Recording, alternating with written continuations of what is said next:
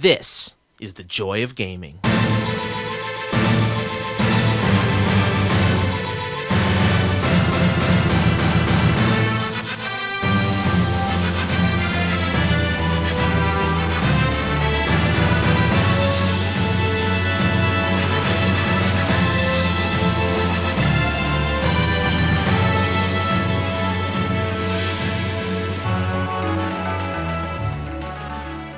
Welcome to the Joy of Gaming podcast, episode 56. I'm Rich Lepore, and I am here with Jordan Alseca.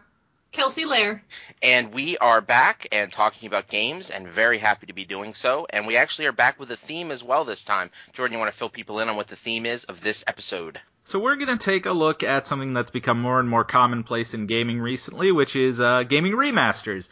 Uh, whether it be, you know, a last generation title making the jump to the current gen, or some ancient game from early 2000s getting a fresh coat of paint and slapped onto Steam. There's a whole bunch of different types of remasters. It seems like there are almost as many of those coming out as there are big uh, titles that we get excited about. And sometimes it's just exciting to revisit the past. We like doing that a lot. Uh, we're in, we're a nostalgic bunch. So we're just gonna look at some of the remasters, what makes a good one, what's the difference between just, you know, a, a, where does, where's the line between remaster and full on remake? What are some of our favorites, our least favorites, uh, what games we'd like to see remastered, just sort of a general discussion for the most part. And, uh, yeah, we haven't had a theme in a while. We've mainly, because of the, uh, distances between episodes, uh, Yeah. for the gaming, Yeah. It's been a lot of what have we been playing because we've been, we've had, we've had good episodes. We've talked about a lot of the big titles. Yeah, I, I think our last episode where we really covered, you know, the Doom and the Rise of the Tomb Raider, and you know, it's sort of in in a, in a lot of ways we covered some great ground there. Um, but I definitely been playing a lot since then for us to discuss as well. I know you guys have too. Oh yeah. Oh yeah, definitely. It's summertime. What what else are you gonna do but play some video games? Summertime playing video games. I wish I hadn't done that. Can I? Can I? My regret is already kicked in. That was quick. Um. Anyway, so uh, I would uh, I would like to say that we will be discussing uh, news first. Um. I guess right. And uh, there isn't too much, but there is one huge story I'm so excited to talk about. I'll give you a hint. It starts with an N and ends with an X. Um, and uh, so we're going to be talking about there's a huge new NX rumor, um, and it's corroborated by a lot of data and a lot of sources. So I'm thinking it's probably true, but uh, of course it's just a rumor and speculation at this point. We'll go into launch into that in just a second. We're also going to be talking about the games we've been playing, um, and we'll probably go around round robin style like we have in the past, and, and just uh, touch on everything or as much of everything as we can. I'm sure we'll each have a couple games we want to focus on more, uh, and then we'll kick into our theme. Does that sound good, guys? Sounds yeah, fine to me. Okay, awesome. And by the way, just to let everybody know, um, we are trying out recording on Skype here. So if it sounds a little different than our previous podcast, that is why. But logistically, we want to try to make sure that we get you episodes every two weeks, which is how the Joy of Gaming was originally designed to be and how we want it to be going forward. And and you know we know that there we obviously had a lot of content, but there's probably a lot of listeners out there who. uh, For three years, this was the joy of gaming, and now we've moved to the joy of geek as a larger brand. But we do want to try and get back to doing the gaming episodes more frequently. Uh, it's uh, but but we really enjoy doing the TV, film, comics with uh, Kevin Schaefer, who hosts helps us host all of that. Kelsey is not local, which means we should have gotten on doing Skype a while ago, but hopefully now we can get a setup that will allow us to do this.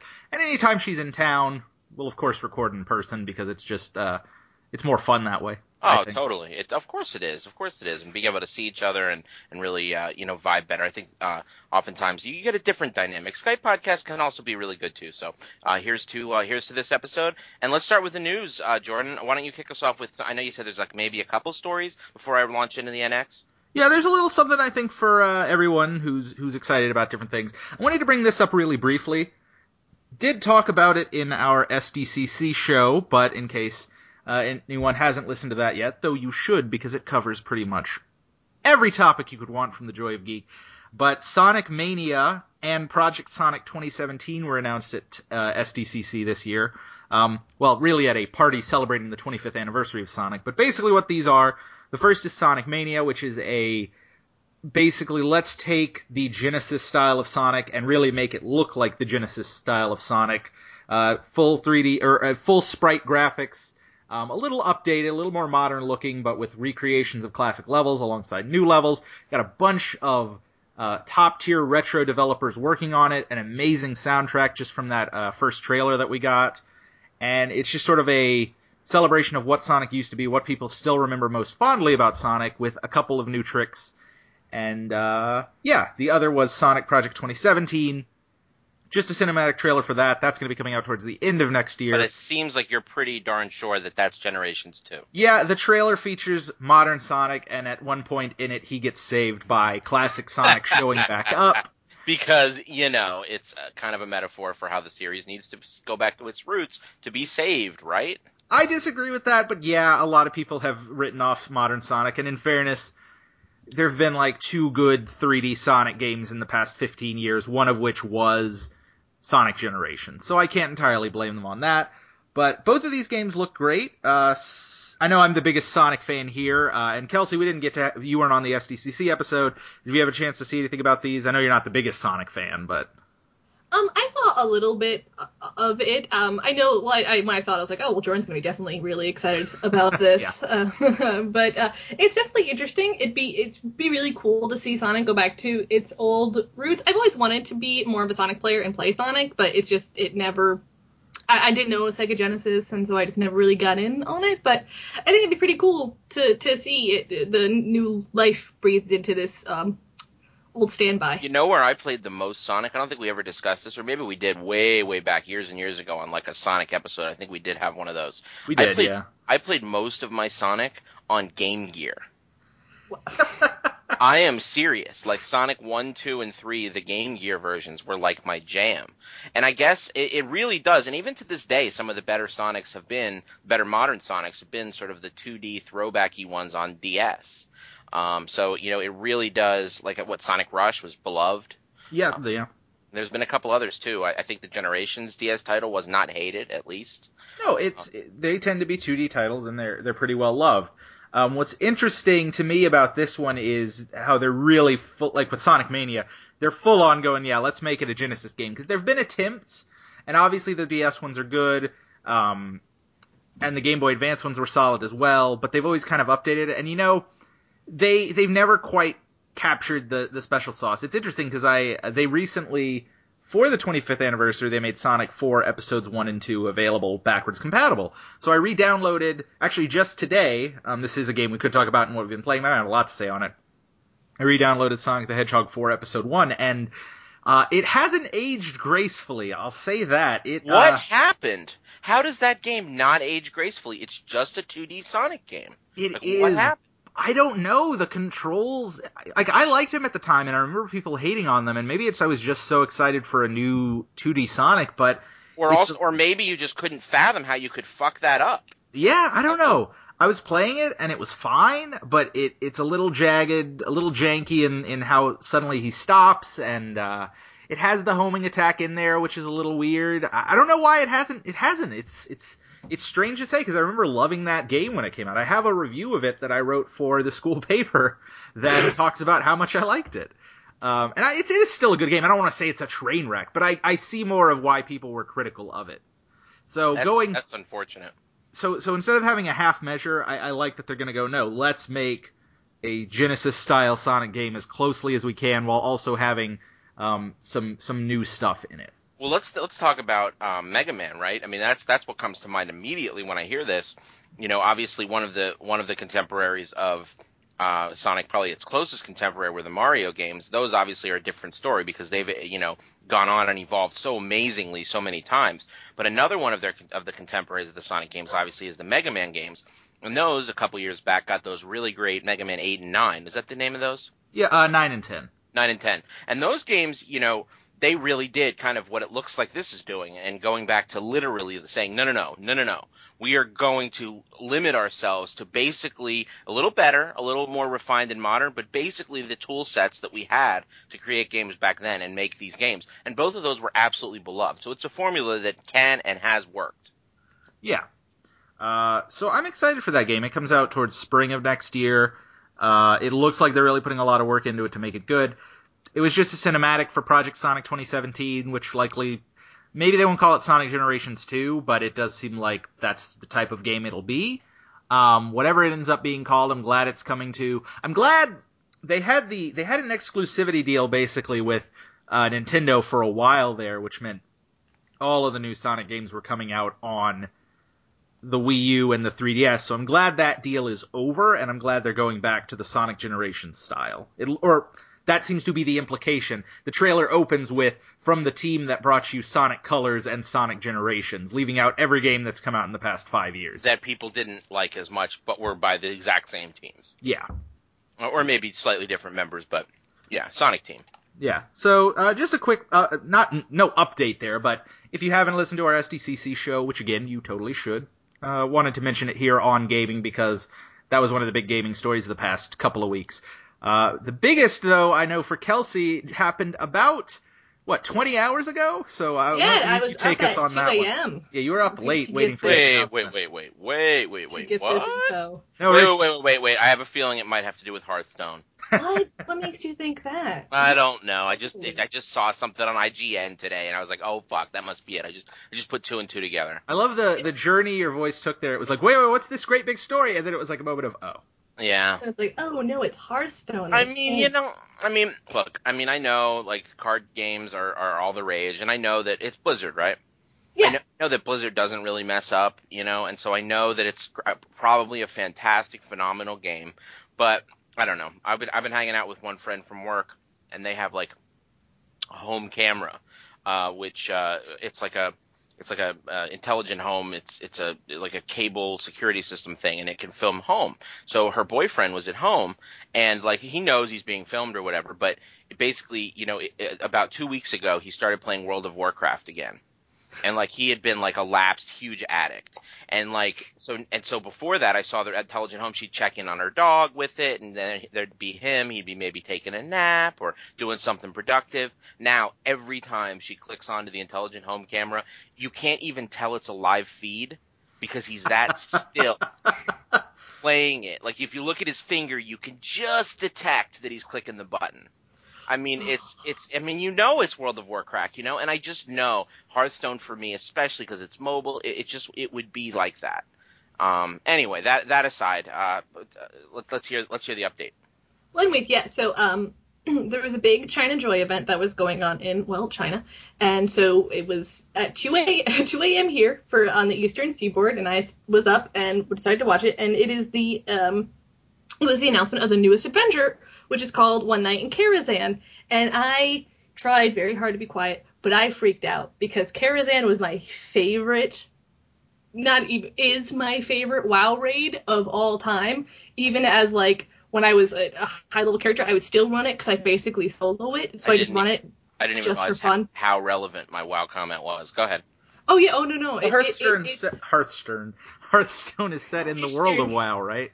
Oh, okay. The world, yeah, it, the it's world it's of War. it's it's the lore of War- Warcraft. They were so smart to do that. the. They were so smart to do that. Man, just take a huge automatic fan base and just connect them via IV to the latest card battler. Oh no, definitely. Oh no, it was the smartest. This it's one of the best business decisions that they probably ever made, and they've you know have how many great games. But uh, and Overwatch is a huge success. But anyways, but it's One Night in Karazhan is the new adventure. It is adding 45 new cards to the thing, and the, the coolest part. The coolest part is that the actual battles that you take place in in the game are just like the raids, or as close to the raids as you could get. And I was I was losing my shit. Oh wow! I Did was you wake like, up the whole house? uh, no, uh, but I was sitting there and I was just like, oh my god. Like my dog was trying to sleep and he just was staring at me like, what are you doing? And I'm just like vibrating in my chair. Because he like- has some sanity about him. Yeah, you he's know? like, it's it's it's 2 a.m. It's nighttime. He And I'm it. just like, I'm just like, no. But when they were pulling it out and like the chess event is in it, which is probably like one of the most iconic raids in WoW, where you literally play chess. It's literally you play you you take over pawns and the king and everything, and they made it into the game Oh, and I was dude. like, oh no, I can't wait. Um, the uh, prologue, there's a prologue to it which is free, and it gives you two cards. And uh, um, the first wing will open up on August 11th. And if you pre and if you pre-order the all the wings, because you can you can do that with real money. wings. Yes, there's there's They multiple do it wings. like they, they release it episodically, basically. Yeah, it, yeah, it's like yeah, they're it's, wings like an episode. that's cooler. Well, you fi- yeah, you, you basically there's usually uh th- four to five uh, boss fights in each wing, which makes up for around usually twenty or so fights There's total. going to be 13 fights in this one uh, Oh total. God, you were about it. And oh, I listen. I was like, I was so excited because they were announcing all the raid bosses. It was like these people. I'm like, oh my god. Um, but anyways, I'm gonna try to contain myself, but uh, cause my dogs will get excited. But um, it was just, it's just amazing. So it's, yeah, it's gonna be 13, 13 fights. Uh, and it's over. You're climbing up the Tower of Karazhan because Karazhan is a tower that Medivh lives in, and to get to get to the top. And it's really cool because unlike most of them where you kind of scroll down, they built it kind of like a tower, the actual like interface. So like you will slowly climb up the tower until you reach the top of the tower, and it tells a story as you go up of the m- mishap party that went afoul because Medivh goes missing Uh, and uh, all, all of his magic goes haywire. But it, it's it's also like even if you're not a fan of this, like you should look up the trailer because it is one of the cheesiest, most just wonderful trailers with like fan just, just like dis- no no no it's like disco music is being oh played wow.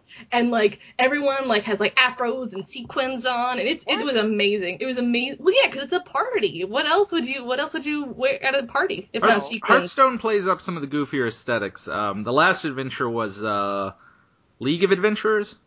Yeah the league of the league of explorers league of explorers League of Explorers, yeah, and it was essentially just uh, an Indiana Jones pulpy world trot uh, emulator, and uh, it's actually a really good adventure. I, that that was the one I bought. Uh, I would I kind of want to buy the the one before that, Black something. Blackrock Mountain Blackrock Mountain. Uh, I didn't get the previous one because the thing Hearthstone does now is it's like every every year the cards from more than two years ago get removed from standard, and so the adventures stop. You can you can't buy boosters or adventures from before then anymore.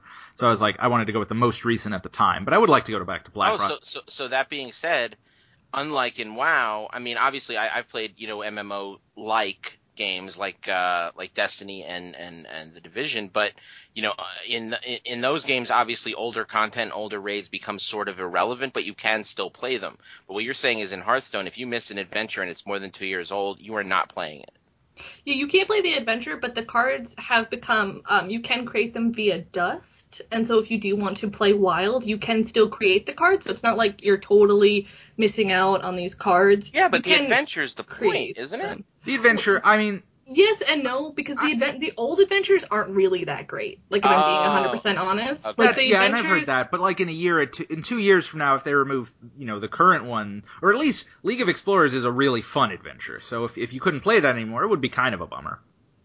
It, it would be kind. It, it would be. It, it's all. It, I mean, it's to It's try such to an get you. irrelevant point for Kelsey, who's played it. Yeah, know? I'm like, oh, you guys should just play it. now." Yeah, like, right. how does No, this but- affect me though? I'm like, yeah, like, listen, what you guys play it now? No, it, but it, it, it is. I mean, it, it's the reward for players who've been there for a long time, but also it's nice for newer players too because they don't have to shell out this money that they feel like they need these cards because they're not really true. in vogue. I mean, they are. You can play them in um, uh, wild mode, of course, but like it, it makes standard much more accessible to the newest Hearthstone streamer. So, I or not streamer, but the newest Hearthstone player. Well, and also, So- man, you got streaming on the brain too, which I I- respect and appreciate. I'm glad we have that perspective here.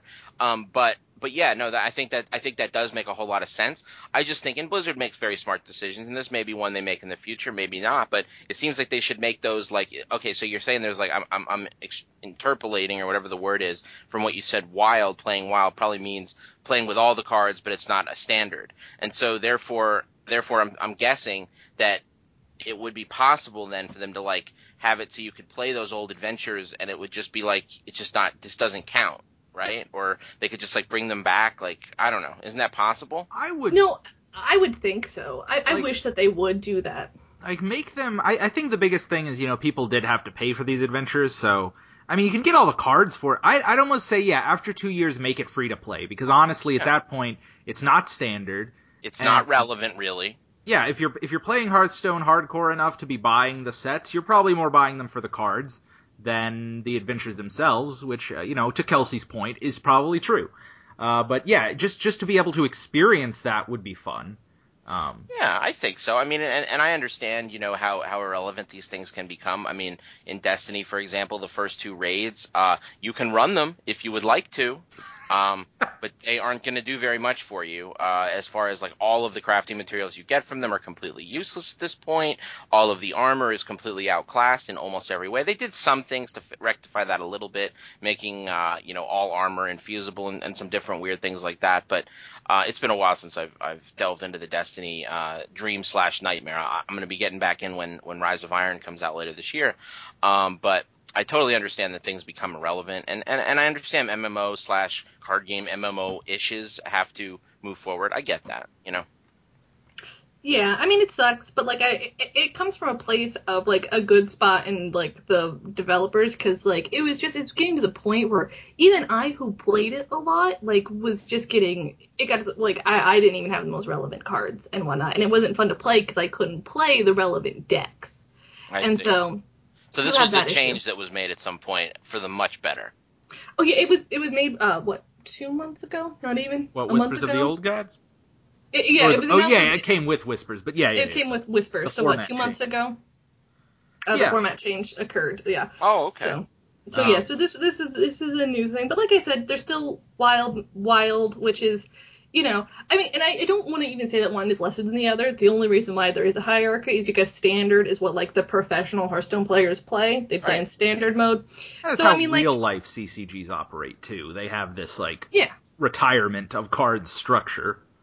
hmm or at least anyone that wants to have any kind of competitive scene that works. I mean, I don't know what Netrunner is doing, but I do know that like every time an expansion would come out for that game, it was like, nope, there's a special combination that basically just dominates and you know, or it, it or this new card we just released combines with like a card from the very first set and basically is such a brutal combo that nothing else is usable anymore. And when those kind of things happen, you you kind of have to retire some shit. Yeah, if if you could play every card from you know the past twenty plus years of Magic, you, you couldn't get into the game. It would be impenetrable. And not only impenetrable, but there'd be no way to balance it really. I mean, there just there'd be no way to do. I'll say this: there'd be a way to balance it, but there'd be no way to balance it and continue to put out cool, interesting cards. That's a fact. Yeah. So anyway, it's it's an interesting it's an interesting ecosystem. Uh, the the whole MMO slash Hearthstone you know world. But uh, I'm excited for it. I liked the last adventure. Um, and I'll, didn't I'll probably it- you didn't you didn't continue it to be like a regular daily player though. No, I mean it's it's an ebb and flow type of game, and honestly, I, I think for Hearthstone to stay varied, you need to to be willing to play more with all of the different uh, classes. And I, I just got really much like, no, I like playing Hunter, but then I kind of stalled where it's like, oh, I'm just playing sort of the same deck every time. And you really have to play a lot, a lot, a lot, and get a lot of cards, um, either through booster packs or breaking down multiples to get dust to make the specific cards you want. You got to play a lot to stay competitive, uh, especially if you don't want to spend money. So, I don't know, but I will I will play this because what I like about Adventures is that the changes they make to the game's uh, system. Yeah, you do have to buy it. You have to you know spend twenty dollars to get everything, but they are accessible to everyone that way, and so all of the changes every player can mess with. Nice, nice. Uh, Uh, all right, is that it on Hearthstone? Yes. yeah, yeah. Anything else? Uh, one last little thing Kelsey had mentioned. Uh, we have the Xbox One S coming out soon. Ooh, that is true. The uh, one Yes, terabyte August twenty third. August 23rd. Not not that far at all. Yeah, it's a one terabyte or 500 gigabyte Xbox One S, and it comes preloaded with Madden 17 and the Master Chief Collection. What? Madden 17 is preloaded? Apparently. Weird. Okay. Well, yeah, it, it's one of it's it's the bundles that they do. You know how they Oh, did there- like the a. Assassin's Creed bundle Yeah. and stuff like that. So it's Oh, bundled okay. with those two games. Interesting. So- Okay. So It's you not get, a the, so you bad get pair, I the Xbox mean- One S and no, I mean it's probably the two most popular titles for just the average gamer. Yeah, I guess I that's say. true. It's so hard for me to imagine, but I, I, I do realize EA Sports does exist. I grudgingly accept it. um, and uh, yeah, I'm, I'm sure it, I'm sure it's a thing. I just can't. You know, sometimes it's you're so not into something. Like even sitting down and control playing once a. I guess that's just uh, that's my lack of imagination in that one area. I think. Um, but anyway, I'm excited about this console. I'm definitely not going to pick one up yet. I don't have a 4K TV, and that's what it's all about. I mean, it does do a couple other little things. What are the other things it does? I don't even know. I think it's, It's- you know, faster know. processing speed, quicker load times, uh, It's, you it's a little slimmer. It's white. Um, It's those not things that are- much slimmer. I know they call it the S, but I mean, It's a little slimmer. It's maybe an in, uh, half It, it's it's smaller too, from what I saw. Like when it was set up against another Xbox, it was a little small. Not even slimmer, but also like smaller. I don't Like, know. it- I've never. I guess I've never found any of these like. The the only one I've ever been impressed by was the PS2 Slim because that thing was tiny compared. Oh, to that thing PS6. looked so good too, compared to the original bulky brick of an PS2. Although I do have a certain uh, affinity for that thing, the, the original. Oh yeah, But- if it's where you started. Oh started. no, of course. It's like I still Um, have an affinity for my clamshell looking original 2004 DS. Doesn't mean I want to play games on it anymore though. wow, that's a tough. That's you're, you're yeah. That's that's yeah. Okay. I remember playing Urbz Sims in the City. Oh my week. god! Oh my god! That is like you know how they have that expression that's a face only a mother could love. That is, a, that is a game, yeah. But uh, Yeah. isn't that launch week on any system? oh my god! Give I, w- I was looking at uh, 3DS games today, and I was because uh, uh, I'm, I'm trying to load up on some 3DS action for a reason I may discuss later. But um, the I was looking, and it just reminded me of all the launch. I was looking for stuff to play on 3DS, and I was looking at the launch titles. Like oh, as I was going through, I saw Steel Diver for like 98 cents, and I was like, dude, I paid like thirty dollars for that. Uh, that's how that's how limited the launch titles were. I remember Jordan and I were like really excited for 3DS. I know I was, and and it was like it, it, the idea of that 3D screen, like even though it's really a novelty, it's really like it never really. It's not most like I'd say 98% of people play with the 3D off. three maybe. games have made good use of it, really, if we're being honest. Like maybe three. But regardless of regardless of that, uh, do you want to mention the three? Well, I don't know the exact, but you know, probably you know the Nintendo made ones primarily, but uh, Sonic or not Sonic, um, uh, uh, Mario, Oh, Mario, Mario 3D Land. 3D Land for sure. That's like the king of them. But then the Zelda 3D remakes have used done it pretty well. Um, Oh, and the, oh, I know one that's really good. Uh, Link Between Worlds. yeah, That- Link Between Worlds. That's the other one. Yeah, that one Zelda. killed it. So one it. And and I also hear that uh, uh, Kirby Planet Robot Ro, Robobot. Robobot is is exceptional, and especially exceptional are the like the 3D backgrounds, which you can still see uh, on the non 3D when you're playing in non 3D, but there, when you have a 3D turn on, it's just like supposedly glorious. So Yeah. we'll see. Um, I actually picked that up recently, so I'm excited to see that. But um, but I was just looking at like Steel Diver and um. Um, oh, oh, oh, you know, this is a blast from the past. Pilotwings Resort whatever, and Oh I was God. just like, oh my god, I can't believe how slim the pickings were. I mean, there was there. I remember you had the one, and it was actually a smart pick at the time because of the launch games, it was one of the best. Uh, Samurai or Dynasty Warriors or Samurai Warriors. Samurai Warriors. Yeah. That was actually a pretty decent one of the like five games. But I remember we were comparing notes. We were talking like, what launch titles are you gonna pick up with your with your 3ds? And like, we're like, it was just like we were trying to get excited about like the lamest games. It was great. It's what you do, but I will say, uh, I, I do remember Samurai Warriors. It was a fun game, and uh, that's why I'm a little excited for this next news story. Look at this segue. Oh, to the one I'm about to bust out. No, I have one more I thought of Oh. that's worth mentioning. Uh, Alright. They announced the Xbox Games with Gold for August. Oh my god, no. No. no, Not like this. you sound terrified. You sound like horrified. Uh, was Rise finally on the list, Kelsey? I'd be way more excited if Rise was on the list. Yeah, you I'd be way more excited That's if the white whale. It feels like at this point. Dude, point. Rise is never gonna be on the list. It's nine dollars at the store, Kelsey. It's time to go get it. No, no, no. I, I, I'm Like, on standby. She this. knows as soon as she does, it's going to be the free game. Y- You're so right, but like at the same time, yeah. I mean, you're, you now you're just doing it to make a point, and I don't blame you, dude. Like, come on, come on, Crytek, make a deal. No, I know. I'm just, I'm just like, it can't. It's like, mm. but anyways, no, I'm not getting into it. But anyways, It's anyways, not yeah, like no, they're let's- losing revenue. I'll tell you Yeah. that because anybody that wants Rise these days will go to GameStop and pay eight ninety eight, and that's Mhm. it. But So, uh, go ahead. the, the games we did get, uh, 360 ones were ones we've already played, so it wasn't it wasn't so much a matter of being disappointed as it was. Well, we already own and uh, there was, and now I'm blanking on those two because this, Beyond Good and Evil HD and yeah, I have that already. yeah, Beyond Good and Evil HD and Spelunky, uh, both. baller, but great yeah, I games, played, yeah. I played both. Yeah. Uh, but then on the main systems, Warriors Orochi 3, which is the Dynasty Warriors Samurai Warriors crossover, Oh, which that's could be really fun. Yeah, that those games are fun as as you know, um, empty calorie games as they may be. They're pretty fun when you play them for like 10, 12 hours. Just ask former, excuse me, friend of the show, current friend of the show, former co-host Tim McNeil.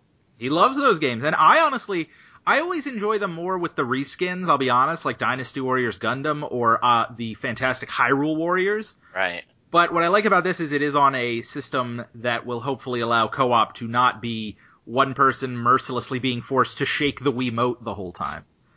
That was just That, that's just that's horrendous. It's That's like It's culling the weak, man. You have to be strong. You have to be strong to play Hyrule Warriors. I mean, I've heard of people getting tired just playing um, Twilight Princess with that Wiimote or Skyward Sword, let alone where every slash in a Dynasty Warriors game is a freaking uh, uh, uh, arm curl. Yeah.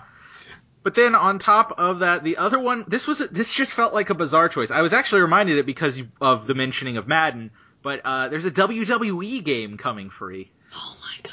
Please, just like don't even tell me that. Like, No, I, I that's mean, what it is. I, I just, I just, I, you know, wrestling is one of those things. I used to listen to Giant Bomb religiously. Giant Bomb and Jeff Gerstmann is, you know, along with Sessler, Gerstmann was like one of maybe the top three people that like were, were, you know, my introducers to games journalism and my passion for, for that. And, or, or, or that, that's maybe not accurate, but I love those guys. Let's put it that way. And, um, they, Gerstmann, uh, is, he likes two, everything that I like and two other things. Uh, wrestling and hip hop. Uh, and I'm not saying I dislike hip hop. There's some hip hop that I really like. I used to know Warren G's album by heart. I love Dr. Dre and, and Eminem and all that kind of stuff, and, and some some some lesser known hip hop as well. I like um, um, Childish Gambino. Sorry, this is not a music podcast, but But no love for the wrestling. No love for the wrestling. And and and I don't really like hip hop either. I mean, you know, he's like really into like NWA and you know really into Wu Tang and and he's also really into wrestling. And and it's like I, I saw him once after um and talked to him after uh, it was actually at um at PAX um PAX Prime uh two years ago or so in Seattle. And I went up to him and I was like, man, I am like so on the same page with you about everything except wrestling. What's up with that wrestling? And he was just like, man, I, I, you know, it's just one of those things from my childhood. It's kind of like, well, I'm not going to say that. I'm not going to say it's like Power Rangers for you guys because you love Power Rangers and, and you would defend do, it now. I get that, but um, it's just one of those things from his past. He says, I just still love it. And he goes, but I can totally understand that. So even Garrison gets it. No, well, here's a fun fact. I actually like wrestling. What? So, Whoa, whoa, what? Hold up, you, Yeah. why aren't you fun fact. more I used to for this watch. I used to watch Raw and SmackDown all the time. I still sometimes tune into it, and um, the Marik Mark, which is by the Yu-Gi-Oh! Abridger LittleKuriboh, uh, I, I watch that almost religiously every time he comes out with an episode. So yeah, and I'm still not excited for this because I don't need to play wrestling on my Xbox. It could So- be a hidden you- gem. We don't know. It could maybe like blow us Fuck, away. It isn't, dude. It is not. I'm just gonna like let you know right now. Like, I don't think I've seen a review that said like SmackDown versus Raw 2013 is a hidden gem. I, I think if you can find that online, well, somebody's probably saying it somewhere, but uh, nobody legit. anyway, I digress. Okay. Uh, any other news? No, what's what, we, one more that uh, you're super excited about, and Yes. I'm curious about, but we'll, we'll see. All right, here we are. So, um, the uh, last, I'd say, year plus, people have been talking, talking, talking, talking, and Nintendo's been saying we have this new system on the horizon. It's called the NX. It is going to be awesome. It's going to be great. We are learning from the mistakes of the past. We learn. We realized the Wii U. We didn't market it right. We realized the Wii U might have been a mistake in other ways. I mean, obviously, Jordan, you know, you you loved it when you were playing it for a while there, and I'm really loving it, as we'll talk about when we get to what we've been playing. But if you look at the numbers, they bear out the fact that the Wii U was pretty much a massive failure, at least commercially. Yeah, Um, and so they really need to hit with their next one, and they usually have a cycle of like miss hit, miss hit.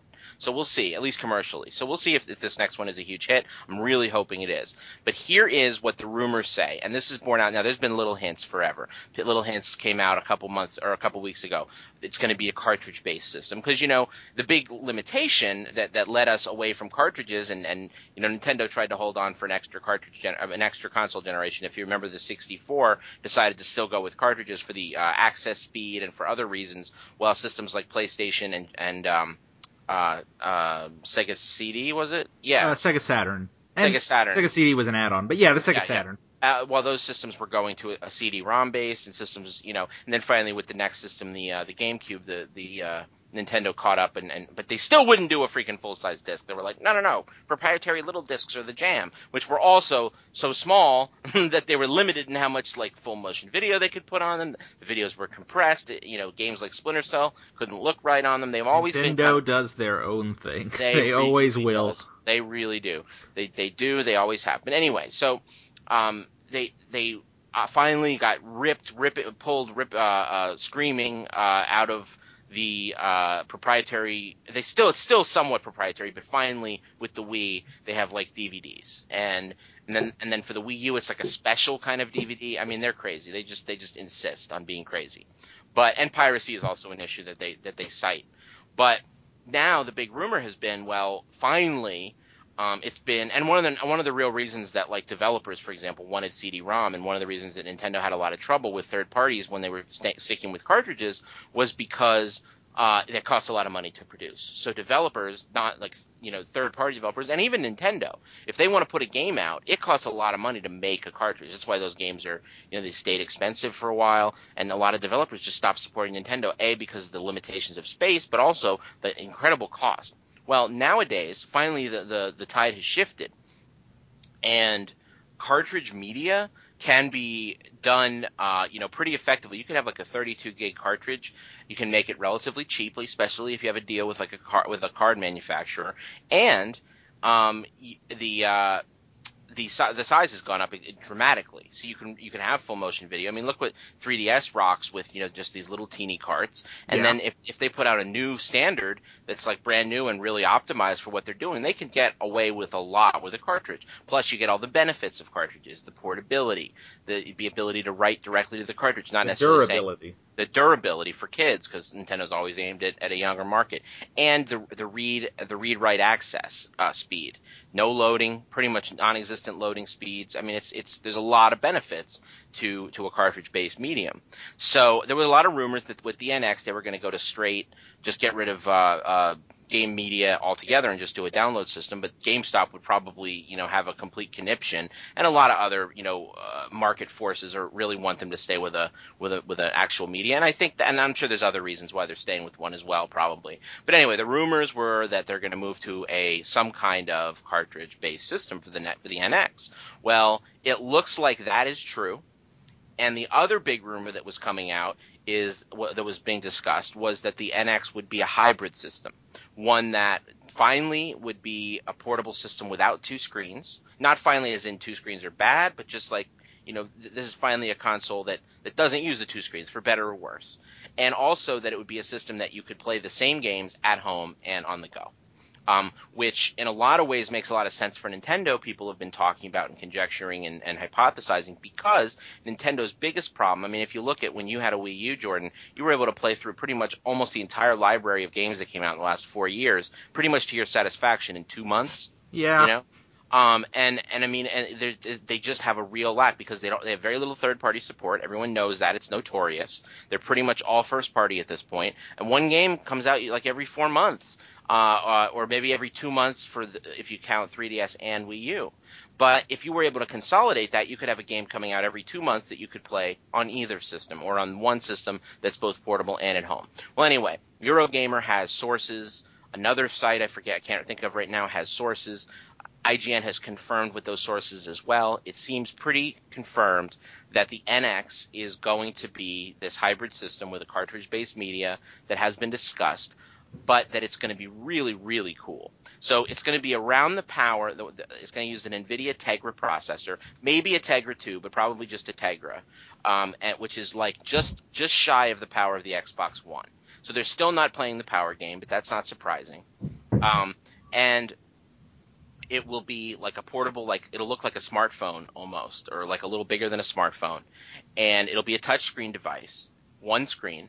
However, it will have two sides to it where you can plug in little controller peripherals. So, and, and I really love this idea because for me, the biggest problem with mobile gaming on my smartphone is I want tactile feedback for my games. You can't really play a hardcore platformer or really any kind of game where you need that, you know, to be able to do anything with precision. You know, if you look at mobile games, 90% of them, you can't really do a good FPS. You can't really do, I mean, you can try, you know, you can't really do a good, you know, hack and slash game you can try, but it just doesn't feel the same. You really can't do a good platformer. Again, there are some that pull it off with the touch controls, but it's never like a Mario kind of game.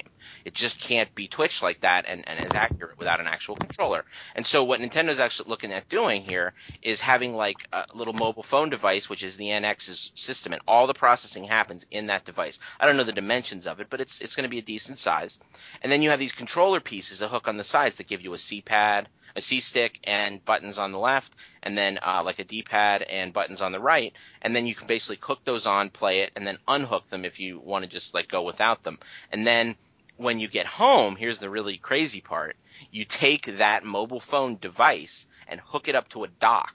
And it becomes your home system. And it, and supposedly, now here's the big part. The resolution of that mobile device obviously has to be such that when you put it on a big screen, it doesn't look ridiculous. And that's the reason, like, having any kind of parity between 3DS and Wii games is very difficult because the 3DS has like 820 by 200 resolution.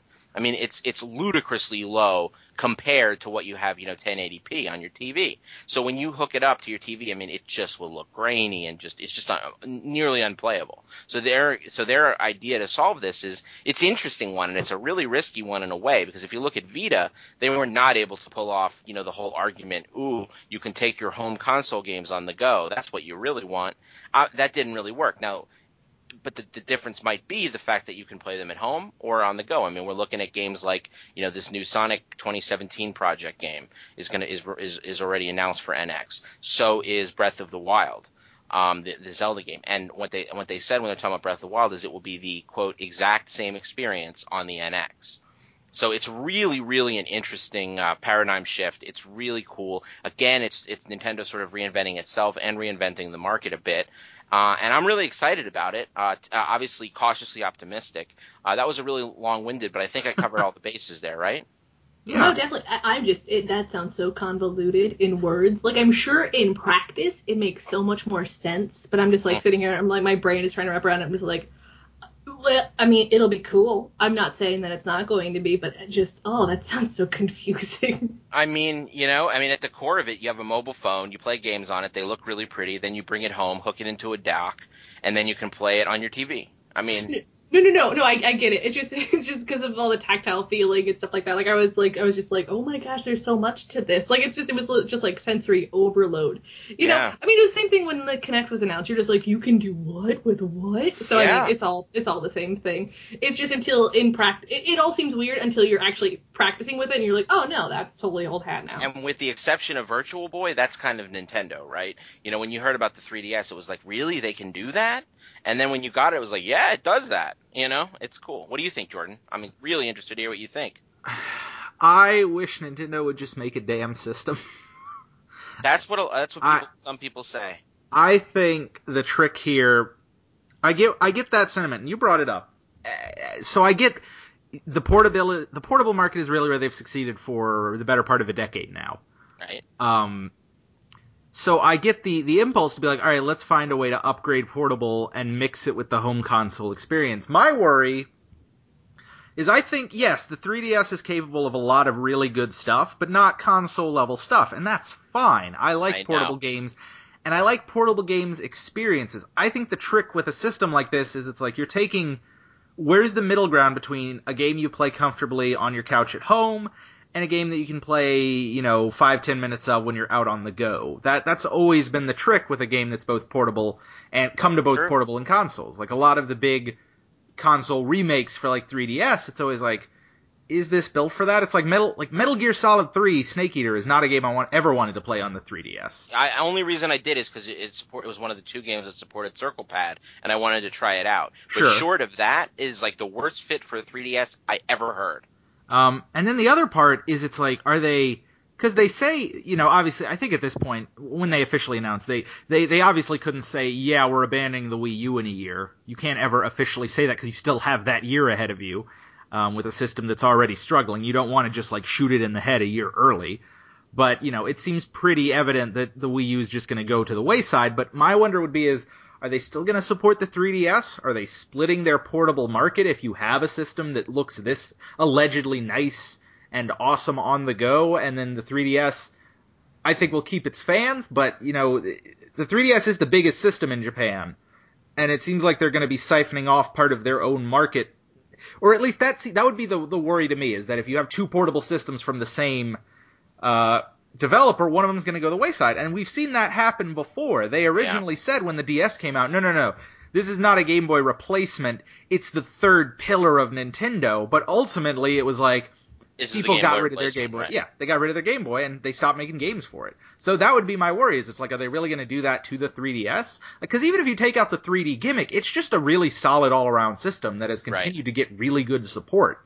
Um, are the, and would those experiences and developers be able to transfer as well to something that, by its very nature, has to trend towards the more console-like graphics and and and, and what, exactly what you're saying. What you just said there was exactly going to be my next point, and that is there's a reason so many developers make games for 3DS, and that is it's cheap to develop for 3DS period. You don't need the same, I mean, not even close to the same assets. Your 3D art team can be so much more limited. Your, your, the amount of work it takes, the equipment you need. I mean, it's just, it's night and day between an HD, 3D, fully rendered, I'm not, I don't know all the technicalities of it, experience and and an on the go you know 3ds game i mean it's just night and day and and the amount of resources needed i mean it's going to be eh, so so right now what do we have we have a 3ds and a wii u that are both uh, out in the in the market. The 3DS is has an amazing amount of great software coming out for it at all times, and every once in a while it gets an awesome Nintendo thir- first party game.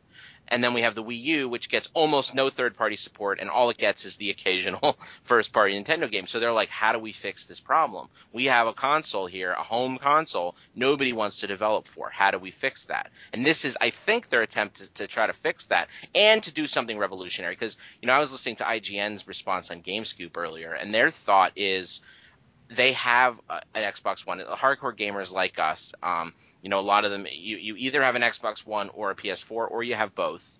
You already have, so let's say you, you know, so if you want another console exactly like that, like you already have one or two of them, you know, and you probably have a PS3 or an Xbox 360 laying around still. You already have consoles that are exactly like that. Do you really need another one? What would it be if it weren't going to be this? I guess would be my question to you, Jordan.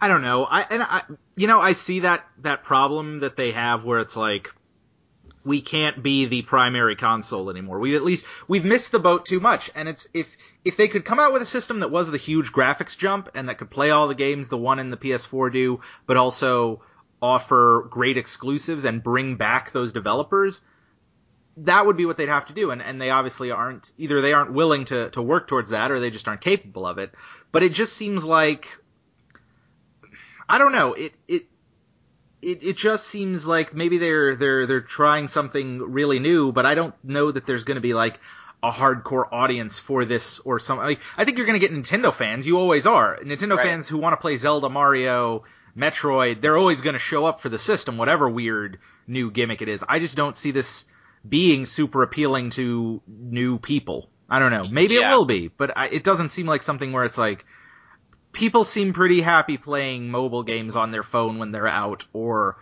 Hearthstone or playing a 3DS. I don't know that they're going to be like, "Oh, I need HD next gen looking games on the go." Well, right, but then again, you know, Nintendo very wisely in this one way was very wise that they delayed Breath of the Wild and are making it a, a, release on the NX as well because we already have the uh, the the Wii U with a very meager install base. And almost everybody that has a Wii U, pretty much, I mean, I think they sold five or six million, and like they sell four million of each software title, you know? So like, it's like two thirds of the audience buys every game that, that, for the system. It's crazy. I may be a little off on the numbers, but I do know that they're close. Um, and so it's, it's going to be interesting. You know, there's so few Wii U's out in the wild. So now it's like Breath of the Wild's coming out what are you going to do? You're not going to buy a Wii U to play it if you don't have one already, and very few people do have one already. So what are you going to do? You're going to buy an NX. You, yeah. Jordan, are going to buy an NX. Oh, certainly. Right? But uh, and maybe, maybe, maybe there is an audience where it's like if they got all of the big third party games now, but you could like, like if you could take, you know, the new Deus Ex or the next Rockstar game on the go with you. Maybe there is an audience that wants that. I don't know. Uh, Kelsey, what do you think of this system? Well, I mean, the whole on the go system, like, because actually, while you talking about E3, actually something that, like, and Sony were also looking into. So it's almost like the NX has to try to like be like the best at this because that's the only thing that it's going to grab hold of and be like, yes, but we're the better. We're on the go system because like you know Xbox One has that Play Anywhere, which is what they want to do, which um, is integrated with you know, Windows 10, and Sony is really trying to put that Vita up there. We're trying to be like, you can play your PS4 games and then you can play it on your Vita. So, and but like no one really likes those options anyway because like if you like it's like okay well if i have an xbox one i'm going to play it on my xbox one. I'm not really taking my laptop out with me and whatever and vice versa. Like i'm taking i have a laptop. Why would i have an xbox one? Like like so they're trying to just be that that system. It's like yeah but we're the system that you can take anywhere right. and like the, and nintendo has that has the you know they're the kings of that of the mobile gaming like outside of you know your mobile phone like three, you know, the 3D. Actually, the game, like the original Game Boy, they they're the the OGs of mobile yeah. gaming. right. So I, feel like they're just trying to capitalize on a market that the other two are trying to get into, but they're like, yeah, but we have the upper hand on this. Now, does it seem ridiculous? A little bit, because, right. like you said, it's so taking away from the 3DS. Right, but so did 3DS seem ridiculous. Well, that's in a different way. But maybe, yeah, I don't know. I, think for me, it is the biggest thing is the quality issue because yeah, it is easy to develop for the 3DS. I wouldn't even mind like if this was the 3DS successor primarily, then it's like, I mean, it, that, by the time it comes out next year, 3DS has been around six years. That's not a terrible life. That's not a terrible run for a system. And if oh, you and if there's one company that has consistently been the the standard bearer for portable systems and has always brought portable systems to the next and the next and the next era or generation. It's been Nintendo. And if that's what they're doing, plus you can dock it, that's kind of cool, right? That's cool, but I don't think that's I think I think yes, I think it would be better if it was a portable that you could also play on your TV. But I think just with the power level and the types of game they're going to be bringing to it and the audience there, it seems like they'd probably go after with a system like this. It's going to be a on the you know a console that you can also take on the go, and I think that might make it a little muddled onto what the exact audience is. I don't know. Yeah, I know. I think you're absolutely right. The one little detail that that sort of goes away from that is only that they're again not in the power game. You know, and and again, they're you know they're like it's going to be a little more powerful than Wii U, but it's definitely not as powerful as PS4. That's for sure. So I mean, they're still not in the power game, but you're right. And I just hope that it is what I what I was saying and not what you're fearing it might be. And that is it is the portable system that can also be plugged in on your on your TV. You know, let's let I'll tell you something that everybody loves. I don't know anybody who doesn't love the Game Boy player for the uh for the GameCube. True. Everyone loves that. Um yeah. I mean, and granted, you know, it, it, it, it played, you know, games that were graphically inferior, you know, so to speak, on your on your home console, but it put them on the big screen, which was great. So if that's what it is, if it's a portable system with awesome graphics, but maybe not like I don't know, if it's gonna play Breath of the Wild though, it's got to have you know literally Wii U plus level HD graphics. So I just don't know. The Breath of the Wild thing just keeps throwing me, you know, if it's gonna be you know point for point exactly as good as the Wii U version, it's got to really be a console experience, especially with how huge we know that game is going to be. Yeah. So I don't know. I guess, I guess we'll see on that. They, it, we can't be that far from an announcement. I mean, March of next year is when the launch is. Where the the, uh, the the the rumor is Tokyo Game Show, which I think is September. Okay. Yeah. Um, so that's the rumor, and there, and one of the big reasons it's funny. It's really um, uh, on point that you would mention, Kelsey, that the other developers are not far behind or, or, or maybe up ahead with this whole we want to give you a portable option or we want to give you an option you can take with you or, or transfer your games over uh, with the Play Anywhere and the Vita. Vita a little less so maybe, but just because they, they kind of know that, that, that, that it's in a halfway in coffin already. But, yeah. you know, in both of those cases, you know, Nintendo has said from the beginning, the reason it's not at E3, the reason we haven't done uh, one of our little Nintendo briefings yet is because we don't want any imitators. We want this to be like announced and then come the fuck out as quickly as it can after announcement. And they've done a pretty darn good job keeping the hush hush on this. Yeah. I mean, people knew kind of what it was, but like we really didn't. They did a good enough job me where I was never sure that this is what it was. So, because it's hard to imagine, you know. At this it point, really it's is. seeming more likely, though. I mean, yeah, all the, Oh, yeah. the leaks. So I mean, and there's, I mean, there's confirmed leaks. I mean, once you start putting your your dev kit out to enough developers, there's gonna be a developer that's like, yeah, dude, I'm tired of saying it doesn't exist. It fucking exists. You know what I mean? And and at that point, You know, I mean, and that's why it's really hard to keep a secret of this caliber for this long.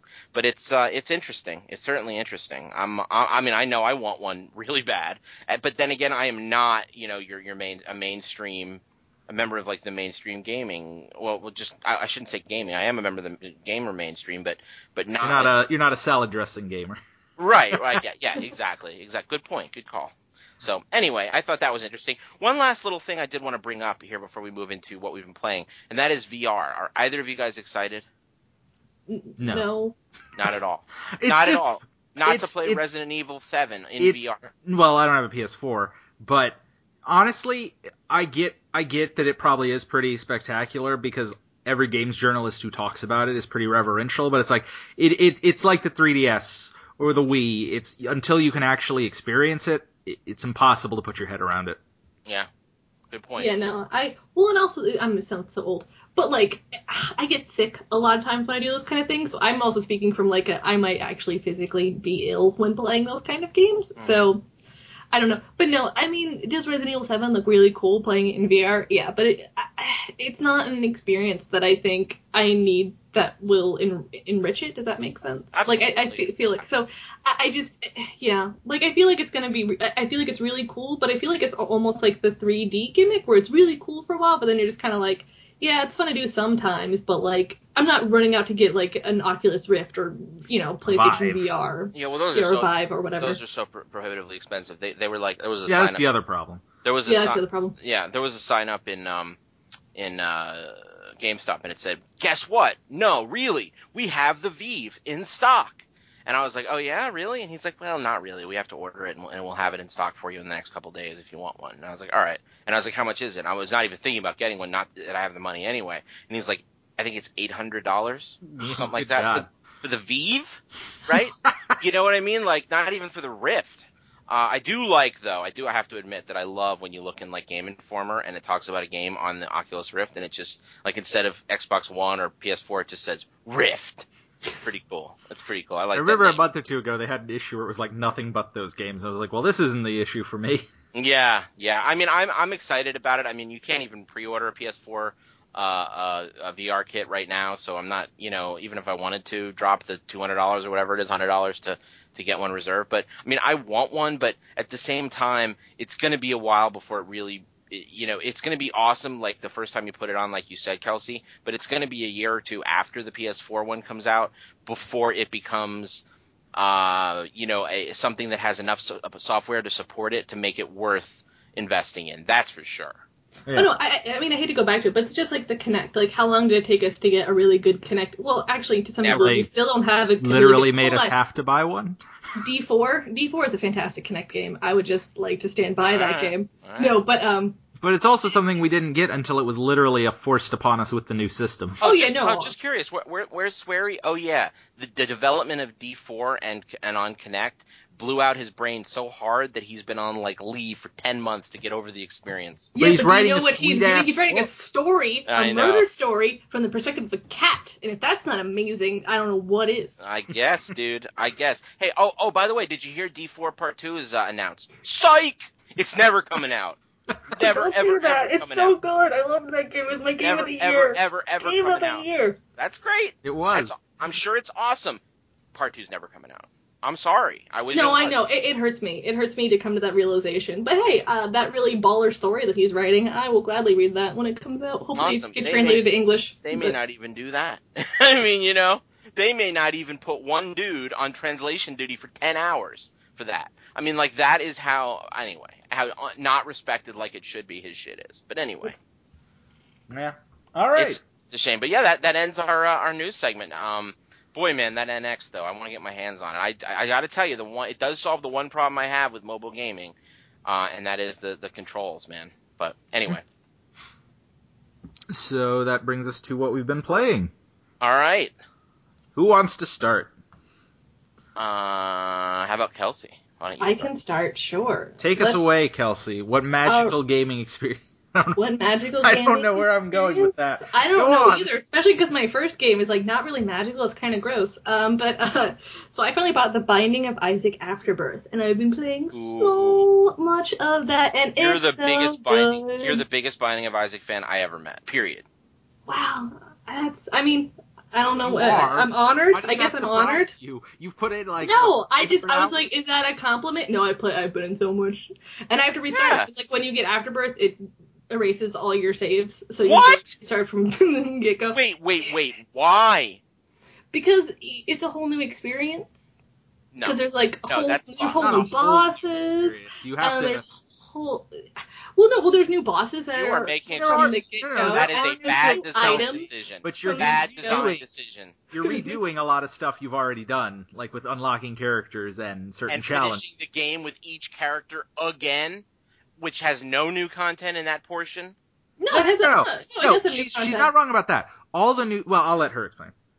Yeah, no, there's there's uh, all, all the new content is open from the get go, like the new areas like the burning basement and the dank depths and all those other places, scarred womb, like all those are open like from the get go. The only things that you open up later is the blue womb, and that's a that's like a secret boss.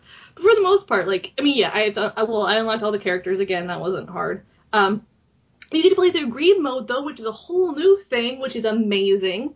Um, if you don't know what greed mode is, it's basically like this wave based combat and you just kind of like you can uh be really greedy and like just keep going through all the waves and then that way you get more money or you can click the button but you take damage and then it kind of shorts the amount of money you get so that but but then you buy items and you go down and you fight this super boss called uh, mega greed it's just a lot of fun It- it- Oh, I get it. So instead of this one being kind of about, um, you know, mommy issues and, and the God thing, it's like, or, or, or what, or the, or I don't know, I'm, I'm not explaining the, the normal game right. But what this game does is it, it takes the mechanics and it embodies them in a final boss. So it's like the idea is how greedy are you, like risk reward is the gameplay, and then at the end you fight Mega Greed, and it's kind of like meta. Is that right?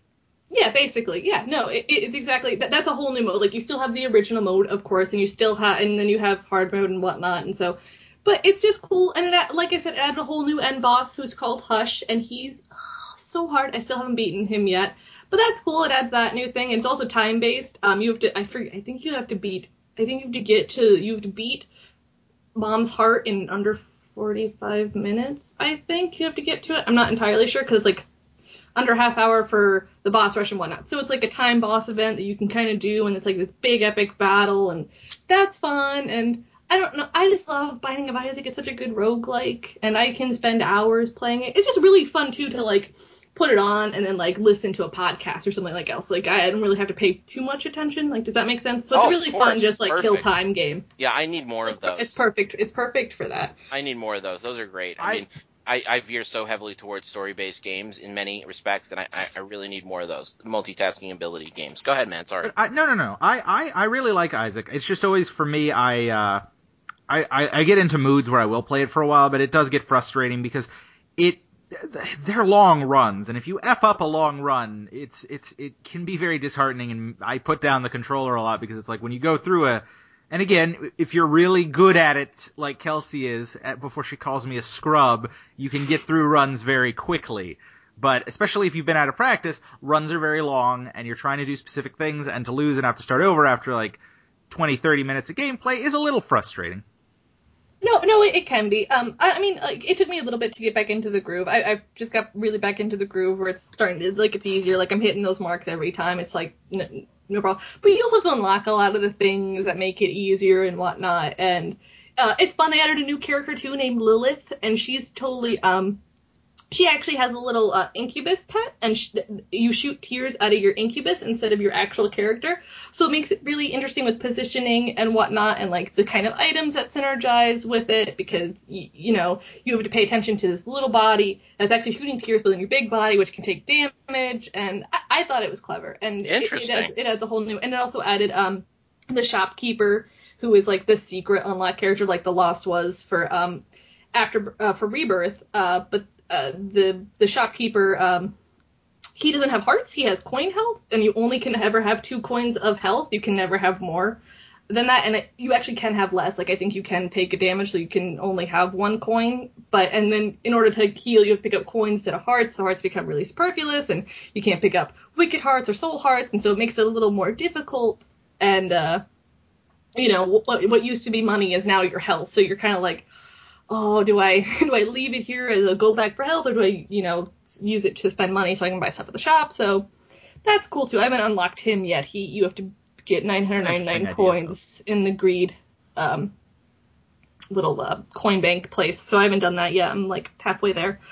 But yeah, no. So it, it, it added a, a, few new things that are really fun, and it really it breaks up the monotony of when you know I was doing all those runs because I was like, oh well, I always have greed mode that I can beat and play with, and then there's the challenges, and they added new challenges. I can't think of any of the new ones off the top of my head. There's like one where you you you can't miss with any tears, otherwise you take damage.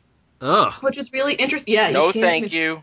You can't miss with any tears, or else you take uh, damage. The new bosses are also pretty tough from, from you know the new experienced. bosses. Even are just like the, tough. the basement bo- new bosses. Yeah, the Ragman, he's pretty tough. Who's a new boss? He like rolls his head at you, and as he's homing tears, and he's difficult. The Stain, I hate the Stain. I always take damage on him. I still haven't figured out his patterns yet, but no, it's just a lot of fun. It added a lot of fun new things, and Afterbirth Plus was announced too, so that'll be coming going. out sometime He's got What two soon. the new Yeah. hell is in that? development, so it's like, hmm. What's plus, Kelsey?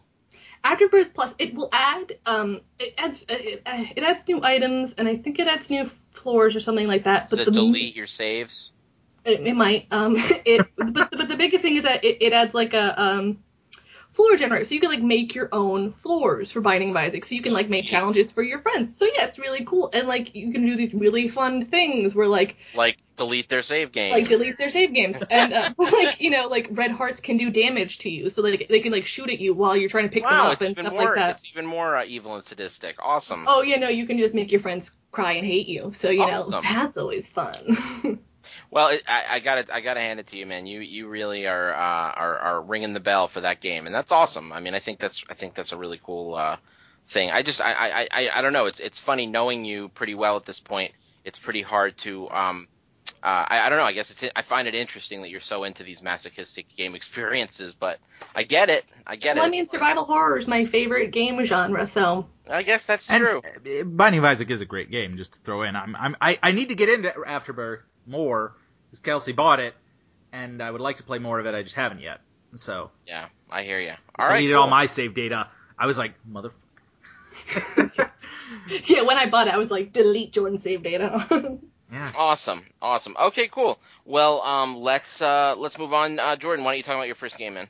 Uh, let's see. What do I want to talk about first? Uh, I'll go with one of the ones I'm a little cool on. Uh, and because uh, there's a there's a review on the website, uh, Zero Escape, Zero Time Dilemma. Came Oh, out. actually, can we talk about this together? Because I'm almost done with it too, so I want to join in. Go Oh ahead. yeah, yeah. I mean, any game we've all played is is open for discussion. Uh, so this is the end of the Zero Escape trilogy, which, uh, as longtime listeners know, Rich and I are huge fans of. We had a whole uh, just him and I episode, bonus episode of the podcast dedicated to discussing uh, Virtue's Last Reward. And I got to go back to it just to refresh, because I think we went through the plot pretty heavy, didn't we? Yeah, we went through everything, and it's like, uh, the one of the tricks is I kind of wish I played at least Virtue's Last Reward again, uh, because so many of the reveals and and moments in this game, I, I have to go, oh right, that was a thing, and so it's not as fresh. I mean, it is four years since the last game came out, uh, yeah. but I, I not think, intentionally. Uchikoshi, you know, lost funding for a oh while. yeah, he he did his best to get this out. Um.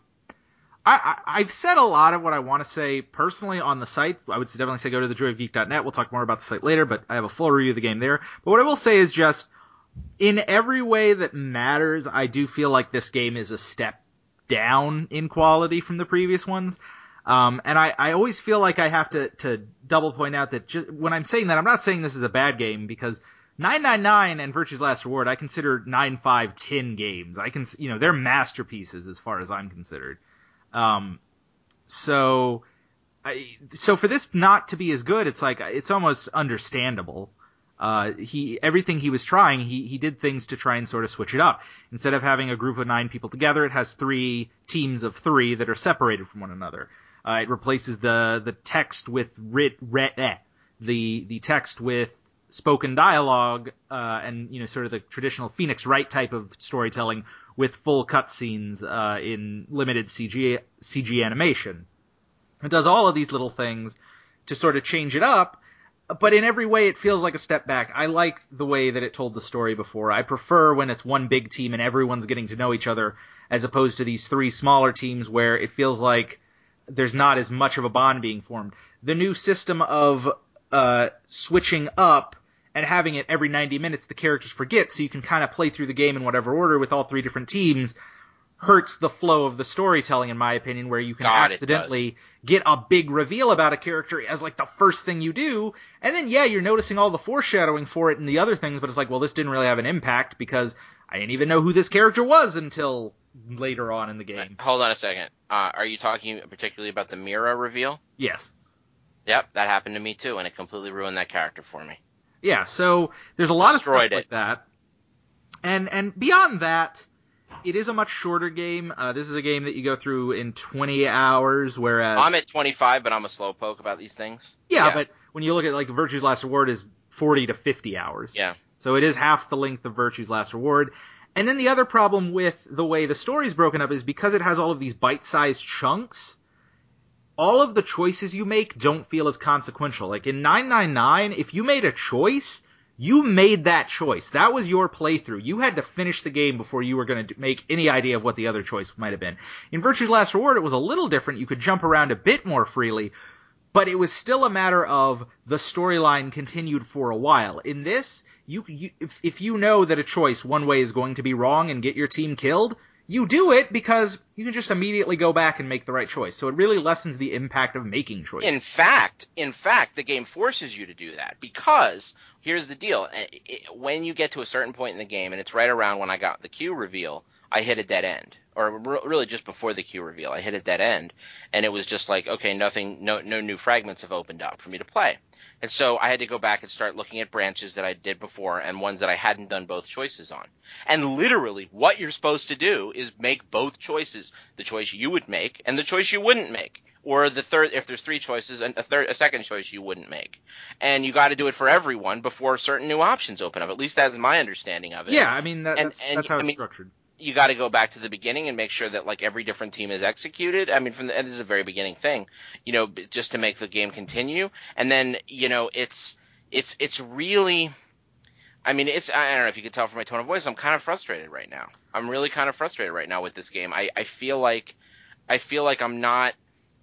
I, I don't know. I feel like I'm. I, I, also, they took characters with certain personalities, like like Junpei, and they changed his personality drastically, and that may have a payoff in the end. And I, I'm waiting for that. But I feel like this game, like in general, is just going to give me a whole lot of payoff at the end. But the process of playing it is not that fun. The, the, now, the escape rooms are mad fun. I always loved those. I, I'm. They're a little easier this time, but they're also maybe more fun this time. I I, thi- that is another thing where I, I really miss the older escape rooms. There's less of them in this game, and yeah, I found them to be, uh, you know, and this is the third game, so it could be trickier coming up with original concepts. But the only one I really liked was the I don't know if you did the rec room yet.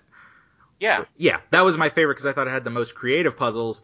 A lot of the other ones, and th- th- this was in all of the games, but there are moments of frustration where it's like, I did this, oh, but I didn't do it at the right angle with the right item or something like that, and that can be a little frustrating. Um, Or or I was in I was in the uh, the the generator room with the the nuclear generator, and it was like I didn't see the stupid matches on the floor, and I was like, "Where are the matches? I know I need matches. Where are the matches?" Yeah. And then I finally saw the little glint of the matches, you know. And also, like you, you know, like it's it's it's it's very order based. So it's like you, you you flip something, and it's like no. But then, like if you did something else first, then they'll let you flip it, and it does something different. And it's it's just it's just a little clunky. The whole experience of the, of the room is a little clunky. But at the same time, for me, being not as like a hardcore survival room lover, like I like them, but I love the fact that in this one I very rarely had to look for any hints. Um, and that was nice. I, I, I go ahead. Or, well, this one's definitely more story focused. Um, Right. You know, the other two games both start with a puzzle room. This game, you don't even see one for at least over an hour. Yeah. Um, and you know, I, I don't know. As far as the ending, obviously, I'm not going to give away spoilers. Rich is still finishing. Kelsey's still only played 999. Um, but you know, it's the sort of thing where I wish I had remembered everything from the series because it wasn't as satisfying as it could be. I don't think the reveal was the best the series has given. And it does feel like there are things from the last game that, that just get dropped, and it's unfortunate. Uh, I'm happy I ended it, and you know, I said this in my review, and again, uh, I remember when, when I, I, Kelsey, were you the one that edited that?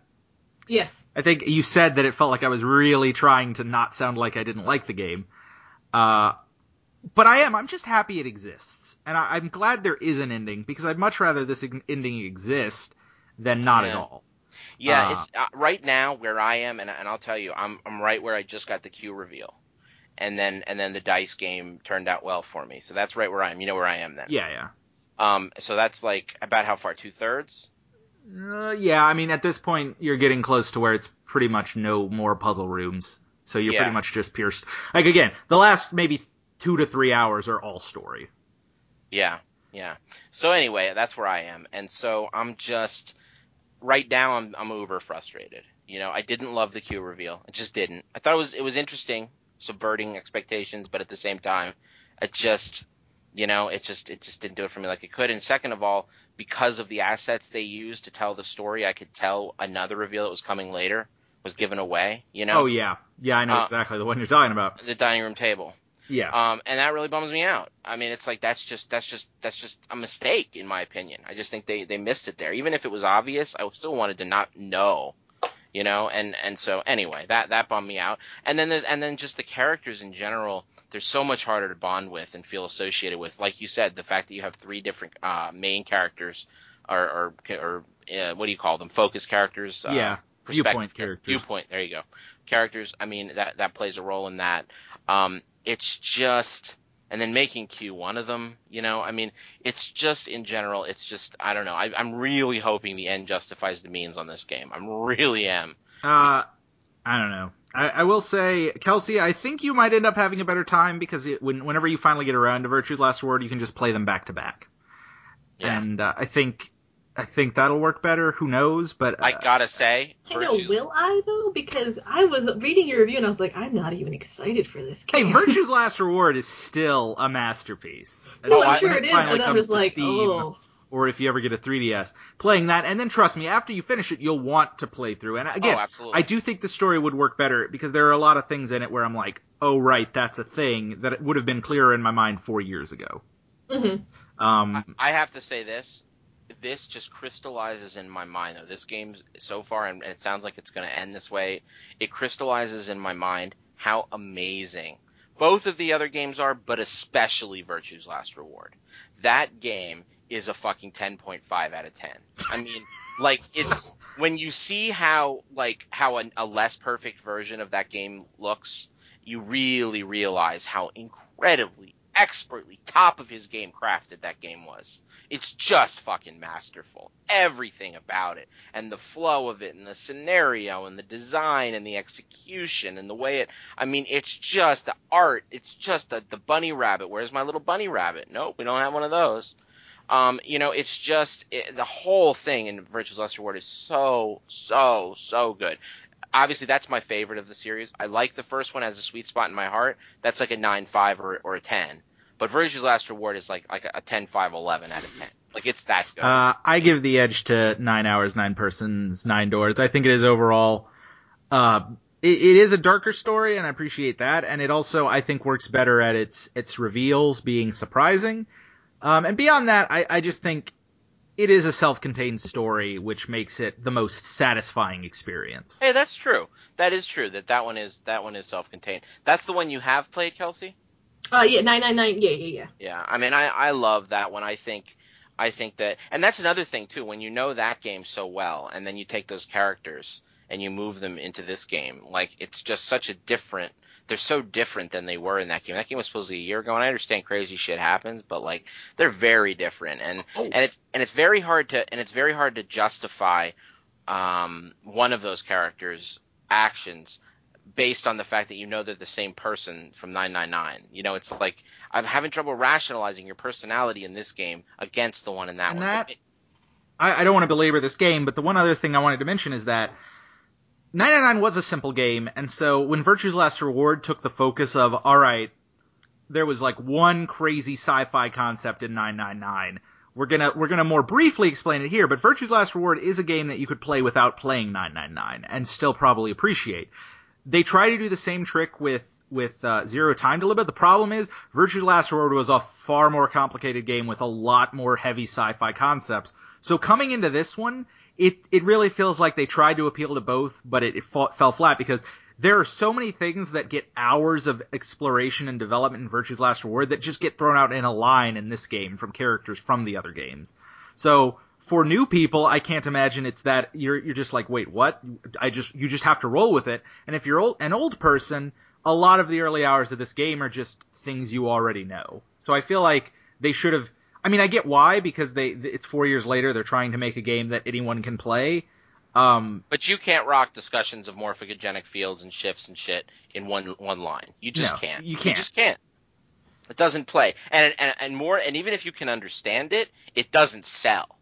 Yeah, you're not nearly as invested or sold on it. I mean, Yeah. these are concepts though that I mean, one of the best things about the first two, and I I know we have to end this, but one of the best things about the first two is the fact that it, it does that really good rule of take one concept, like you just said, or maybe two concepts, and you get one or two gimmies, but then everything uh, like like totally outlandish concepts you just accept. And then the rest of the story you'll love if you just accept these two crazy out there premises. And it serves story and it's great. But at a certain point, if you have too many crazy things and you're not selling them, um, you, you have a situation where it's like, oh, really? That happens too? And oh, there's this technology, this pod technology you can transport. And I mean, you know, it's like, oh my god, you just throw an idea on top of idea on top of idea, and it just clutters the the simple beauty of the of the sci-fi ness of the of the original two. Anyway, Yeah. Uh, so without any good things being said at all about this game, let's move on. No, I'm just kidding. I would say, like, I think I gave it still a seven, five, eight on the site, which I Yeah. it's still worth playing, espe- particularly if you've played the previous two. You should finish it. Oh yeah. Um, anyway, so that's me. Rich, what's your game? Okay, so I am going to start with. I'm going to lighten it up and talk about Splatoon. Oh wow, Splatoon. Yes, yes. So Splatoon was uh, one of those games. It's like one of the first new IPs from Nintendo. Maybe is the first new IP, like truly new IP from Nintendo in years and years and years. Um, and it's like you know Nintendo is dragged kicking and screaming into this new era of multiplayer shooters and you know HD graphics and all of that. And so obviously they're gonna when they do do a multiplayer shooter finally they're gonna do it their own way. I think the last time they tried it was maybe Geist. Was that first party? Uh, I'm not sure. I don't think so. I'll never forget that bonding moment we had when I mentioned Geist and you knew what I was talking about like four years ago. Um, but anyway, Geist is Geist is one of like these secret games I just love to like know about. But anyway, um, really creepy too. But anyway, um, the um, they finally did their version of a multiplayer shooter, and it's Splatoon. And what's weird about me even getting this game is because it's primarily multiplayer but focused, and I do not play multiplayer games as a general rule. Don't love them. Not very competitive when it comes to gaming. Um, not the most competitive person ever, except maybe when it comes to like you know being successful in life. But generally speaking, like when it's like sports or video game competition, it's just not really my thing. And so that sort of takes me out of like the Call of Duty of it all in a lot of ways. That said, I always in a Call of Duty game really enjoy the single player, and in this game it's no exception. Splatoon does have a single player campaign. When you first get to the single player campaign, it's like, oh no, this is going to be a huge afterthought. It's got like these little levels. There's like very little like like shaky story that starts it out, but it really will impress you. And and as as you go through the 27 levels, um, and and also five boss battles, four or five boss battles as well.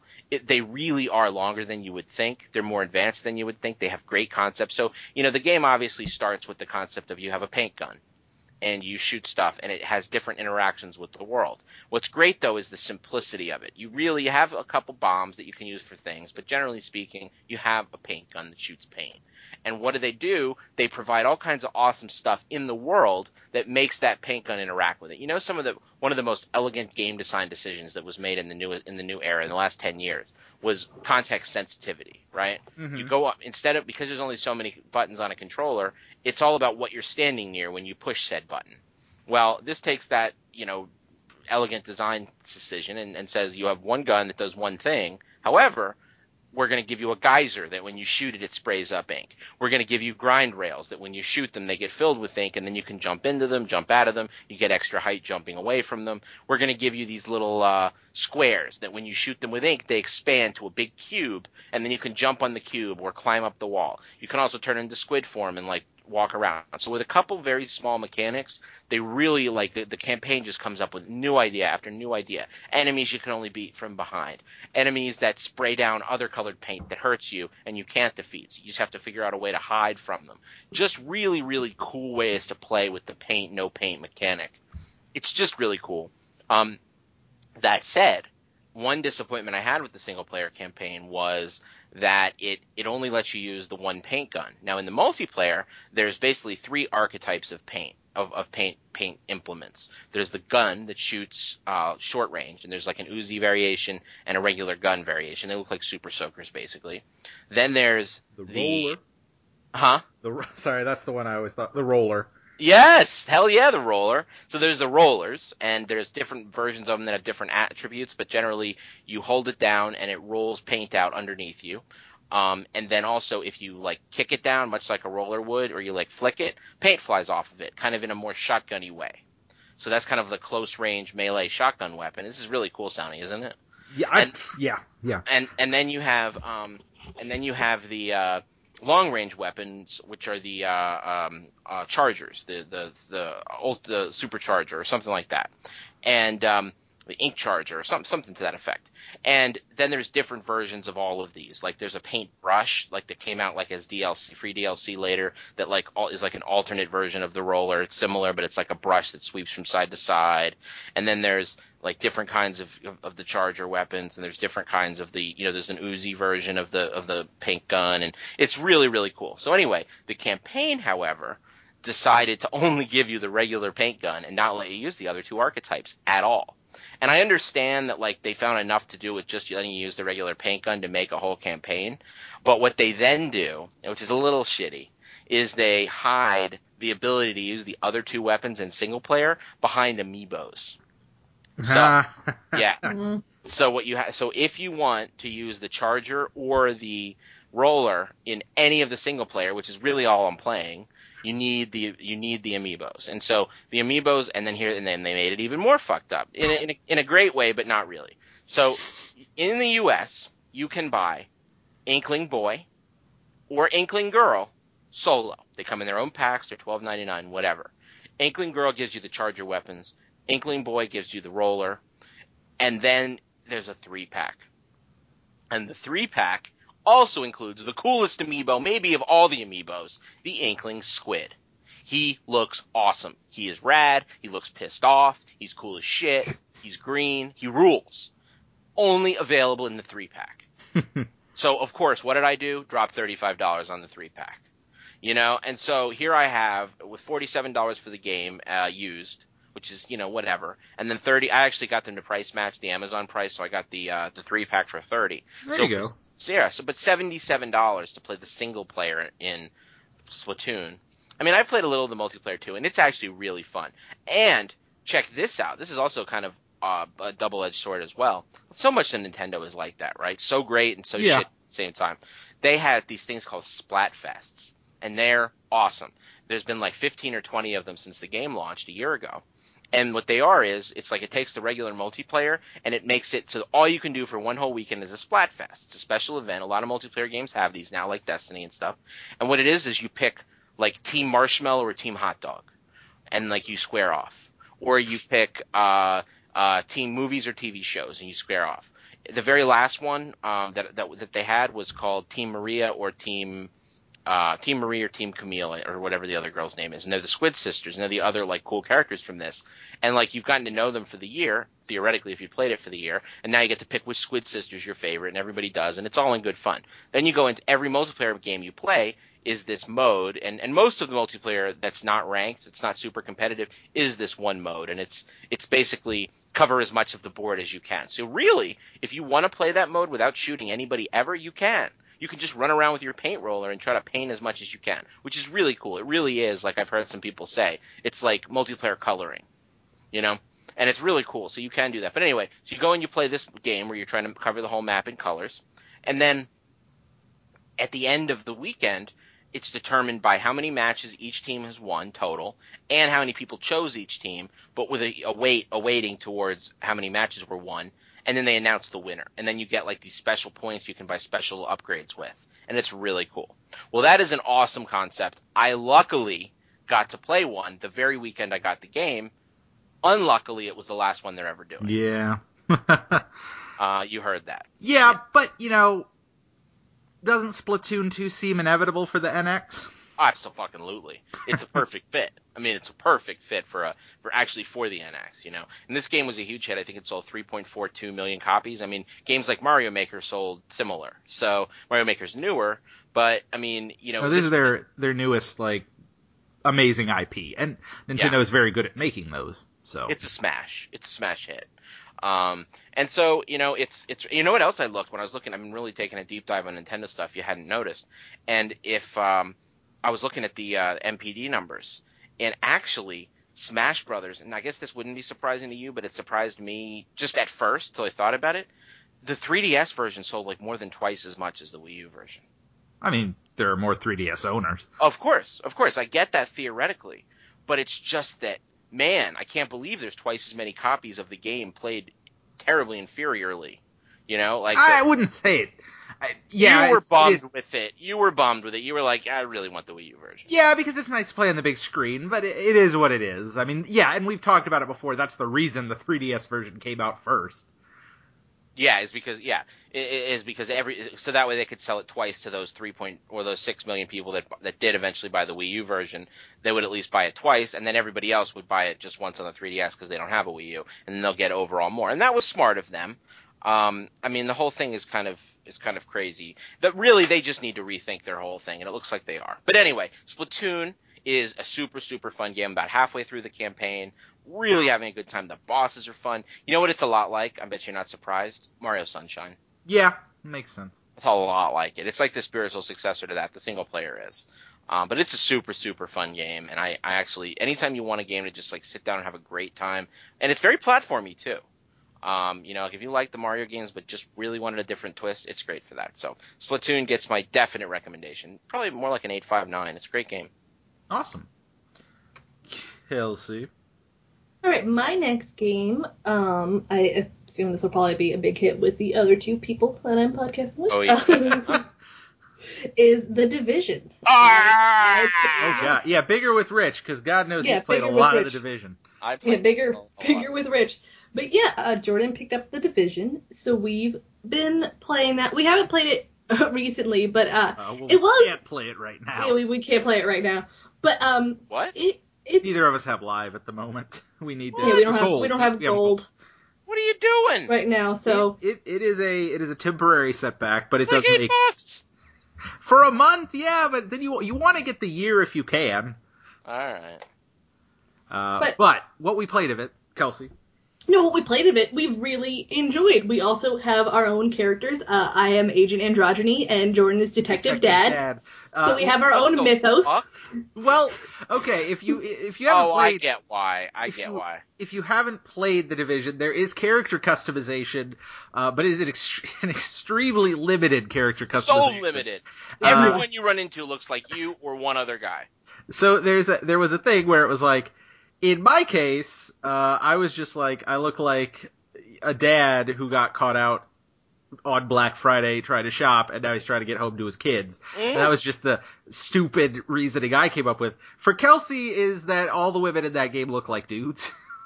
Yeah, Yeah, no, except the not- one that I picked. I tried to make mine as pretty as possible, and it was tough. No, I mean it's just not that I, I'm not smacking down anything. It's just because it's all short hair and like face tattoos. Like that's what you have to choose from. And I'm just like, this is not the character I want to create. But I just, I just so happened I made a very androgynous looking character, No, and so It's all Uh, short hair and face tattoos. You're My uh, my girlfriend said it best was that her character looks like Jeremy Renner, and uh, Who is arguably a pretty pretty guy, but yeah, so it's we just went with she is Agent Androgyny, uh, Agent Androgyny, and I am Detective Dad. We've just been making dumb jokes based off of that.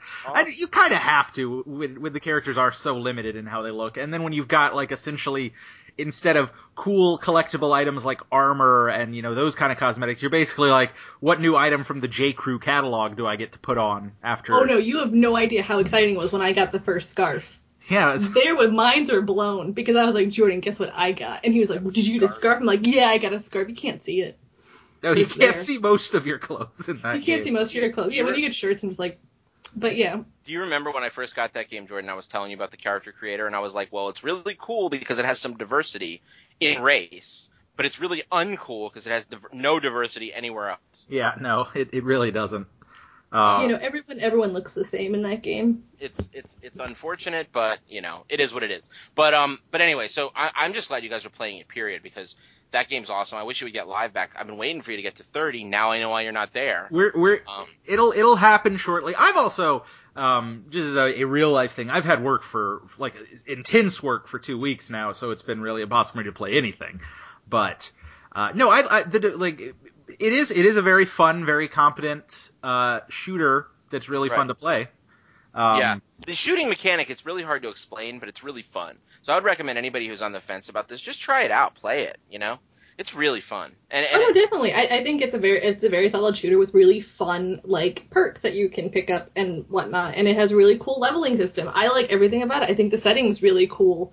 Um, you know, it, it it gets a little un, but it's, it's like with any MMO where you're trying to run from point A to point B, and then you're just like tripping over so many random encounters, and you're just like, I just want to get to point B.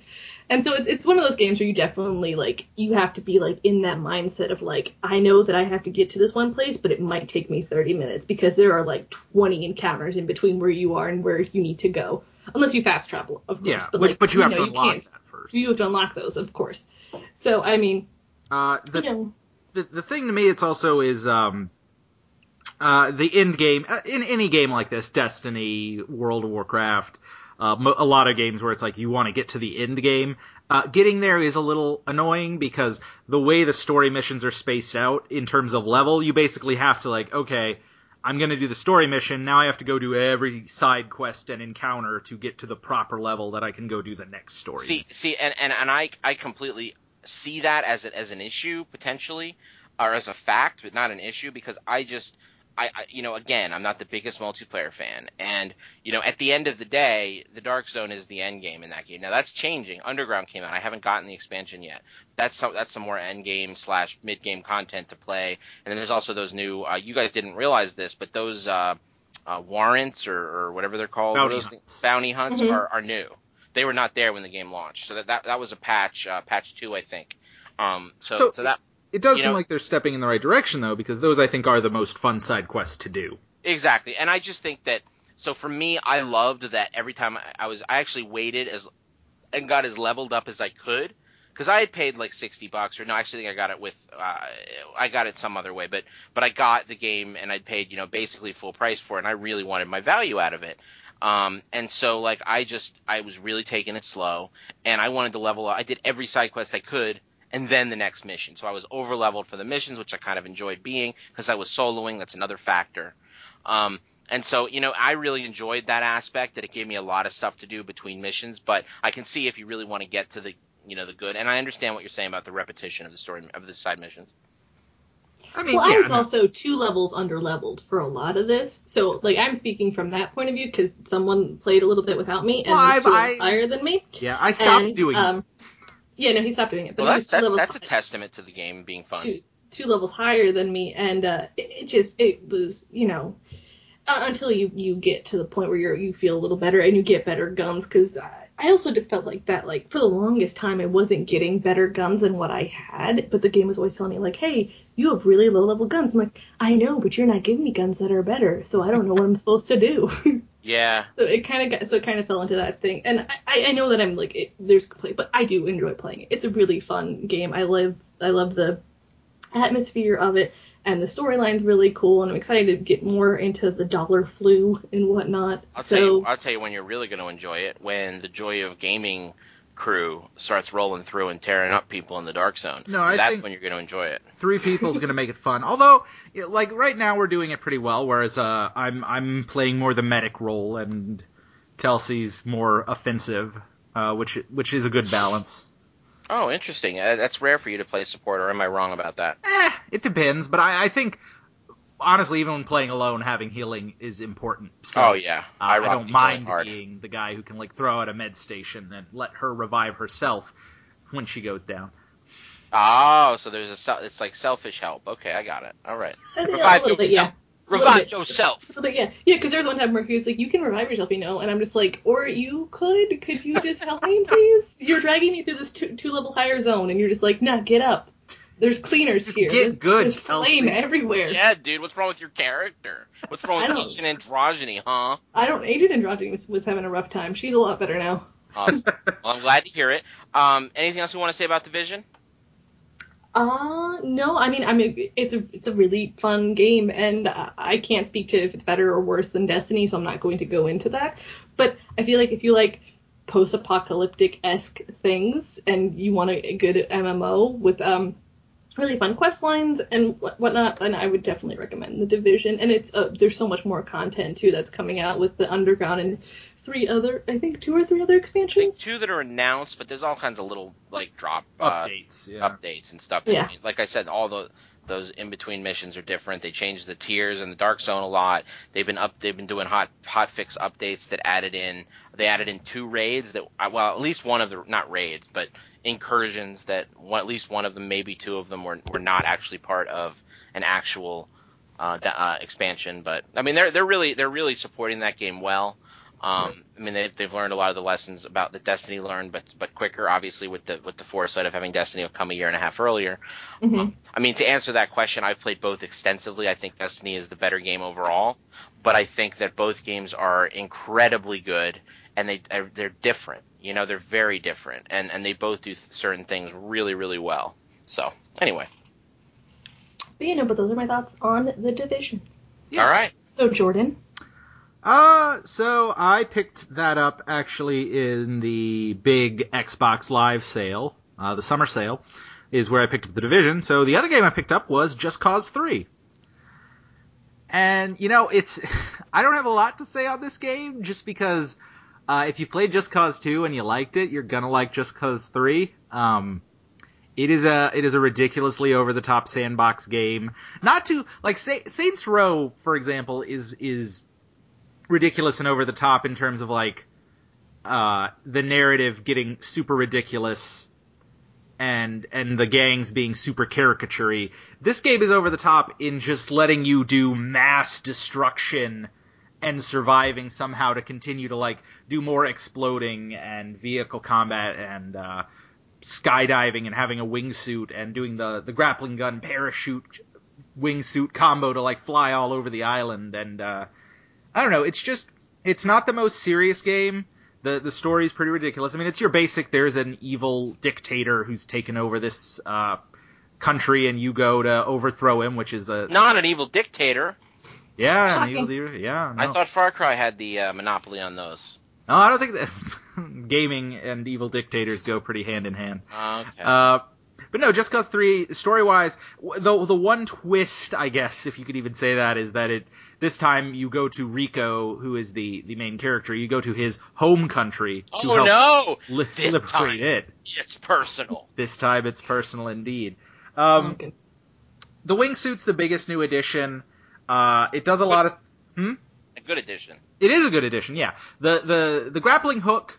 It takes a little bit to get used to. The grappling hook parachute works very much like it did in Just Cause uh, 2 to allow you to get around quickly. The wingsuit adds a lot more uh, speed, and it's a little trickier to get mobility with it. Uh, it took me a lot of practice, and I'm still not the best, but I'm finally getting to the point where I can get. There are wingsuit challenges, and I can get uh, usually three or four gears out of five in terms of success rating.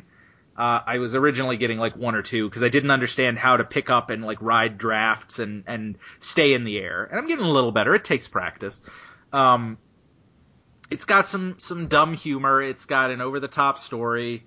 Uh, the big fun of it is that it is kind of a bit you can get really lost mindless because Just Cause has really big worlds, and a big part of it is there are all these like regions, and so there's like there are three big areas that are broken up into about seven regions or so each, and each of those regions have you know smaller like four to six locations that you can go and liberate. So you know there's dozens of these liberations where you go to a city or a military base and you have to find speakers and statues and uh, fuel tanks and generators, and you have to blow up all of these specific items to take over that area. And that's, uh, for the most part, completely removed from the story. Uh, it of course makes it easier if, to get around the world and not be attacked if you have all of these extra bases for you know vehicles and whatnot. But it's just really fun to to kind of put a, like Kelsey said with uh, the other game she talked about. What was it? I I already zoomed out. Wait, Afterbirth? Yes, Afterbirth. Put on a podcast. Afterbirth. Yeah, it's where you can just put on a podcast and take out some cities. Uh, Yeah. It's really fun to do that, and the story is fun. Um, I think I think people like. I always try to bring up like where people will disparage a game if it's humor focused, like the story's not worth it. But I honestly think those can make for some of the best, surprisingly engaging stories as far as emotion because Well, until Saints Row 2 existed, I, I wouldn't have agreed, you know?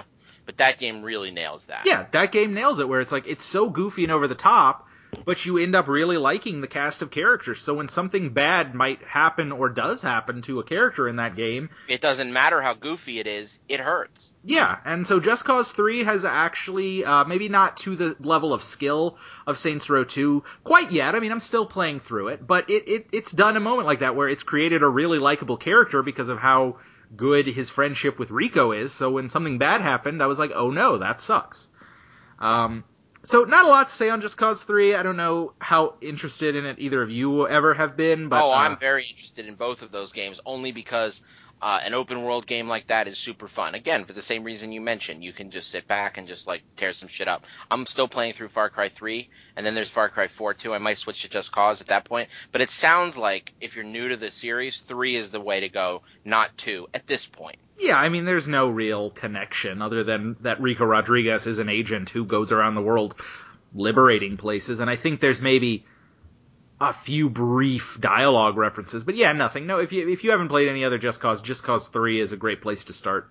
And there's just so much to do from all the different side missions, uh, races, and time trials, and explosion challenges, and just all that. There's collectibles to find. it's just a very really- full game. the thing that you told me that really got me excited about it too was that it's like like with a lot of games that have evolved to their second and third and fourth iteration. In this case, third iteration, it has ap- updates to the uh, uh, quality of life issues. Biggest of those that you mentioned, obviously the wingsuit's nice, uh, nice um, uh, uh, partner to uh, Yeah. complement to the the zip line. Mhm. Um, and then also the fact that you said that you can be halfway through liberating an area, die, and then get to go back and you're still halfway through it as opposed to having to start from scratch searching down every billboard. Yeah, I mean, it, it very much doesn't make waste your time. I love that. A lot of games that games need to respect your time. That was the big change. A lot of people say Destiny finally made uh, halfway through this year when it had an update. It's like it finally like respects the fact that you don't have unlimited time to fuck around. You know. Yeah, So anyway, that's cool, man. I really want to play that. it's a fun one. Um, so that was my next game. Am I up? Yeah, you're up. Yes. Okay, so here's what I was thinking for for moving forward here. Uh, I have one more that I'll talk about here, and then I was thinking we could do uh, each one more big one, or maybe one more that we wanted to talk about, and then if you had any other ones, just do like a quick quick hit on those. Yeah, that's You know, fine. that, that sounds good. Yeah, because yeah. Okay, cool. So I'm gonna do um, my uh, next big one, um, and uh, it, it not super big, but um, I have been playing uh, Song of the Deep, um, Yes. which I heard from Kelsey earlier in the like in our pre-show chat that actually, uh, in some circles on the is beloved. Um, is that right? Yeah, no, um, uh, Game Over Greggy from Kinda Funny, uh, when he was tweeting tweeting about it, like someone had asked him about, um, because Inside was a game that came out at the same time as Song of the Deep, and I, I assume they're fairly similar. I, I don't know why you'd be portraying the two. I'm not I'm not entirely sure what Inside is about. I know it's just from the creators of Limbo, but um, he was like, "No, Song of the Deep is the game you need to get. It's still stuck with me. Like I still think about that game." And I'm just like, "Oh my goodness!" Is Game Over like Greggy is Game Over Greggy like the guy from what's it called? he's kind of funny. He's Oreo Oration dude. That's what I meant. That's what you're okay. talking about. He's yes, well, yes, yes, XIGN. yes, yes, yes. Okay, all right. But yeah, no, he was like, like, like it was a transcendent experience, and I was like, I need to play this game. And so when Rich brought it up, I was like, oh, it has to be in, you know. Well, I'll let you say how you feel about it. Yeah, well, no. So here's my thoughts on it, and I was a little bit biased because from the very beginning of this game, like it was getting sixes and sevens, and it was like this game is half baked. Period. Um, and and it's like it, you know, it, it it's a it's a fun game. Um, but a lot of what I read was like that the combat as you go through the game gets really, and this is really, I mean, I'm a little ashamed to say I was really impact influenced by what I'd heard, um, what I'd heard about it. And they were saying like the combat is fine initially, but you really aren't that well suited. The controls aren't that great. They're really floaty. And there are instances like when you have, there's these, I'll give you an example. There are these bombs. I mean, just to let people know real quick what it is, because uh, mm-hmm. it's kind of got an interesting backstory. It is a Metroidvania undersea game, a little bit like Extremely Twisted Shadow Planet, although I don't think that's undersea, or is it? I don't know. Um, I forget. But you are on a spaceship. But yeah, but it's similar, and it and there and you know it's there's another one I'm, I can not think of right now where you're where you're underwater, but it's like an underwater Metroidvania type game. So what that means is uh, your progression is gated, and and there's this big world that's all interconnected like a Metroid game uh, past a certain era, or like uh, the Castlevania games on the DS, for example, or or the the one that started with Symphony of the Night. Um, and so there are these games where you know you're going to the right for and you play through a chunk of the map and then there's a gate you can't pass and then it says like whoa Medusa's down there taunting you. Go after her. Go after her. You get an item from Medusa, and then that might take you in another direction, and then let, you'll get an item there that'll let you open that gate that you were first stopped at over to the right. So it's like this real circuitous thing where you're like, you know, going through these different ways. It's maze-like. It's really fun. I love them. To me, Shadow Complex is one of the best examples of a modern Metroidvania. If you want one to play, that game is fucking phenomenal. It's by Chair uh, who uh, is is was working with Epic at the time or is bought by Epic now. And uh, anyway, I, I digress. They need, I think they re-released that game, but that game is phenomenal. Um, but anyway, this is a Metroidvania underwater, and what's really unique about it is it's a GameStop funded game. And now I don't mean GameSpot, I don't mean GameScoop, I mean GameStop, the store, funded this development. And they worked with um, Insomniac Games, obviously of the Ratchet and Clank series and, and others, um, and uh, they they basically had a game. To me, it very much feels like a passion project along the lines of Ubisoft's. Um, uh, what is that one I always talk about? Are you talking about um, Child of Light? Yeah, Child of Light. Very similar in that it's beautiful, focuses on a smaller story, 10 hour campaign, 12 hour campaign, a little shorter, smaller passion project from a company that generally brings out huge epic games. That's the connection I make there. And it is that. You know, a couple people at the company are like, I really want to make this beautiful game underwater, character named Marin, her dad, you know, goes underwater and disappears. She has to go after him, and it's like this emotional story told in storybook form, and you know, very you know uh, surrealist and uh, and a little you know different things under the ocean represent things. There's really mm-hmm. cool like different races under there. It's a really cool game so far, but it doesn't. I gotta say, I got about halfway through it and I just stopped and I haven't given it much thought since. So that doesn't mean that it doesn't go on to really take advantage and opt and and and opportunize on on the mechanics that that it's so far introduced. But at the same time, like it really, I don't ever feel compelled to go back to it. But now that you tell me that somebody as respected as Greg Miller um, is saying that it's phenomenal, um, and he keeps thinking about it. I mean, I got to go and finish it.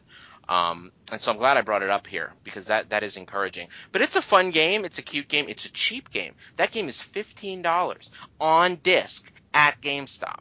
Um, and you can either get it on disc or you can get a download code. And I think you have to go to GameStop for either of those. But it's really inexpensive and affordable. It's maybe it's twenty. But either way, uh, I, but I think I'd put five on it. So maybe it was, I think it was only 15. I mean, it's a great deal. Um, mm-hmm. It's very pretty. Um, oh, I remember what I was going to say earlier. There are some frustrations with the floaty controls. So, like when you're in combat, you can't like. I mean, it's underwater, so they want to make it a little floaty, but you also want to make it satisfying and feel great. And sometimes it doesn't, especially because you have limited weapons. That's not supposed to be the focus and I realized that if as the game goes on, if it gets really combat heavy with wave after wave after wave of enemies, it could get frustrating if the weapon set doesn't improve dramatically by that point. But also, it's floaty and you're trying to do these puzzles. And I'll give you an example. There are these unwieldy bomb-like things, and they like it almost looks like a, a helium balloon attached at the base, and it's a this bomb is the balloon part, and then there's a big string on it, or like a big long part, and you have to grab it from the bottom of the string, basically and wind it through. And you can imagine these are tight little passageways in the water.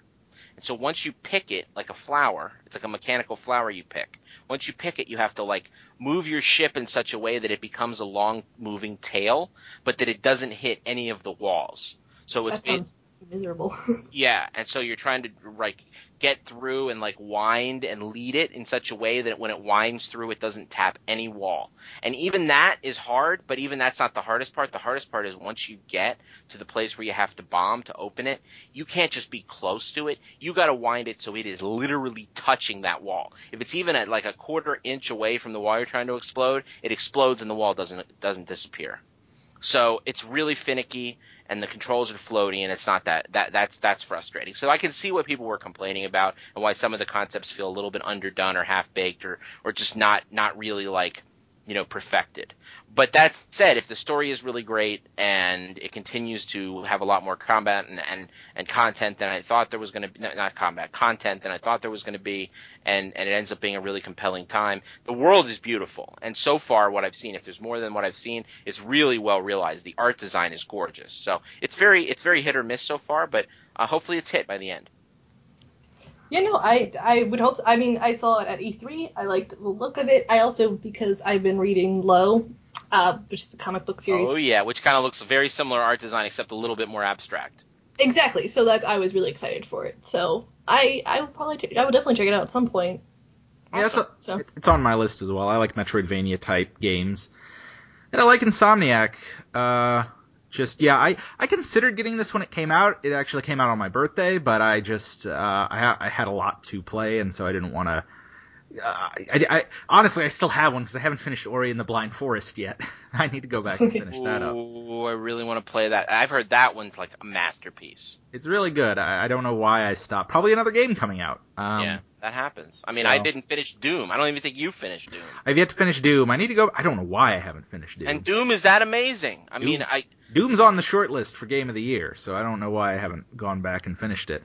Uh, you know, it's well, probably you know the story's not anything that like is propulsively invested. Which you were like raving about previously. No, no, no. Well, the point, the story's good because the story you were you were more into the story. I love the fact that that the story isn't like a necessity, but it makes it so it's not like I'm playing through to get to the end. I'm yeah. just playing because I'm enjoying it. Yes, at least it gives you an A to B. Yep, for a good reason. Yeah. So I don't. I'm not like dying to know how Doom ends. I'm just. I when I when I want to play it, I know it's going to be solid. I see. That's a really good point. That is a game that doesn't necessarily have a time limit, and it is long. It does have a lot of content there, so that is a good point. You have it sort of waiting in the wings for when you're ready for some awesome, kick-ass, basically what Duke Nukem should have been. Yeah, pretty much. Um, uh, so let's see. Kelsey, I guess, is up with her game. Yeah, so go, is pick a pick a big one and, and a couple little ones you wanted to like quickly mention.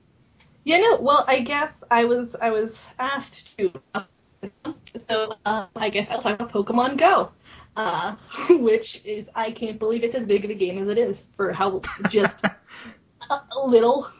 Like it's just an app on your phone, and it's it is it is all consuming to me. Um, I check it oh it's way too many times in a day, and I'm just obsessively like min maxing things so I get the most experience and trying to catch catch them all. And my brother and I have a day where literally we go out and we like walk around like areas around our neighborhood or just areas around where um I live and hit Pokestops and try to take over gyms and try to find new Pokemon and like we literally will plan it out. Like we're like, all right, where are we going this week? And I'm like, I want to go by water. He's like, all right, we'll go by this park and this and that. And on go. That's why I don't play it. run it the title. I can't believe how much I I if you were like, hey Kelsey, there's an app coming out and you can catch Pokemon in altered reality. It'll be really cool. I'll be like, yeah, I'll probably check that out. No, I'm like going on like so many walks around my neighborhood. My well, dogs are like, only one, dude. You're not the only one. Oh no, I, I know I'm not. It, it is. It is. I can't believe that it's still for a game that started off as an April Fool's prank that I never thought was actually going to become anything more than an April Fool's prank. I can't believe how much it has taken the world by storm, and how much it took the world by storm before it was even released in like huge countries like Japan, which has just just lost their minds over this. Like it it's it's it's amazing. I honestly can't believe I'm saying this. It's amazing. It's so much fun, and the community that it's built is kind of reminiscent of like the community that like when I played WoW. That you know you just you had a bunch of people that all were able to get together and you were able to do this one thing. And same with Pokemon Go. Like my brother and I, we went to this one shopping mall, and this guy happened to drop a lure, and he was like, "Hey, you know, if you guys want to sit, a lure is like um, you can put it on a Pokestop, which is like a landmark. You put a lure down, and in that area, it'll increase the rate of Pokemon that spawn there." And he was like, "Hey, you know, if you guys want to sit down, hang out, like feel free." And so we just hung out with another dude, just talking about Pokemon and like talking about what teams we're on and what we'd like to see. And he Team was just Mystic for life. Team Mystic. Are you Team Mystic too? I am yes, Team I'm Mystic. Team Mystic. So is everyone I know for the most part, which is nice. Yeah, Dylan's Team Valor, and you know, Whatever. I'm, I'm sorry, I'm sorry for him, but uh, but I just I can't believe like and like I said, it was just amazing, and you're making these all these really cool connections and whatnot. Now I will say that there are some dangerous things, of course. So if you're you know maybe a younger listener, don't go out by yourself, or even an older listener, don't go by yourself. Don't go to places that you think are sketchy just because there's a Dragonite there. Like just please please use your common sense. Just that's all I'm asking. But yeah, um, it, it's so fun, and I can't, like I said, I can't believe how really simple of an idea it is, and it's just it's just like well, I mean, it's genius. everywhere. It's, Oh, it's- no, it is. And what's really what's really compelling to me about the whole movement is the fact that first of all, the whole thing annoys me. You either here this is one of those games. If you either play it or it annoys the fuck out of you. I mean, those are the two categories. Period. Um, and I understand like very firmly why people would love it, and I also understand why I don't want to play it. Um, but at the same time, it, it, it shows me how important a good IP is, but also how important good mechanics are, but also how much games can fail if they don't have both. Because you have Pokemon, which always did well, but if you put Pokemon on Pokemon Mystery Dungeon, that doesn't mean that game's going to sell the same as Pokemon the game with the good mechanics. And if Mhm. you put Pokemon, you know, some other offshoot Pokemon game like Poke- Pokken Tournament, not going to sell as well as Pokemon X or Pokemon Y. Vi- vi- and vice versa, you take uh, Niantic or Niant, whatever the company is, Niantic. Niantic, and you take their game. What is it, Incurve, Incurve, or what is that one that it was based Ah. off of? I don't remember. I don't remember. Incursion or Incurve or something like yeah, in- something like that. something like that. Basically, it was Pokemon Go without Pokemon. Uh, Mhm. it was this concept. I mean, this is why the two companies came together. They said, "We have this great concept. We have this great IP. Boom." And you have basically this this alternate reality. It was just like it. It just didn't have Pokemon to catch. It had other shit to do in these real world locations, and it did okay, you know. But it wasn't Pokemon Go. And now you put these two phenomenal things together. Amazingly good mechanics and a good IP, but not only that, an incredibly good cohesion between the two. They fit Mhm. really well. And so when you ha- it's like a special magic sauce and and all at what comes out the other end, the joy of gaming, you know? I mean, it's sure one knows with it, but you know, it's just it's there is a formula, a, magic formula. And I think it plays a role in that because that game was not a huge deal until the Pokemon IP was added, although the gameplay is pretty similar. It's, I mean, a big part's nostalgia. You have people who probably haven't thought about Pokemon in, or, or at least haven't been actively Pokemon obsessed for 20 years. But again, uh, 90s nostalgia is a powerful thing for people in their 20s right now, so Yeah. it, it makes perfect sense. And there's a, that's a big part of why it's the original 150 to start. I mean, they are the originals, but um, that's what people remember, and they're going to be adding more Pokemon, and they're continuously updating it. But this is a game uh, I just I, I thought Kelsey would bring, should bring it up because again she has been playing a lot. I haven't had a chance to yet as much uh, because I've been a little landlocked lately. I've been working a lot, and even though it's on because it's on the phone, uh, it's a it is a bit of a battery drain. So so to just kind of try to casually play it kills your battery life pretty quickly. Yeah. Uh, so I've been waiting till uh, my girlfriend, who's e- she's even bigger. She's like level 15 already. Uh, which oh, by the way, did you see the news? Level 40 is the cap. Yep. It takes Yeah. 40 million XP to get to that. and and the guy who did it like said I just did this I, he hacked the game just to prove what it was to find out the limits of the game and then he's I mean to save face because people would just hate this guy he's basically like uh, by the way Nintendo uh, hint, uh you know nudge nudge please delete my account because this was just a test you know but it is level 40 go ahead man sorry No, um, yeah, but yeah, I just uh, I'd like to play more of it. I'm only like level seven, and there's way more Pokemon I'd like to catch.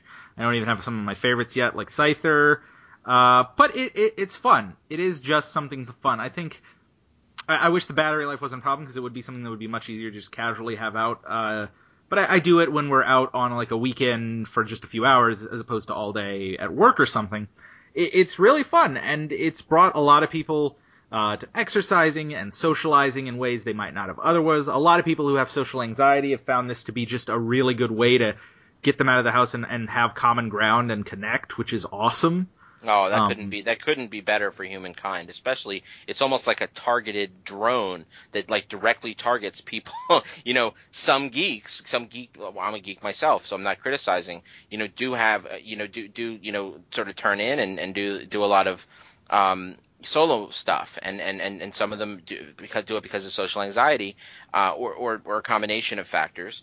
And this sort of like hones in on that exact target market, and it's just like, hey guys, here's an awesome reason to get out and meet people. Let's do this. Yeah, I And mean, i- in a beautiful way. In I- a beautiful way. I- I'm I'm like that, and I'm you know not That's to, true, to yeah, misjudge Kelsey is too. So having Oh, that yeah, she no, has I a story definitely- like that at all is crazy.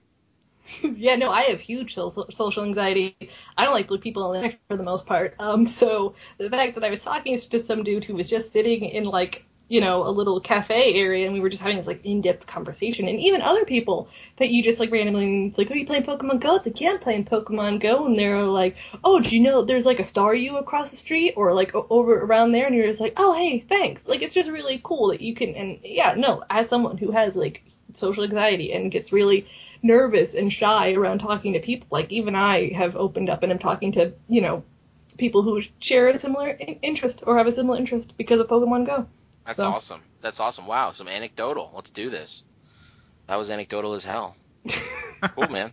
Cool. Uh, Um, all right, Kelsey, what else you got? Give us a couple little quick hits. Um, well, the only other one that, because the other one I we will talk about when we get to the theme, um, is XCOM Enemy Unknown. It was the free game last month, I Yeah. think. It was free game June. last month. yeah, June. Yeah, June. Yeah, June. Um, it. I can't believe how much I like this game. Uh, I hate games with permadeath because they give me anxiety, and I'm this game still will lead me to an early grave. But oh, it's so much fun. I'm so glad that I finally picked it up and played it because it's not a game that I would normally play. It's a game way out of my comfort zone of like strategic sort of I, I don't grid based combat stuff like um type game, and it's just a lot of fun. And if you you know had a had gold in June, you definitely should have downloaded it and definitely check it out, even if you're not into those types types of games, because it's just so so much fun. I, I it's just it, it really does it well. There are a few things that are a little you know like you're like I can't believe I missed that shot. That was like 95%. But besides that, like it's a lot of it's a lot of fun, and and I enjoy I enjoy playing it. So, I- but that's really I, I've been playing it too. Um, and this this because this kind of leads into the my last big game. I, I would like to make the note. What I think it does well with permadeath is that I think the best games for permadeath are are games where th- your unit's max level isn't that high. It's yeah like definitely. you, you you can level them up and having like a fully leveled up unit is awesome, but it doesn't take forever to get like the disparity between a starting out unit and a max level unit in that game isn't insurmountable.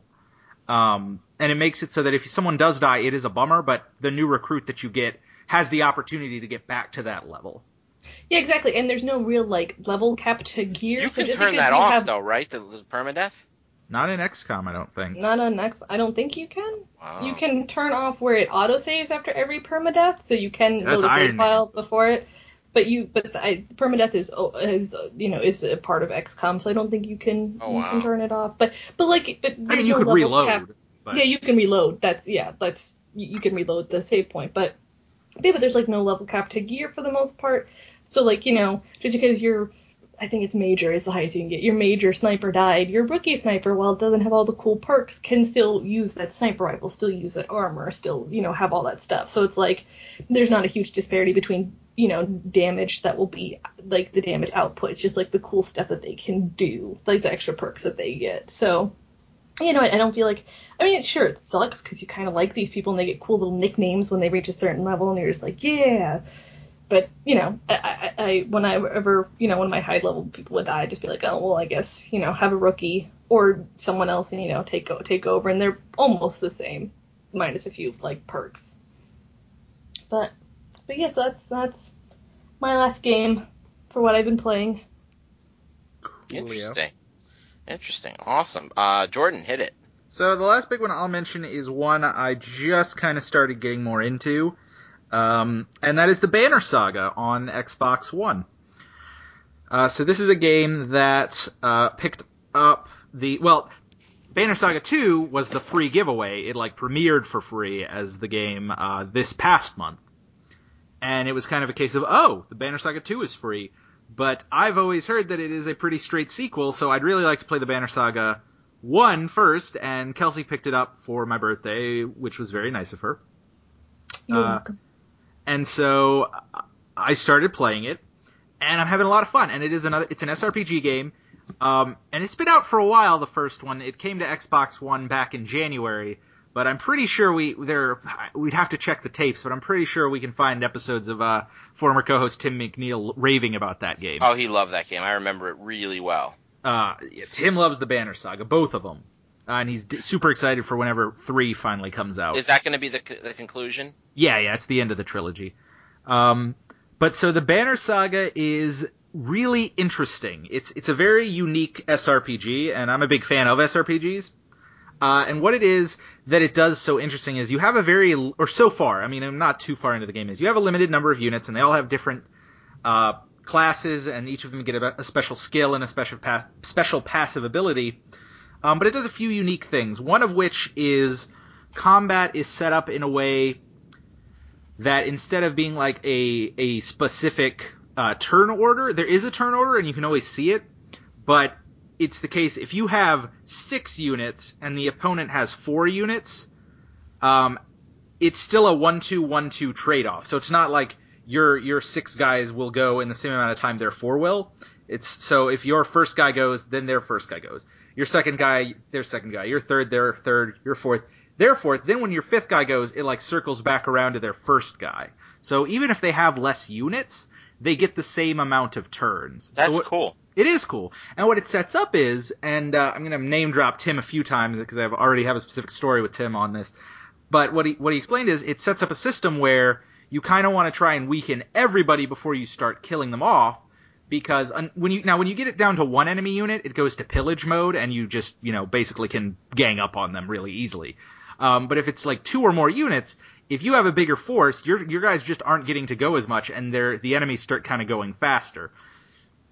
So it sets up a system where you're like, what you kind of want to do is like get everyone down to one or two hit points so that you can kill them all like in one go. Um, and that's Interesting. yeah, it's an It interesting. takes some thought to even figure out why that makes sense, but it does. It does. But what is also interesting is the way combat is set up, and it makes it a little hard to wrap your head around. So I'm going to do my best to explain it. It really is hard without visuals, but uh, in combat you have two things that you can attack on an opponent. There's their shield, and then there's their strength. And their strength represents both their health.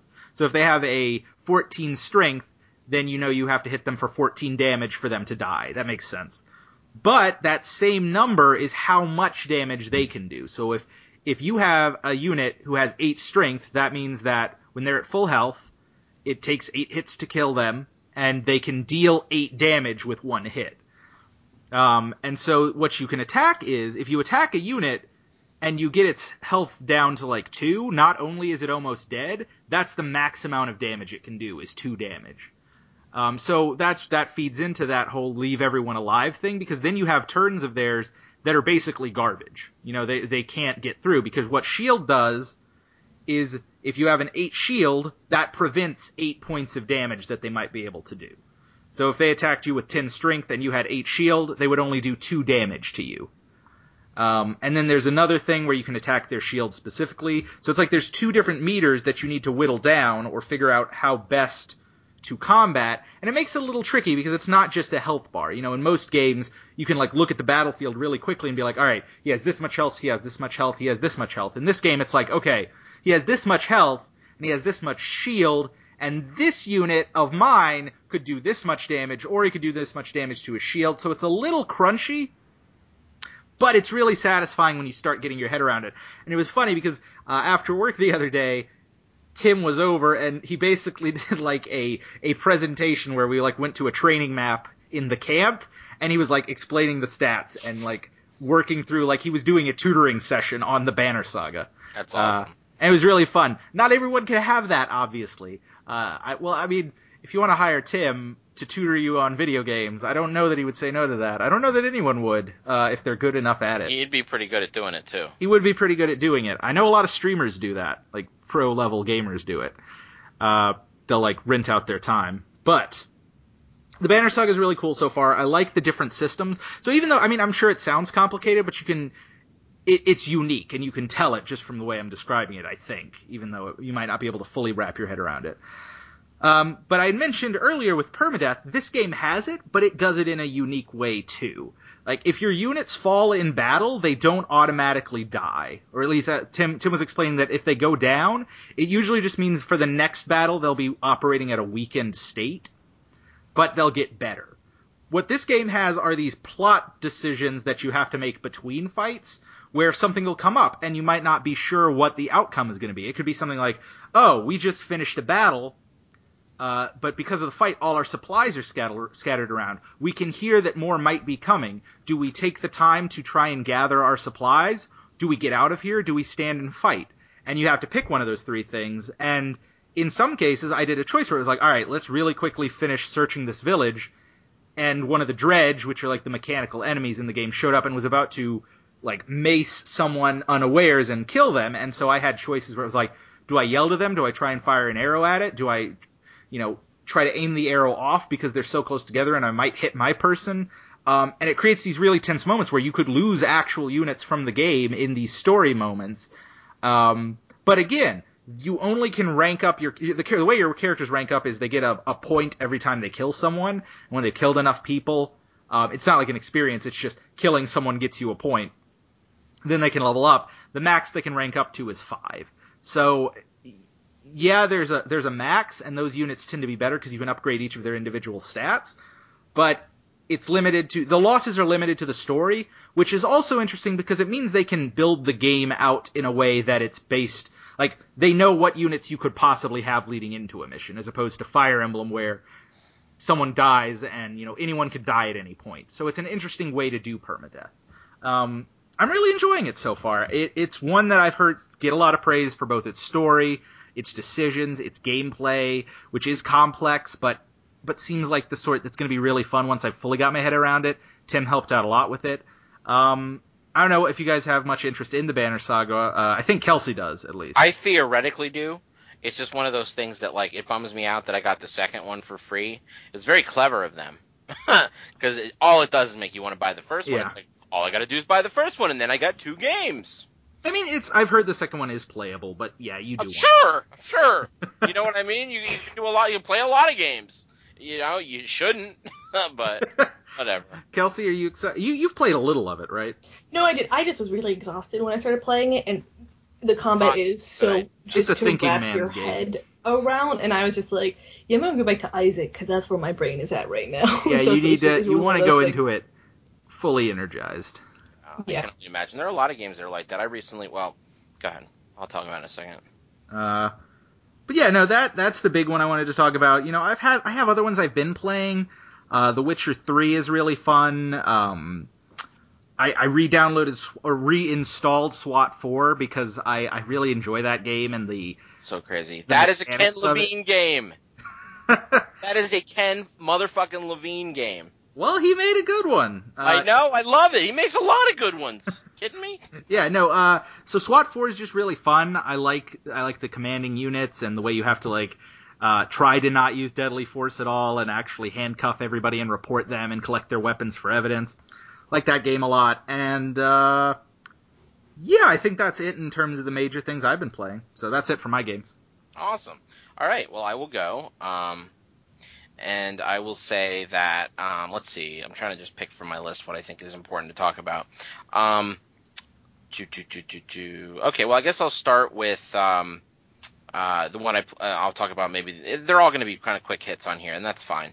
Um, Dragon Age Inquisition. So I was looking at that big sale, that big gaming sale that Xbox had, and I was really trying to decide. I was like, hmm, Dragon Age Inquisition had the Game of the Year uh, version. Was it like 15 only? I think. It was Something cra- like that. It's crazy cheap. And then there was The Witcher for 25, and it wasn't Game of the Year.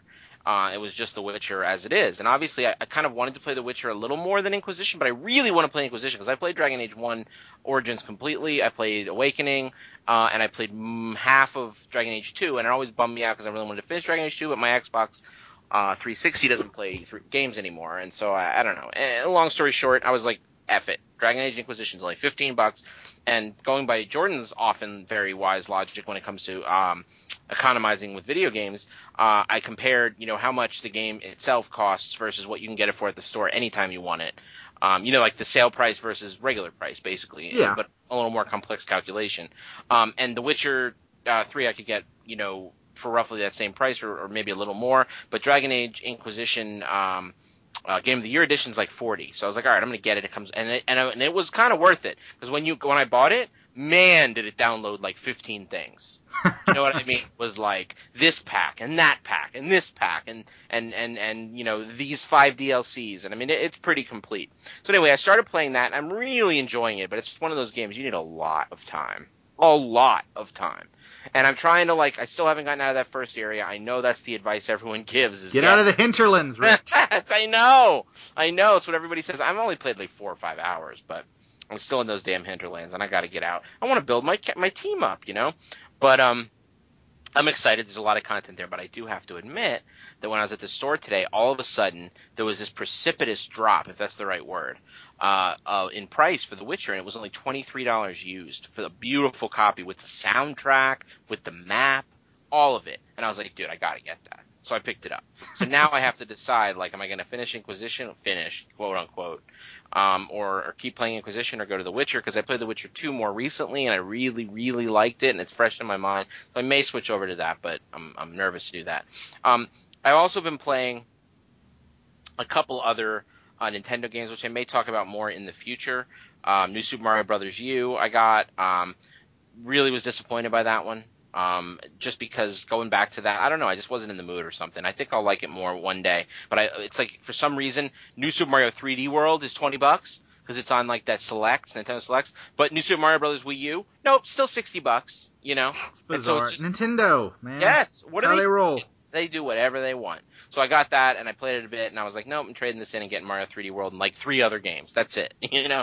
So anyway, I got Mario 3D World, so much better, so fun, so great. That game is just like you, you got to play it, Jordan. It's masterful.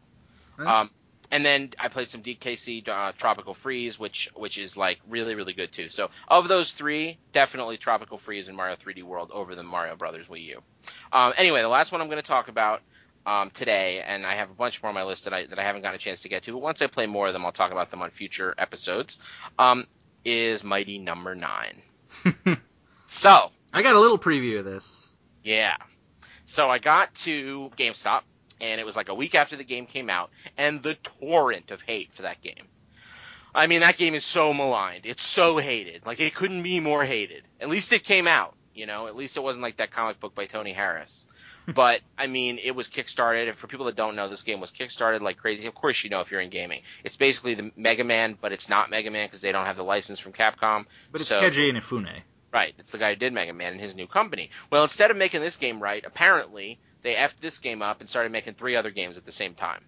Uh, and not only that, but like all the really beautiful like sprite graphics are gone, and now they have these horrible like 3D graphics that everyone hates. The explosion looks like looks like bad pizza. Like that's that's oh, that's how bad it is, right? I mean, it, it looks horrendous, but that isn't even enough. Like I was like, okay, so anyway, I get the GameStop about a week after it comes out, and it was only seventeen ninety nine, and and already the game was ridiculous. It was like a forty dollar game or thirty or forty dollar game coming out, and like totally unacceptable. Take a page from Song of the Deep, bro. You know, like and and and and release your game for what it's worth. But anyway, they didn't. Uh, they brought out this this this bad boy at like forty bucks from Mighty Number no. Nine. And I mean, even like Mega Man Nine and Ten were like fifteen bucks, you know. Mm-hmm. But anyway, so they put this thing out. This game is really hard and unfair as hell. It's so fucking unfair. There is this part, and I, am never gonna be able to do this justice verbally, but I'm gonna try. I tried playing through a couple of levels. I was like, eh, these are kind of hard. They're not kind of not that fun, but they're okay. The absorbing. So every enemy you kill, you're basically supposed to absorb them. So as you play through the level, like you, you shoot a guy a couple times, he becomes like this weird like, you know, Morphe looking look, and then uh, you you like shoot through him with a dash move, and you absorb his like robotness or whatever, his little like chromosome robot chromosominess and like you absorb that for god knows what reason. They don't really explain it. The story's horrendous. The characters have no personality. They're just like there's like mega man and there's uh what's the girl in mega man? Roll. Beck and And- call in this one, right? Right. I mean, it's just stupid. And I mean, they have no personality. The story's horrendous. Um, but even all that would be fine if the gameplay was really fun. A, the like the the the, the gameplay mechanics are like, eh, they're all right. The levels are like hard, and that's fine. Challenge is good, but dude. So there's this one level that I got to. There's like the third or fourth robot boss that I tried to fight. I never beat one of the robot bosses, and I played this game for hours because it's just like I, I I mean, there's no like good way to like order to beat them in. It doesn't even seem like there's any room for you to get powers from the robot bosses because it's like you already have like this this move set that I can't really understand how powers would even work with the button layout. I mean, it, it's it's it's a mess. But there's this one part you get to, and there's like these fluctuating energy circles. So imagine a circle, and like it has like so so imagine a circle within a circle. Um, there's one big circle, and it's like basically like a big cheese wheel sitting there, right? Like on the wall, and you have that, right, and then it like radiates like from the core of it, but really there's basically like a quarter inch of it that like recedes and comes back out, recedes and comes back out. Um, and it's like fluctuating super fast, like wow, wow, wow, wow, wow, wow, wow, wow, wow, wow, wow. So there's like a little quarter inch that like sort of opens for a split microscopic second and then comes back, and it's just like this constant radiation. Well, I couldn't believe it. It's but it, after like the 15th death, I looked online, and you're literally supposed to dash under it when at, the, at, in a literal mill, millisecond. There's no way to predict it too. It's like it's so chaotic and like non. It's like it almost feels random how much it like radiates and, and fluctuates. I mean, I couldn't believe it when I found out that's what you're supposed to do. I saw some guy playing, and I was like, oh my god, I can't believe that. He was chuckling. He was like, I can't even believe this. He was Oh just like, he was appalled. He was like, oh my god, I can't believe that was what I'm supposed to do. Come on. You know what I mean? It's that kind of experience. And it's really too bad because there's so much potential there. Like, go back to basics, dude. Make freaking Mega Man 9 again. I mean, like, it's just such a fuck up. It's such a fuck up. How do you fuck that game up? Years and years, and all they gotta do is make a 2D side scroller with the guy who invented Mega Man. And I guess, and I guess what it really shows you is that there's a lot more value. I mean, not that I didn't know this, but this just proves it again. And that is that the team that makes a game is very important. Like Kojima's important, but so is maybe that's a bad example because Kojima's really important. Yeah. But but generally speaking, like just because you take the director away does not mean you're, you're you're it may hurt your company really bad. But it's not just that director that makes the game. The whole team that was put together was a magical moment in time. When the best games were created, it was this magic synergy. Games is a collaborative medium, just like comics, right? You can't just say, oh, this this director in every case is all that matters, and he's magic, and he can just put together a new team and make Mega Man again. Lightning can strike again just because he's Keiji Inafune. And it's obvious that's not the case, because if it was, it wouldn't have taken three or four years and sucked. You know, I mean, I don't know. I just don't know how this game went so wrong. I'm sure there'll be big exposés about why Mighty Number Nine went so wrong. But so many people put so much money in, they had to ask for more money like three times. They delayed the game like eight more times with weird excuses like online leaderboards. I mean, just ludicrous. And it'd be all fine if the game came out and was awesome, which it is not. yeah. So, It's unfortunate.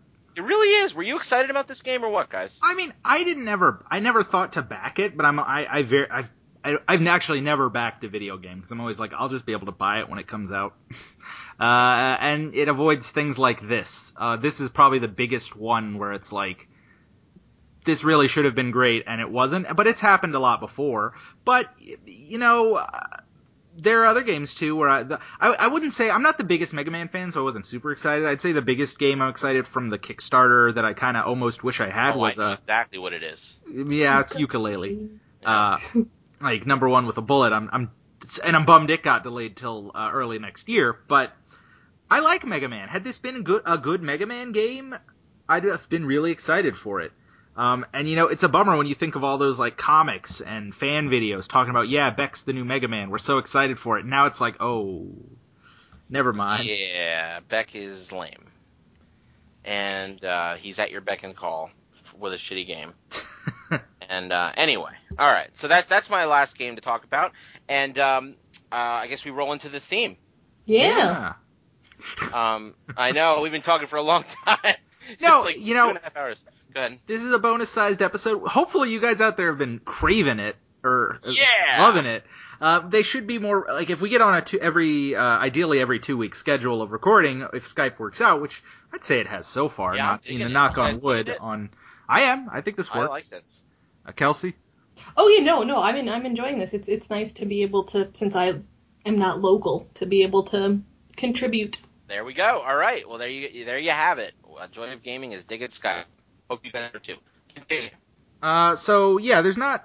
So so remasters. Uh, this was just kind of an off the cuff theme, but it's something we've noticed quite a bit. Is that there's a lot of gaming remasters that that come out, whether it be collections of older games, uh, games with updated graphics, sometimes just straight re-releases, but they're they're considered like the the gold edition or the the updated edition, or if you're lucky, something as glorious as the definitive edition. Uh, And but we've just seen that it's been kind of a hot thing to take older games, give them a new coat of paint, and bring them out on new systems. And in a way, it makes sense, especially nowadays when game development cycles really have only gotten longer. Um, in terms of getting funding, how long it takes to perfect them, and and if you want to keep a franchise hot, you want something for fans to get into, and these remasters kind of offer that, a way to uh, keep the franchise alive, as it were. You know, Gears of War 4 comes out this year. They had Gears of War Ultimate Edition last year. Um, and it's something you see a lot. Resident Evil has a new game coming out next year, but this this this year has been all about the let's bring every three let's try to bring every Resident Evil. Every Resident Evil to the new consoles go. yeah, that's well, well, the well, the only thing, the thing about that that's so kind of, um, I mean, I know you guys are really enjoying five, and not to spoil that, but you know, the thing is that those games already had HD remasters or re-releases, like like all these games already, like okay, X, I'm saying it wrong. Xbox 360 already had like 10 remasters of Resident Evil games. Like it was like, and, and then before that, like there were other really releases. Like hasn't Resident Evil, Resident Evil 4 has been re-released on. Let me get through it.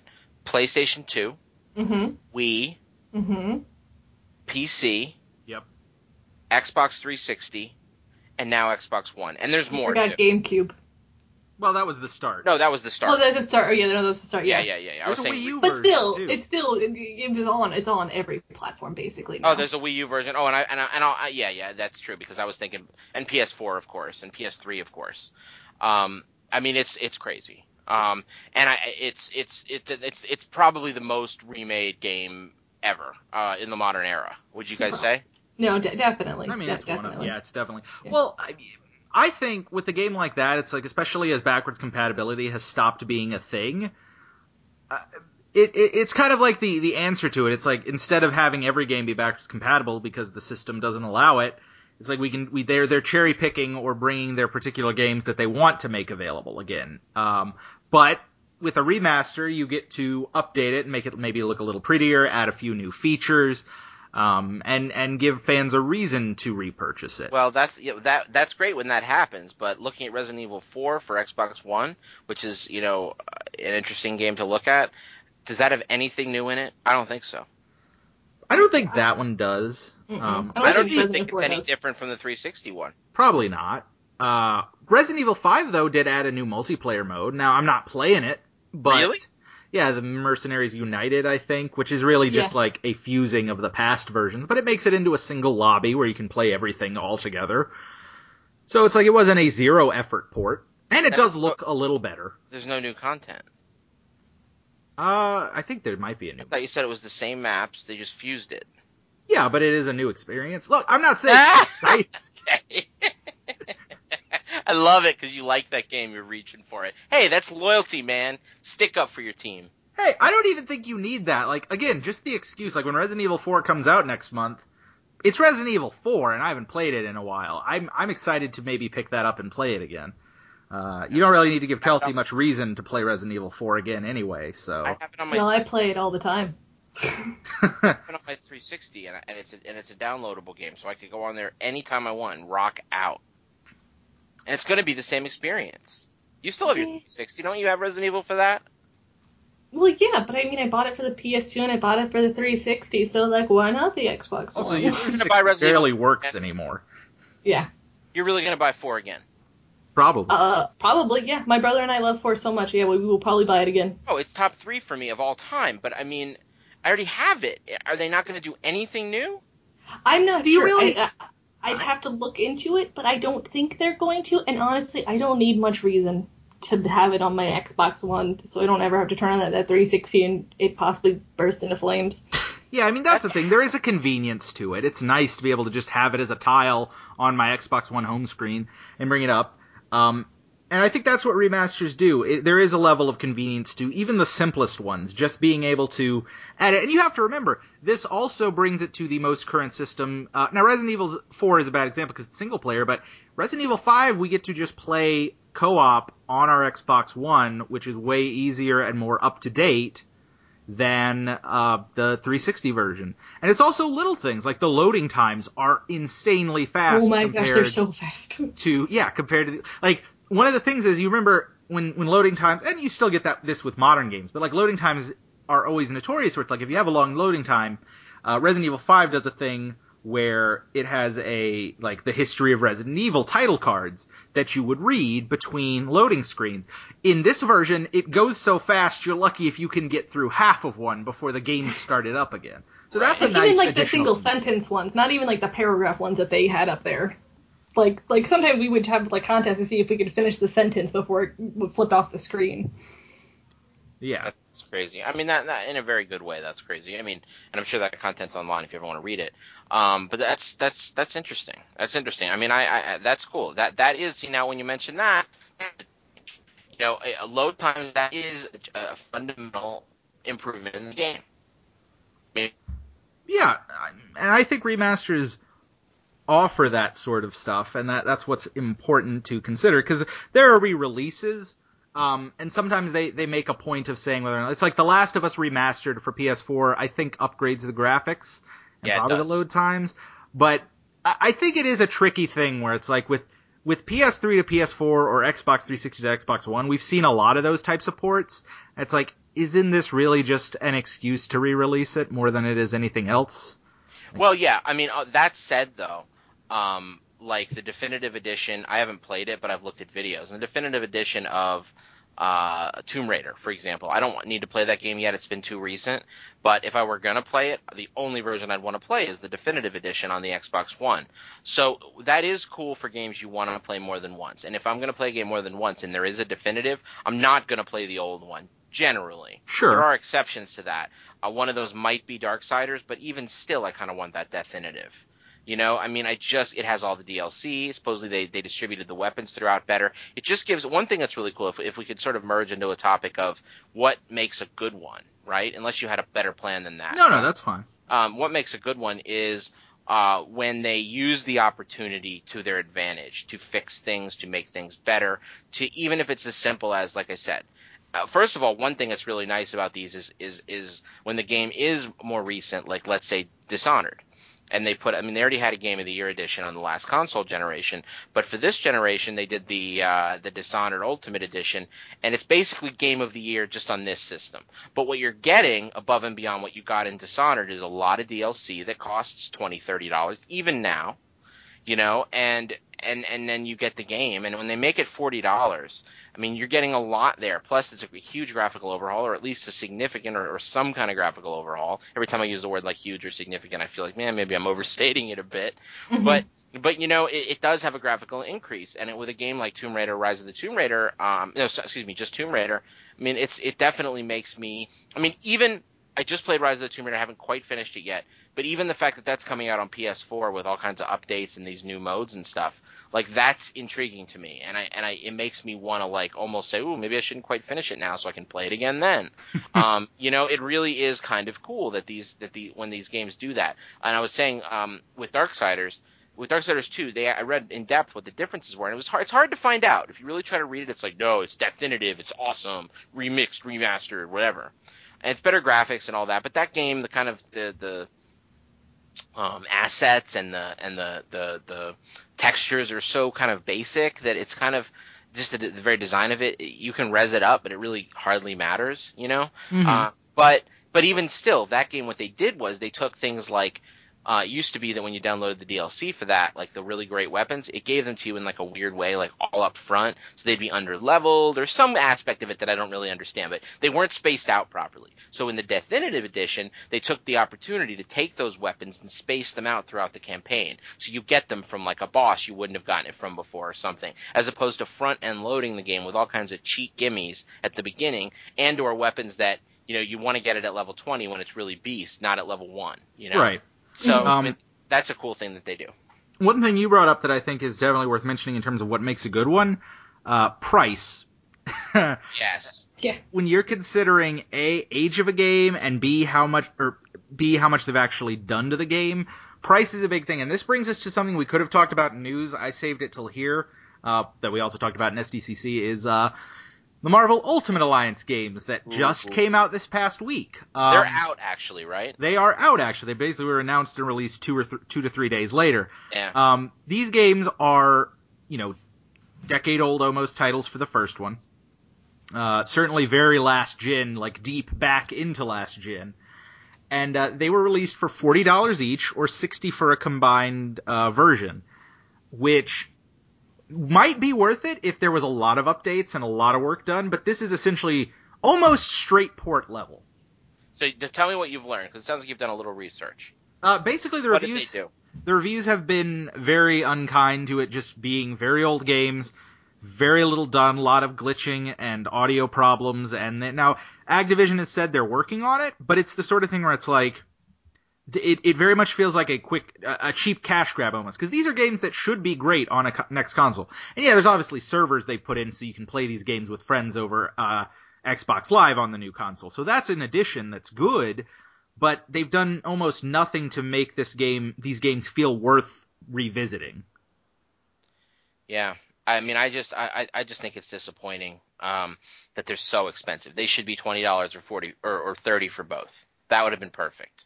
Um, I mean, now, now, granted, I think they're they're playing basing that a little off. I understand the original one, especially because it was packed in with so many consoles. Um, you know, did go down to uh, uh, did did go down in price, but that the second one was a little more expensive, and it's still pretty expensive get, or at least it was like thirty bucks maybe for a while. The Right. second one, but even still, like it, it's just the, the whole point is you bring these games out now, and they, they, you're supposed to charge what they're worth. And I mean, they got to drop the price on these. They just have to. Eh, Do I hear something dying or some something? I'm hearing a beeping. Is that you guys or what? Ah, no, I think, uh, Kel- we dropped Kelsey on the call here. Oh no. Okay. Uh, we'll, we'll, we'll try to get her back. Um, or well, Rich, Rich is in charge of the call. Yeah. What are the Skype problems we might run into from time to time? Um, oh no. But, and f- as far as other things are t- worth talking about, there have been a lot of good ones, and I think there is a question of how much is a remake and how much is a remaster. Um, but the ones I always like to think of in terms of some of the good ones are, you know, The Secret of Monkey Island, that was basically a full graphical overhaul, and that's obviously to the next level, because that's a game from the early 90s that came out in the late 2000s with a remaster, and it gave, you know, a completely new vo- vo- vocal, vocal soundtrack to it.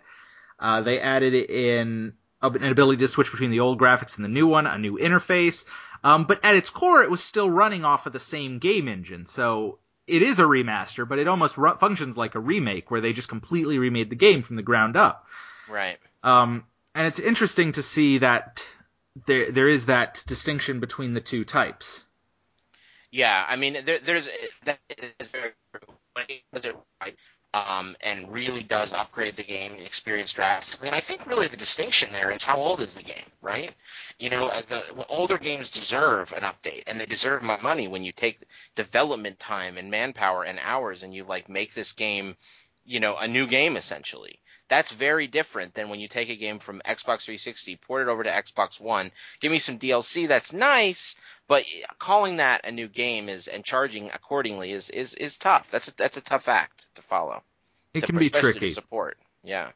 Um, but but another one, you can still do impressive stuff with newer games. Like the both of the in recent years, we had both Halo and Halo Two get huge overhauls, um, both graphically That's and true. in terms of story. And, and they were smart too. They they said Halo 4 we are not touching, right? Or no, which one was it? Halo 3 they didn't touch? yeah, they didn't touch Halo Three. Well, because because a few two years ago now they did the Master Chief Collection, uh, which you know, was a matter of, hey, let's take, um, let, us take all of the games, put them in one package, and I think there were slight upgrades to Halo 3 in fairness. Okay. Um, I didn't realize that. Yeah, there were some slight ones, but uh, what it was was cool about it was that they they were like, all right, here's everything we can do.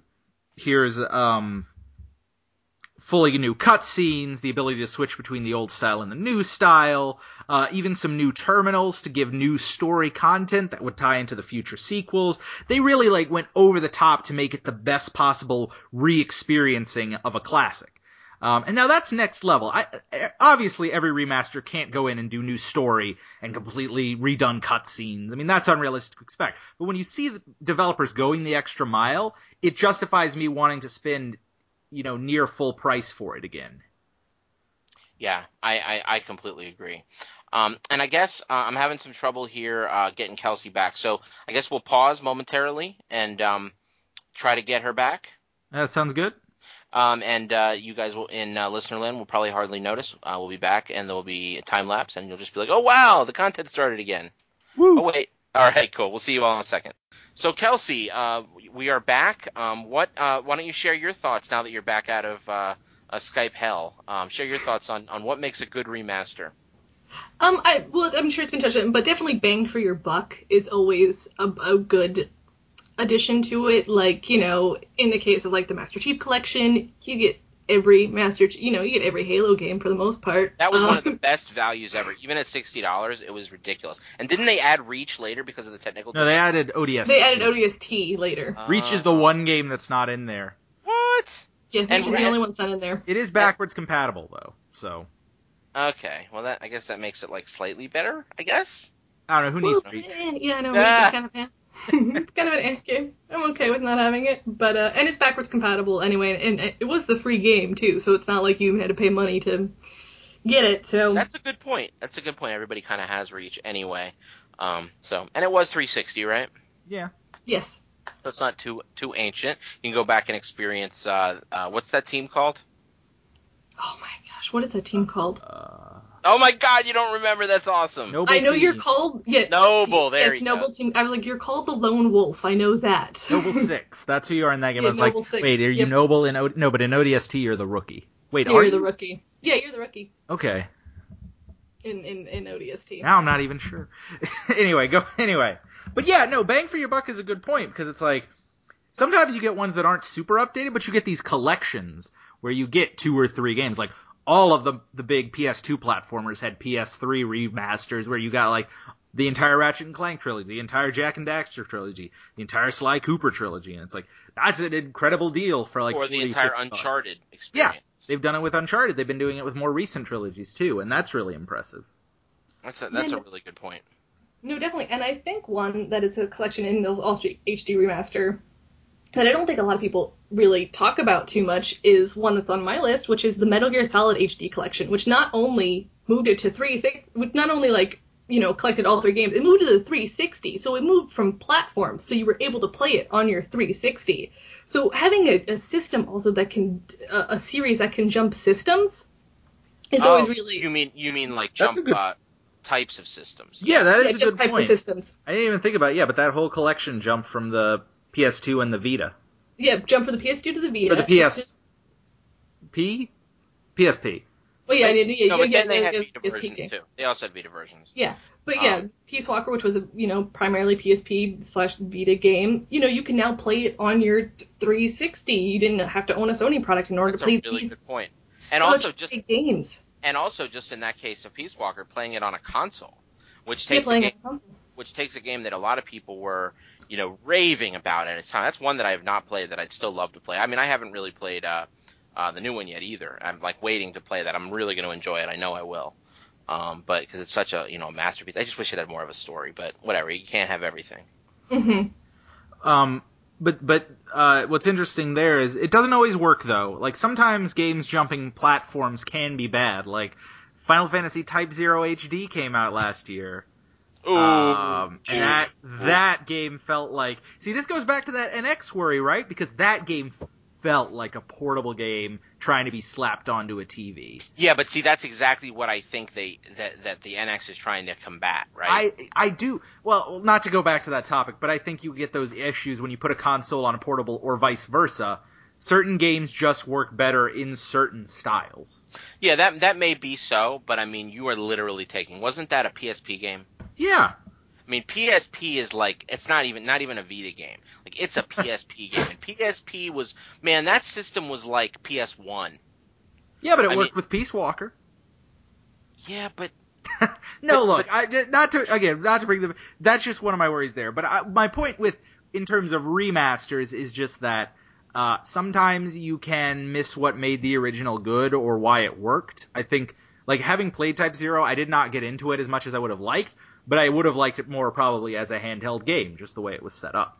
That's a good point. And and you know that's a really good point. When I look at a lot of games like uh, I'll give you a really interesting example. Hyrule Warriors Legends, you know, came out for the 3DS and it has more content. It's twenty dollars cheaper. Um, but at the same time, that game is just so much better experience. I know it's going to be. I don't care how many people tell me the frame rate's better on 3DS. I don't give a shit. Like I, I know that game's better on Wii U. Don't even front. You know what I mean? Like just don't even front. Uh, I know that that game, glorious HD with Link that looks like Link as opposed to some cell shaded facsimile, is just not going to cut it.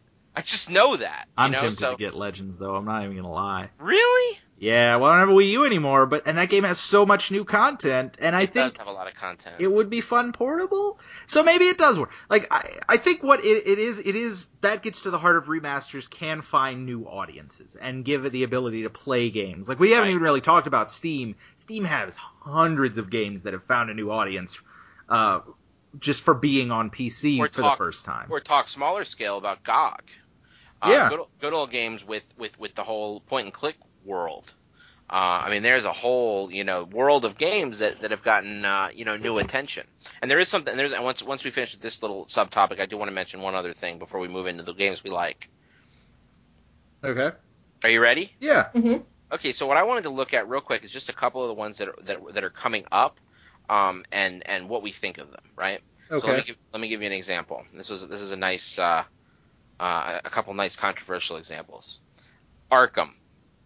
Hmm so, Arkham City, Arkham Asylum, arguably, if not quantifiably, the best two games in that series, no doubt, right? Um, No, our Origins, man. That's where it's at. Origins oh where my it's at. bad. Oh my Origins where bad. it's dude. at. The one game not made by Rocksteady. Word. Um, but anyway, I liked Origins a ton. Uh, I think I may have enjoyed it more than Arkham Knight. Ooh, did I say that? I might have. Yeah. Um, but I but I would have to say though that the first two games, especially Asylum, and by the way, we were the I gotta just like claim some credit here because Jordan, you, me, and Tim were the first people saying Asylum is better than City, and now the tide has shifted, and everyone's like, Nah, dude, I really think Asylum was the best actually. and it's just like I know I've been saying it for like five years or four years ever since the City came out. Uh, we were really like the first to say that, man, because I'm telling you, everybody now is like, you know, Asylum just had a little something better. I'm like, no shit. yeah, it did. Uh, I know it really did. But anyway, so Asylum and City are going to be. Now, here's what's really interesting about this. This is in between a remaster and a remake because of the interesting factor of Unreal Engine. Because Unreal Engine had an update to, I think it's Unreal Five or Four or th- I, whatever it was, Unreal Engine, whatever. Let's say two, when the Asylum and City games were made, and now they're on Unreal Engine Three. So literally, to put these games out in this new collection and do an upres, they're moving to a new engine. And that game was it's a, it was a huge story because it was announced to be released like a couple weeks ago maybe or maybe in a, in a week from now somewhere around now. And now they've pushed it back indefinitely and now the rumor is like Christmas. Um and a lot of the reason for that is uh, the, some of the rumors are that when they tried to switch it over, they thought it'd be an easy port process, or relatively easy to move to Unreal 3. But what they found out was that the art style and the mechanics and the way the character feels and the way the game plays is completely fundamentally feels different on these new engines. So I'm really curious what those games are going to turn out like. And really, if there was even a point to doing it in the first place, I kind of wanted to get your guys' thoughts on this. I am. You know, I I, I like those games, um, Yeah. and especially in the case of Asylum. Like I've played through all of Arkham Asylum three times, and Oh, really? I didn't know that. No, yeah, because I played it through once, and then I played it through again at some point, and I know when Kelsey hadn't played it, and so we played through the Game of the Year edition, which had separate achievements. Yep. Um, oh, yeah, you really know that game cold then. but I really want. I wouldn't mind playing it again, and the idea of it maybe being a little prettier and apparently pl- feeling different, even possibly, I know. is uh, pretty interesting to me.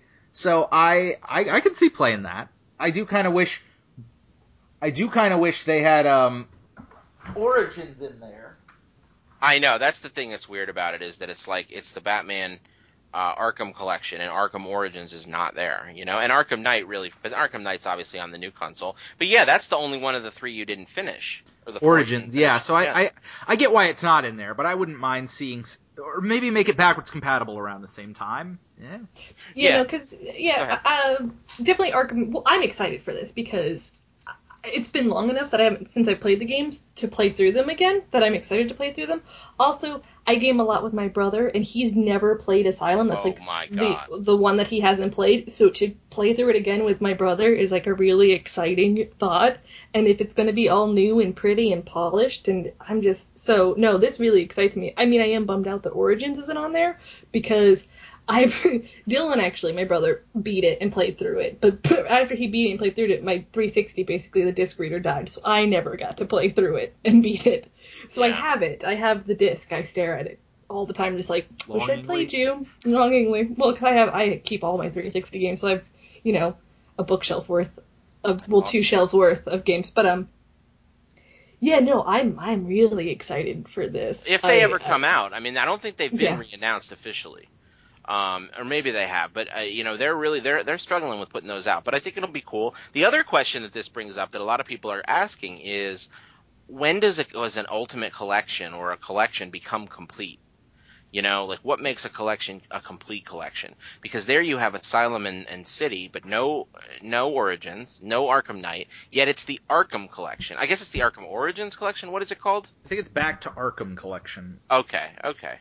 I mean, I don't know. It's just an interesting concept. Like, do these need to be complete, or is it okay to grab two games and say, "Hey, Yeah, it is what it is. I, I, they're the games from last gen that were made by Rocksteady.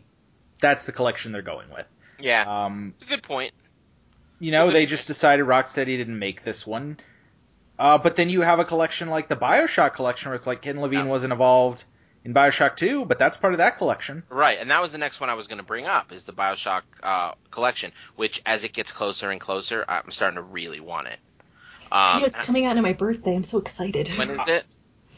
Um, Like the week of the 15th, I guess. Then? No, the week, Of, yeah, the week What as my birthday, so it's week of the 15th. I want- of September. September. Yeah. September 15th. Yeah, I mean, I'm really excited for these all of a sudden because I played through, I, I looked forward to Bioshock Infinite for four years. If you listen to the podcast in that time, it's all I would talk about is how bad I want to play Infinite because Bioshock, the very first Bioshock, is, is top three for me of all time. Um, and, and so I really, and I like Bioshock 2, but you know, um, and then, and especially Minerva's Den was good. But then Never Bioshock played Infinite, it. Really want to. It's going to be on this collection, right? And so is all the DLC for Bioshock Infinite. And also playing through Bioshock Infinite again will be really fun. I mean, I obviously know where it goes, but at the same time, Lowered like, expectations. right, help that game. exactly, it will really help that game because I just had too high of expectations for that bad boy, too high. Uh, I and I could, and also the other thing about those games that people forget, and people actually malign them, I think unfairly, is I think they're fun as hell to play. Like I think the mechanics in Bioshock Infinite, when I think back on them, that game's fun. You know, like I remember having fun killing shit in that game. Yeah. Uh, and I do remember that. I mean, I was just like so bummed about all the ways it wasn't like the same level of quality world that that Rapture was. But I mean, like that's like saying I want this lightning to strike in the same place again because Rapture is like maybe one, you know, at least top three best locations ever in video games for me at least. There's a uh, list we could do someday. Yeah, that's a really interesting list. Actually, I'm glad I'm glad you pointed that out. But I mean, that's that was one I was going to bring up also, and another one I want to bring up is Skyrim. Uh, this is an interesting new new development that just got re- recently announced. What do you guys think of this? They're you know like, the scoop. You know they're- the scoop. They're redoing it. They're making it pretty. look, they're not going to have six for a while, or Elder Scrolls six, so they probably just want to throw it out there. I again, it does bring in all the DLC, which is I think a big thing with any remaster or re- recollection for a game that maybe didn't It's get a like- Game of the Year edition. Yeah, or or even if it did and gets a Game of the Year edition, but a re, you know a new definitive Game of the Year edition. Um, I think it, it, it really is a game to game basis with these. Like, I'm excited about Bioshock the most because I love those games. Even, you know, I would like to replay Infinite and play the DLC for that, play the DLC for Bioshock 2. Um, I'm interested in the Arkham ones, uh, but I played the DLC for, for that. But then with Skyrim, I don't really like Skyrim that much, or, or at least, you know, maybe it's been long enough that I want to go back to it. Losing all the data and it hurt a lot, but I'm not Yeah. chomping at the bit for it. Yeah. How about you, uh, Kels? Uh, yeah, I wasn't the biggest Skyrim fan. I tried like on three separate occasions to get into it, but then again, I'm not the biggest Elder Scrolls fan, or like even Bethesda open world games in general. Like That's even okay. Fallout It's not sacrilege. There's a lot of reasons to not like those games. you know, I, if they just were never my like even Fallout 4, which I, I I really liked and I loved It's a little playing it. Like I stopped playing it and I don't really regret stop playing it. And like maybe one day I'll go back to it, but like part of but like I don't know, I just couldn't get into those games. So I mean, it's really cool. Maybe I'll try it again, pick it up because I heard the DLC for Skyrim is really cool. So maybe the addition of the DLC is enough of like a draw to bring me in. But yeah, I didn't. I Oblivion I tried like five times to try to beat and I just didn't couldn't get into it and Skyrim was like three separate occasions I tried to jump into it and just couldn't but I don't know it might even sound cheesy but maybe because I've matured as a gamer since I last played those I'll give it a, a better shot but it's not it's not I mean it's cool Yeah. but it's not Well, something that I'm like going crazy over Well, you know, and like like Jordan just said, I think it's a good a good point. It, it is case by case. It's what you like. It's what you haven't played yet before. Like Tomb Raider Definitive Edition. If I hadn't played Tomb Raider, I would be so happy about playing Definitive Edition. But as it happens, I had played Tomb Raider. You know, so and it Mhm. was too new and too recent. So that game really wasn't aimed at me. But I think it's interesting that games go a couple different directions with this. And I was just thinking of another case in point, uh, and that is Rockstar and how they handle this. So Rockstar, they did the Bully like definitive edition from bringing it from PS2 to Xbox 360, which was kind of a re-release back before yeah, the re-release. scholarship edition Yeah, back before re- which was cool. Back before re-releases were all the rage, and they also did a kind of a unique thing. And they actually took. I remember they took and released them like one, two, down in this game way before anybody else. Now I think about it. Um, and actually, Elder Scrolls 3 was re-released, Morrowind, a couple times. I think. Maybe I'm wrong. At least once, like a platinum hits, but that was just that was just the same game. What am I thinking? But Rockstar, they just had the option of doing Red Dead, and I and I wonder why they. I don't I don't know if anybody knows why they decided to delay, um, to delay doing you know putting out Red Dead for the uh, Xbox One. But it, you know a lot of people were like, the, the, and the reason it reminded me of it is because Skyrim and Red Dead are the number one and number two most requested games for backwards compatibility. So with Skyrim, they went the route of saying, nope, no backwards, we're putting it out again. With Red Dead, they just put it out again, and it is smashed. They're selling it again hugely. So that game, I think they just decided we don't need to do anything to this. People like it that much. And with Skyrim, I guess it was just so ubiquitous and so already purchased. The only way to really get interest geared up again. I don't know. What do you think about that, Jordan? Do you have any thoughts on that? I, I just think, yeah, it comes down to how much remastering is actually done. I think a slight graphical overhaul isn't that exciting. I think you can just do a very simple backwards compatibility or re-release. Like they could have, I mean, they could have just as easily gone, here's Red Dead Redemption uh, at a retail price and and just slapped it onto the new system.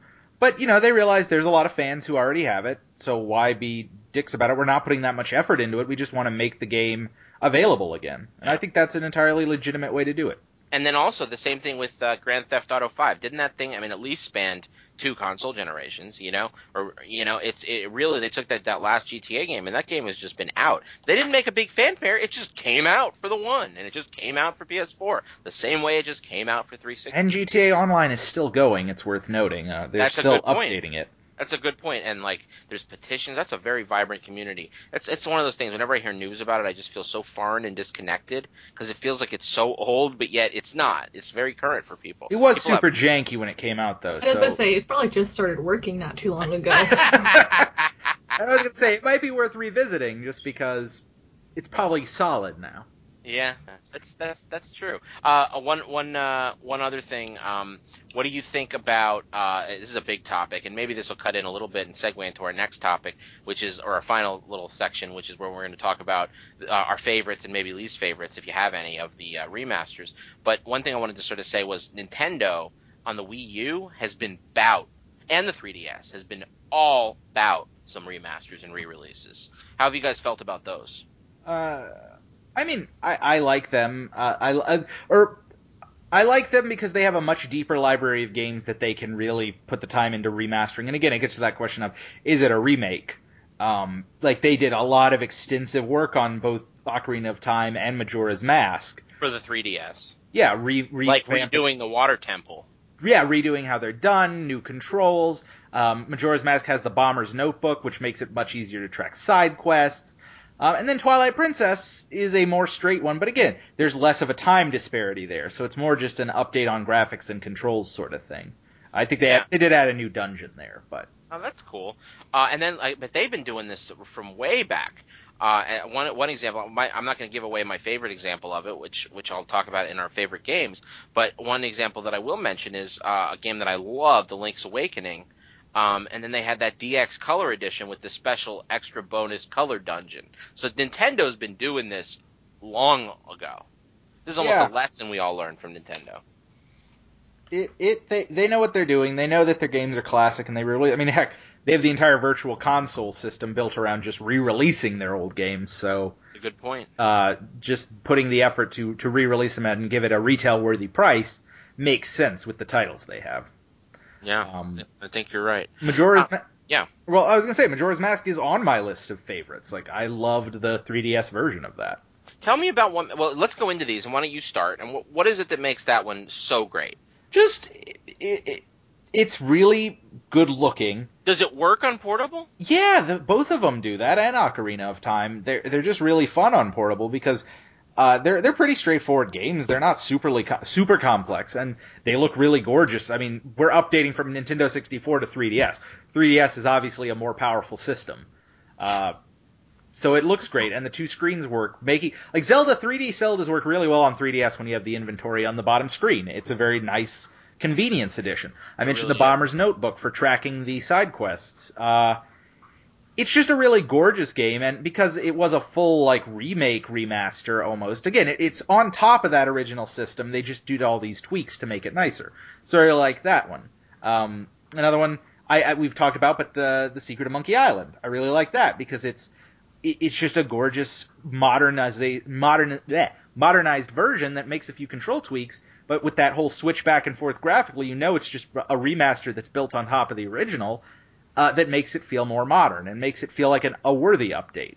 Uh, same for the Master Chief Collection. That's one for content. I just I love all that you get in there, and the Halo 2 remaster is freaking sweet. It's like gorgeous. The CGI yeah, they that is really amazing. nailed that. They really, really, really. Oh, you know, that, that game is. I, at, at E3, I remember the E3 when it was announced. I told Jordan, I was like, the one thing I wanted of E3 is a Halo 2 remaster, and all of a sudden it was like, you're getting that plus all the other games, and I was like, my poor little mind was just blown. I remember you talking about that at the time. I remember like how excited, and I was like, I was having trouble understanding why you two were that excited about Master Chief Collection. But when it came out, and I saw how freaking packed, jam packed with not just old content but remastered content that was, I was like, yeah, I get it now. Yeah. Uh, and then a couple other quick ones I wanted to mention. this is a weird one, but uh, I really liked Sonic Adventure 2 on the Dreamcast, and I liked it even more when it was re-released on the GameCube a couple of years later as Sonic Adventure 2 Battle. And it, Although know, that was an unfortunate uh, subtitle, it made it confusing. it did. It, it basically it just added a versus mode. It was a really dumb versus mode, but I played it a lot. Uh, and it added some Easter eggs into the campaign, and it, it was just kind of fun. They did a similar thing with Sonic Adventure D- Director's Cut, uh, but it, ju- that was just a fun one. And then I, I have to mention this one, even though I can't play it, but one that I, my heart aches for is uh, Earth Defense Force 4.1 Oh, yeah. on the PS4, which apparently removes like it puts in all the DLC content, adds even more content, and removes all of the lag and loading issues that are in the 360 version. And really, the worst thing about EDF is the lag. So the thought that it would run smooth as butter is like so exciting, but it's like ah, it's on PS4. Yeah. What are you gonna do though? This is true. Uh, is that your list? Yeah, that's oh, no, my list. uh, and then we'll go through on, on if there's any we, we, we didn't like. But um, all right, I'm gonna do mine now. Um, I'm, mine's just two right now that I can think of that I really wanted to mention. One of them is the PS2 version of Resident Evil 4. That game added so much great shit. That was the one that had all the content from like the Wii version. I mean, the, not the Wii version. The um, GameCube. Yeah, all the all the content from the I played it on GameCube first, and then I played it through with my girlfriend at the time on PS2. And the PS2 version was just like even superior to the GameCube one. I mean, it was just better. It had slightly less graphics, maybe I thought, but it was just it was just perfect. Everything about Separate it was so ways. It had separate ways, and that just made it. And adding that content, it was really the first time you got to see like the magic of a remaster or a re-release with all the content, and the, it had better controls. The controller was better for that game on the new con- on the new system. It was just masterful. And then even the Wii version, I had the Wii one of those as well, and I loved it. Like it was really fun again to play that game with the Wii mode. Uh, if it was really cool to have like you know aiming reticle that you could just move around and point it was really one of the best like game shooter games on the Wii that there was. And then and then you know so anyway, Resident Evil 4 is one of the best experiences I ever had with remasters. And the other one also has a lot to do with Nintendo, and this is my OG pick. And it and it is and I, I stole that from uh, Kelsey. She called that uh, when I mentioned this earlier. She said this is OG, and uh, it was uh, Super Mario Brothers All Stars. Okay. Yeah, no, I mean that's like remasters before even remasters were a thing. I mean, It was the original, maybe. yes, it's, It was a- it it was like probably a- is. I think it was just called a value pack at that point. That's all it is. But it was awesome. It it really put everything together in a beautiful package. It gave you this great menu where you could select either any of the games you wanted to play. Um, and uh, I'm worried we may have lost Jordan now. Let's No, see. no, I'm here. Oh, okay, cool. It was it was looking weird. Um, it gave it let you select any of the games you wanted to play from the menu. Um, and that was where I played. Dun dun dun. Super Mario Brothers: The Lost Levels, and I beat the Lost Levels, and it's one of my most proud gaming achievements. And I did it uh, when I was like 10 or whenever that game came out. I mean, and that was great because that was when we got to play, and it wasn't that long after we didn't get uh, Mario 2. It was maybe like four or five years after we didn't get Super Mario Brothers, the official Mario Brothers 2, which in Japan they turned into like this really hardcore Super Mario Brothers game. And then in the US they were like, that isn't gonna fly. We're not into masochistic games here. Super Meat Boy needs 20 years to come out. Um, so instead we're gonna put out uh, Doki Doki Panic and call it Super Mario Brothers 2 and maybe change a couple characters and they did and it was amazing. It brought us things like the Princess Peach floating and you know Toad being a big issue and, and, and, and a playable character and Luigi having the big jump. I mean, it brought about some tropes that you see in Super Mario World 3D now, um, which is really cool. So, I mean, that game was just seminal. Um, I also played Mario 2 extensively on that game. In fact, I played all the games on there and beat them all on there. It had Mario 3, I think, too. Did it? Yeah, I'm pretty sure it did. Yeah, yeah, it did. Because I think when the completionists did it, that, that was also a part of it. I mean, it's just the most the most amazing package. I'd have to say that that probably those two are the ones for me. Those are just the, the greatest hits. Um, I, I, I just really I can't say that I've ever enjoyed uh, you know re-release of a game better. And, and like you said, Kelsey, they're they're both pretty OG. Yeah, no, they, they, they you have some really OG picks. Yeah, I mean, man. and I'm, I'm really glad also that we have that sort of insight because I didn't play those games. What Yeah. what uh what about you, Kelsey?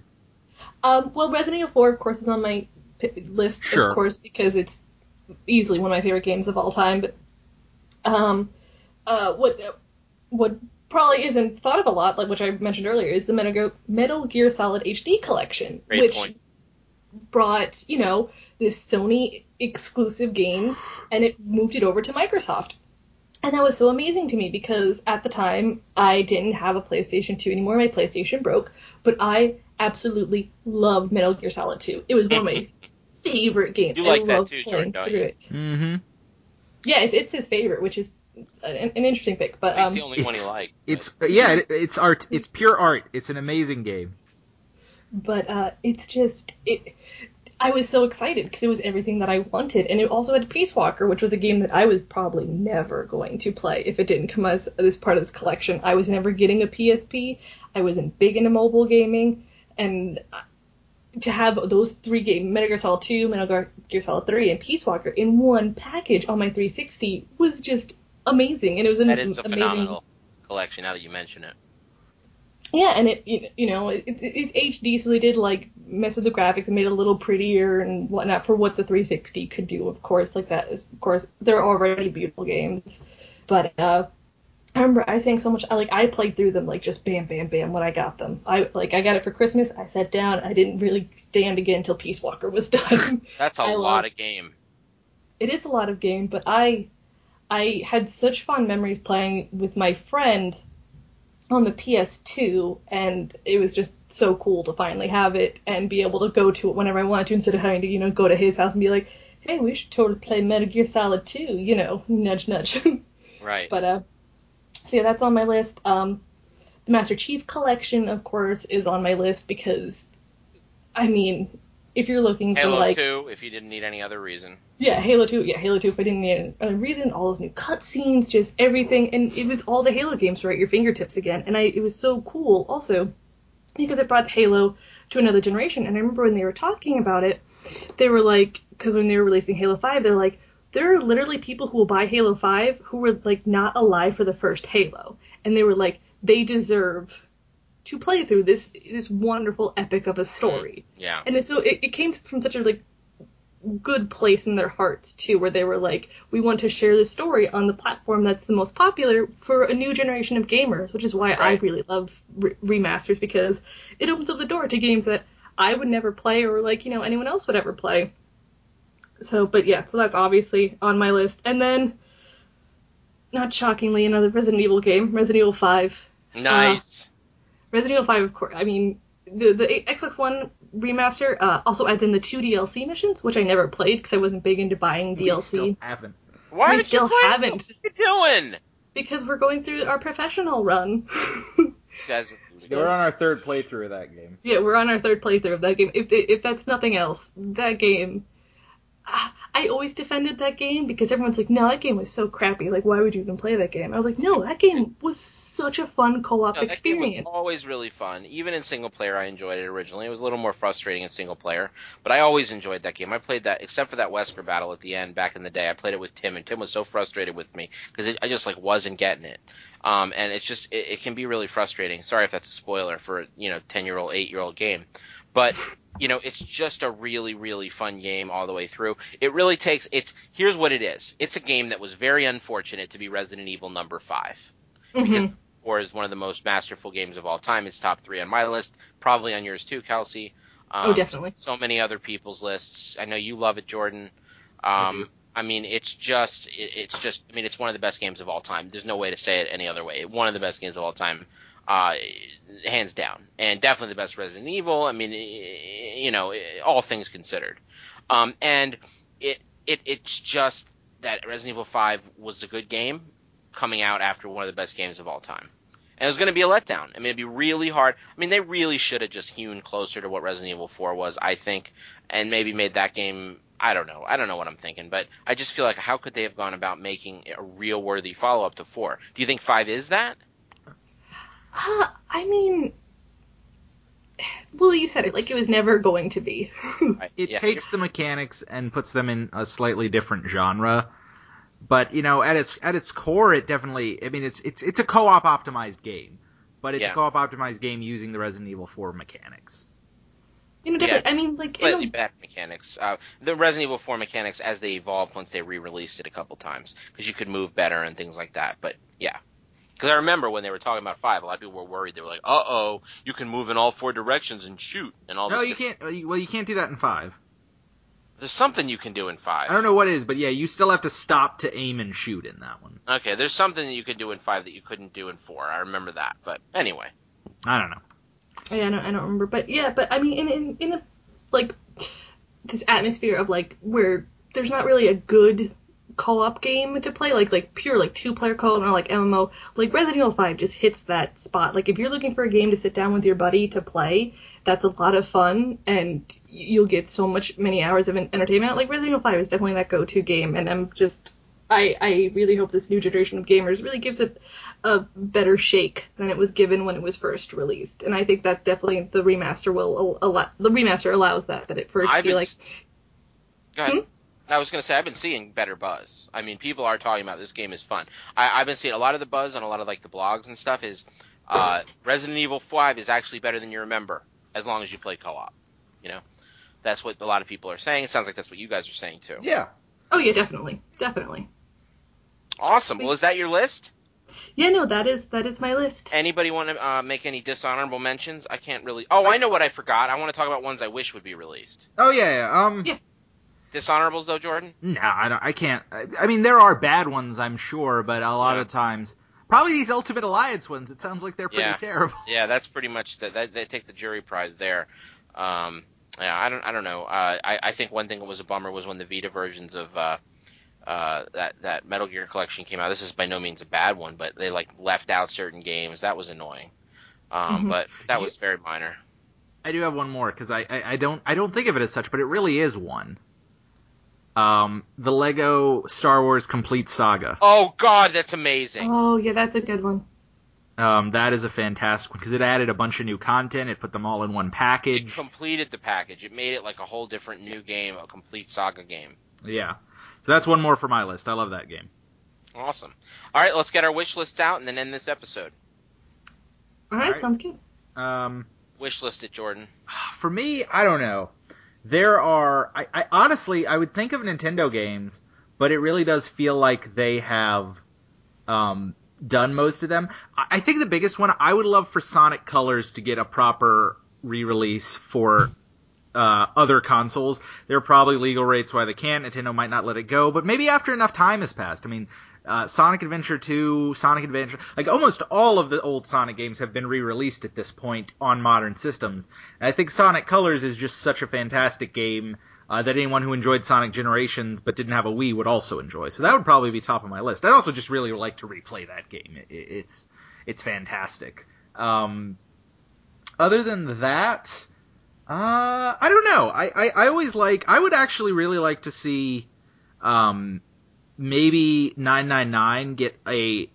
This is this is like this is legitimate wish list because it's never gonna happen. But like see it get updated to more of the Virtue's Last Reward. Uh, Zero Time Dilemma style and just like see it like updated with new graphics and voiceover track and I'm like this is just zero chance of that ever happening but that'd be really cool to see as well.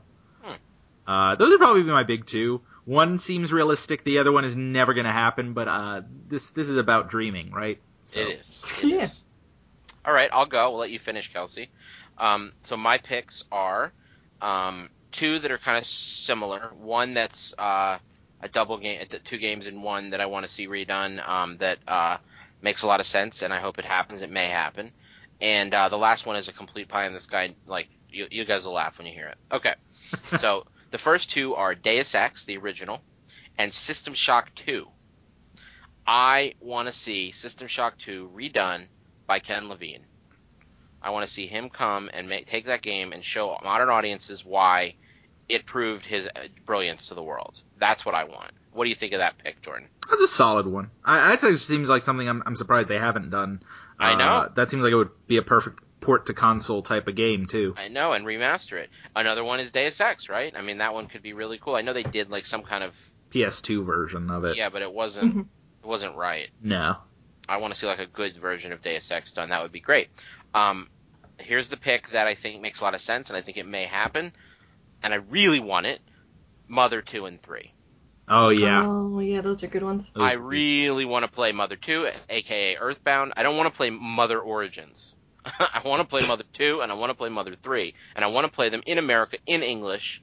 And I don't want to have to download some port, although it is beautiful that they did that. I want to play it legit on my Wii U or my 3DS Virtual Console. Um, and I would even like it if they remastered them and made them better. I think the Earthbound I can do that with. Yeah. Um, but I want it redone. You know, I want to just like see what they would do with the Earthbound series now. And if that has to be a new game, so be it. Um, but I would love to see either of those games like redone and like like like the Final Fantasy VII remaster treatment or something. But Mother, like Oh, yeah, we didn't even talk about that. That's a remake. That that's just straight up a remake. Oh yeah, yeah. We could talk about all that kind. Of, we could talk about that all day. But yeah, that's just a straight remake. It's episodic. It's nutty. There's so much of this topic to talk about. We can talk about little elements of it in the future as these games get released. Um, What's your pie in the sky, Rich? all right, you ready? So recently, the news has been released uh, that Arkane Studios, who has now taken over Prey, um, has uh, has like basically taken the game that was going to come out for Prey that was going to be Prey two and just trashed it and like not trashed it but just totally redone it. It's not Prey two anymore. Mhm. It is its own new Prey two, spiritual successor to the original Prey. First of all, I- you know, seeing the original Prey redone would be great. That game's really fun. I, I don't know if you guys have played it, Oh, I did. but Prey, Solid. Prey rules. Prey rules. It's so cool all that weird alien tech you get to play around with. And it looks like Arkane is going to make a good version. What I want to see is the Prey 2 that got left on the scrap room floor completed How is that a remaster though? That's because just like they had a game pretty much done and they said it's not good and they scrapped it. I want them to take that game that wasn't that good, tweak it up, fix it up, remaster that fucker, and put it out so I can play it. Cause dude, it sounded so good. It was Prey, but it took place on the alien world, and it allowed you to be like the character from Fuse, that detective, like a space detective, going around undercover and like using alien tech to do like, oh, it was so amazing. Oh, that sounds actually really awesome. Oh my god, it was like the best premise ever. I almost, I, my brain almost exploded when I heard it, and then it got canceled. And I don't know how close the new one's going to hew to to any of that concept. It looks kind of good if you see the screenshots. There's a dude with like his eyeball looks red, and he's like using some kind of weird alien tech, and his name is Morgan because it can be a he or a she. Uh, it looks like they're really going all out with it. And Arkane obviously knows how to make games. It's got, um, God, I always forget his name. He made uh, Black Site. I always remember that he made Black Site. Harvey. Um, uh, Harvey something. The guy named not Har- Keitel, right? No, no, no. He's the guy Yeah, who Harvey did. Keitel. No, he's the dude who did. Um, he's the dude who did Dishonored. Um, and uh, Harvey Smith. Is he the Um, guy you went up to at a steakhouse? No, no. Oh my God. You know who that guy is? Cory Barlog. And that dude is now the director of the new God of War. okay. Oh my god! So I went up to him, and he hit that was him and his wife at a steakhouse. We were out. I was at E for All, and I was going to a steakhouse before E for All, and he was there with his wife, and I just walked over to him, you know, because I think his wife went to the bathroom, and I just said, "Dude, I just want to come over." I was a lot younger. I was like, "I just want to come over and tell you I like really respect and appreciate your work." And he like couldn't believe I knew who he was. Like he couldn't even believe it, because he's like he's like the director of God of War Two.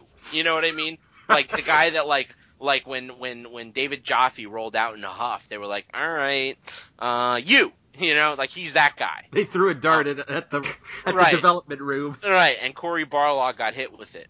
So Cory fucking Barlog, um, is like he's like this like closet classic dude. So here's what he goes on to do. After God of War two, he like started working on God of War three, got it moving, and then he left. He went on some like vision quest working with like Lucas, like uh, George Lucas on some shit, some some Star Wars game that never happened. Then he went to work with um some other awesome experience that he can't even talk about. I think he was saying on his blog. Then he went on to work on with um, uh, the guy who did Mad Max. Uh, what's his name? George Miller. He worked with George Miller for like two years on a Mad Max game. Huh? He's he's got quite the impressive work with. Him. He does. Yeah. I mean, wow. Then, then he went to join the Crystal Dynamics team to be the cinematics director for the Tomb Raider reboot. Jesus. Right? And so he made that game's story phenomenal. Then he bounced so that the next game's story is not as good. And then he's back at fucking Santa Monica and he's like, it feels like coming home. You know, and I'm just like, fuck yeah, it does. God of War 3, God of War, whatever it's called, reboot's gonna be amazing. It's gonna be amazing. Oh my god, Cory Barlog's back. Um, anyway, so I went up to this dude. He's a really nice guy. So normal though. So normal. But really talented too. I mean, he's got some magic in his veins. He's like the most average everyman that that ever like like blew out every expectation. I mean, the guy is like he's like a journeyman. He's he's he's awesome. He's like the most unsung genius in gaming, I think. Anyway, uh, that's my Cory Barlog story.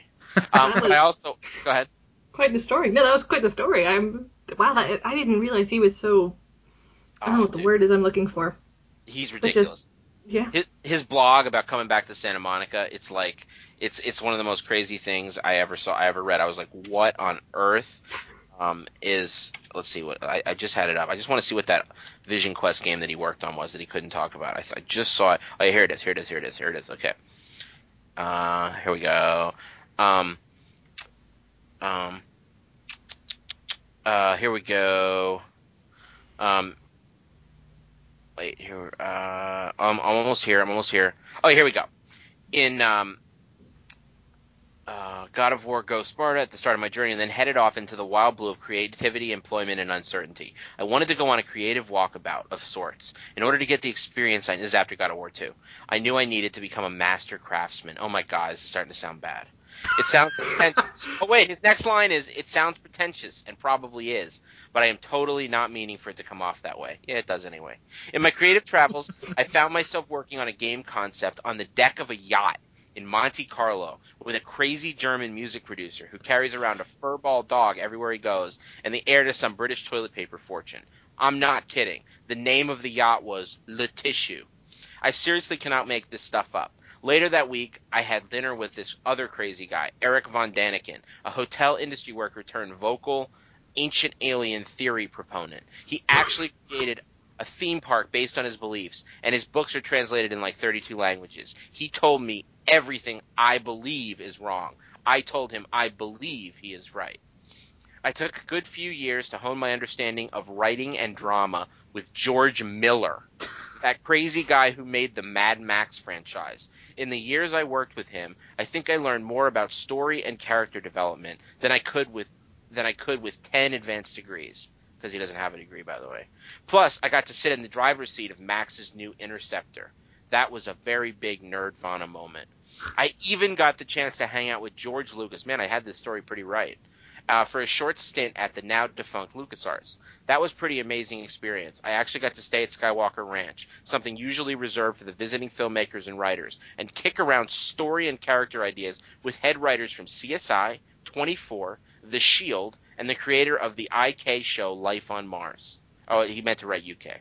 All the rooms at the ranch are themed after George's favorite filmmakers. I stayed in the Kurosawa suite decorated with items from his past, as well as some of his original drawings and watercolors. It was awesome. I tried to swipe a few for myself. Turns out Skywalker Ranch security was also awesome. Shut up, you did not. Um, while the Lucas, while the Lucas, while the LucasArts thing didn't shake out exactly as planned, it was another great experience that added new creative weaponry to my growing arsenal. Man, you kind of sound like a douche. I went to Sweden and worked. Hold on, what? Well, I was going to say, where's can we get Johnny Depp attached to like a Rum Diary sequel about Cory Barlog? I know. like his life. Jesus. I know. It's awesome. All right, here we go. It gets better, and then it ends. I went to Sweden and worked with those ace of base loving cats over at Avalanche, even though they seem to have forgotten that or were misquoted. Then after much travel around the globe, I came back to the US and kicked around in San Francisco for a year, where I got to direct the cinematics on that Tomb Raider game that just came out. This is a little while ago. If you haven't played it, do yourself a favor. Stop reading now and go pick it up now. So after all the great travels and great collaborations and wandering, did I become the master craftsman that I originally set out to become? Well, no, not yet. Oh, that's good. I learned that the master part is a goal best left on the horizon, always appearing attainable but just out of reach. Guy's a pretty good writer. That keeps you hungry and at the top of your game. That and a healthy dose of gut wrenching fear that you're going to screw it all up, destroy the thing you're working on, and disappoint legions of fans and players around the world. That is important too. I felt it was time I was ready to come back home. Home to where it all started. Santa Monica Studios. Oh my god. There, I would use my newly honed powers of awesome to create something that will rock the free world. In an instant, I decided to move my family, my wife, who I saw, by the way, who is nothing short of a superhero every day, and our newborn son, Helo, named after our favorite character in Battlestar Galactica, as well as our shorthand for the sun god Helios. Nerd family for sure, down to the sunny Shangri La that is Santa Monica, California. It's almost over. What am I working on, you ask? Good question. Sadly, I cannot tell you yet, but I can say that it is freaking huge. It's God of War. And it will live up to the standards that I helped establish here at Santa Monica Studios. It's God of War. We're putting together a team as I type this, an Ocean's Eleven kind of thing. We're searching high and low for the best of the best to come up and be on the floor that will eventually become God of War reboot. Say, so hey, if you're a freaking rock star, sleeps up and take risks. Reading this thinking that your current days are feeling, well, a bit small, a bit dull, and in need of some Cory Barlog excitement. You need to contact me at Santa Monica Studios in Sony Santa Monica. That is all for now, PlayStation Nation. I will sign off with this. Your continued support is the reason I get to make these crazy big games. I thank you from the bottom of my black heart for all the time you play. I will keep working hard to create them if you promise to continue playing them. If you don't, God will kill a puppy. This puppy. and there's this cutest picture you ever saw of a puppy here, and it goes, Cory Barlog. Yeah, he's the shit. Oh my god, I just looked below it, and the first person wrote, hell yeah, just like I said. That's awesome. All right, anyway, that was a little indulgent, but I wanted you to hear it from the horse's mouth. It's a fun way to end it out. Although, Kelsey, did you have any games? I mean, yeah, it's hard to top that though. No, you don't have to top it. You just have to lay down the, I'm the gonna down. gonna sheepishly say something. Oh, well, my first one's actually a little bit of cheat because it actually What might is be it? happening. What is It, it? it's a little, it's a little bit of a cheat because it actually might be happening. But if it so, but it's um a game that like no one really talks about, and I'm pretty sure I'm one of the few people who loved Bulletstorm. Bulletstorm might be getting a Oh, remaster. Good. No, I love Bulletstorm. Bulletstorm is one of the is one of the best shooters that I've played. Oh, that I'm game just- good. I love was that the- game. And for It was it was like when when when uh uh what's his name uh uh Douchey B I mean Cliffy B um put out he was like I want to make a game with chair I think it was also chair uh, and I want it to be uh like a, a like a, a score shooter or something right hmm like you you scoot you shoot for score even though it's at FPS and that's something like that Yeah, you shoot for score uh, depending on how you kill people or shoot people or use the environment. You get different scores to that you know for time travel and stuff like that. You can then like go against your friends and be like, well, I got this score, and so it's really fun because then you would like try to find new ways to do it, and it was just it, it opened us up as like entire. This is, sounds so serial killer, but the entire playground of new ways to kill people, and it was just so much fun. And the whip was really cool, and just I loved that game. And if it has a remaster and it comes out on Xbox One, I'll be buying it day one. But um, so that's my first one. That's kind of a cheat. okay My my second one, which is definitely going to be get a big groan out of Jordan, and it's also a cheat because kind of I would like it to be in a collection. Are the Fable games? I don't know. oh that would be nice I'll give you more of an yeah. They're so yeah. except I the know. first one where you plant a tree and it grows up Ugh. There's the groan. but Fable Heroes was such a beautiful game Ugh. Didn't There you love those little those little chibi creeps? But All right, go I, ahead. I just have really fond memories of playing Fables. Like, whatever with the story, they were always fun games to play for me. So I'd love to play them through again. And like I said, it's been long enough. And also, another reason why I like remasters are I get all the achievements again. So, you know, get, get, get those, pad that achievement score is always nice. But, um, so that's my second one. A Fables collection would be really cool. And my third one, which is probably never going to happen. Uh, Is God of it- War 2. No, I'm just God kidding. of War 2. Uh, because it became backwards compatible, so it's when we talked about it, is Red Dead Redemption. I would love, love a remaster of that game. Oh, yeah? That game is so. Oh, it's one of my favorites. Oh, Like, that it's really good, but, not. but Red Dead 2's coming, man. It's gonna be a prequel. It's gonna be sick. You know, I know it is, but just. It was just all those fond memories and going. Getting to play through again. I mean, I know it's kind of greedy because I to play through it again. It is backwards released it. Compatible. play it. No, I know I will, but it was just one of those games that I was just like, oh, if it got like like a nice fresh. I mean, it's still a beautiful game, but I, I just I when we before even it was announced, um, with all the remasters coming out, I was like, man, I really wish they do a Red Dead Redemption one, and then it was announced as backwards compatible. I was like, well, I'm never getting that game, but I just think I don't know. I would love to to play around with it on um, upresed and you know play through all those things once again, but those are my my three my three remasters I would like to see and probably will never get. Very, very nice. Speaking of which, God of War did have a nice collection, didn't it? it did, it did. That's that's that's what's up. Awesome. Um, well, on, on on that note, let's talk a little bit about the site and a little bit about the future, and then end it up. Yeah. So, as always, you can find us many places online. You can find us at More the than ever before. more than ever before at the Joy of Game on Twitter. You can find us at uh, the Joy of Gaming or the Joy of Geek on Facebook. Both of those should work in finding us. Uh, most importantly, you can find us all at thejoyofgeek.net, which is the relaunched, revamped site for the Joy of Geek, and uh, it's popping off. Let's just be honest It is popping the It- f off. so much content. Even just in the last week since SDCC, had several reviews. Uh, look at The Killing Joke, the super controversial animated What? Could, adaptation. could it possibly be good in some way? You'll have to ask Kevin. Yes, Kevin took a look at that. I took a look at the third se- the phenomenal third season of BoJack Horseman and wrote a review of that one. Oh, nice. Uh, I also had an article out about the top 10 runs of the Marvel Now era from 2012 to 2015. Uh, that was an quite a large undertaking, very big article, but uh, take a look, see what you think on that one.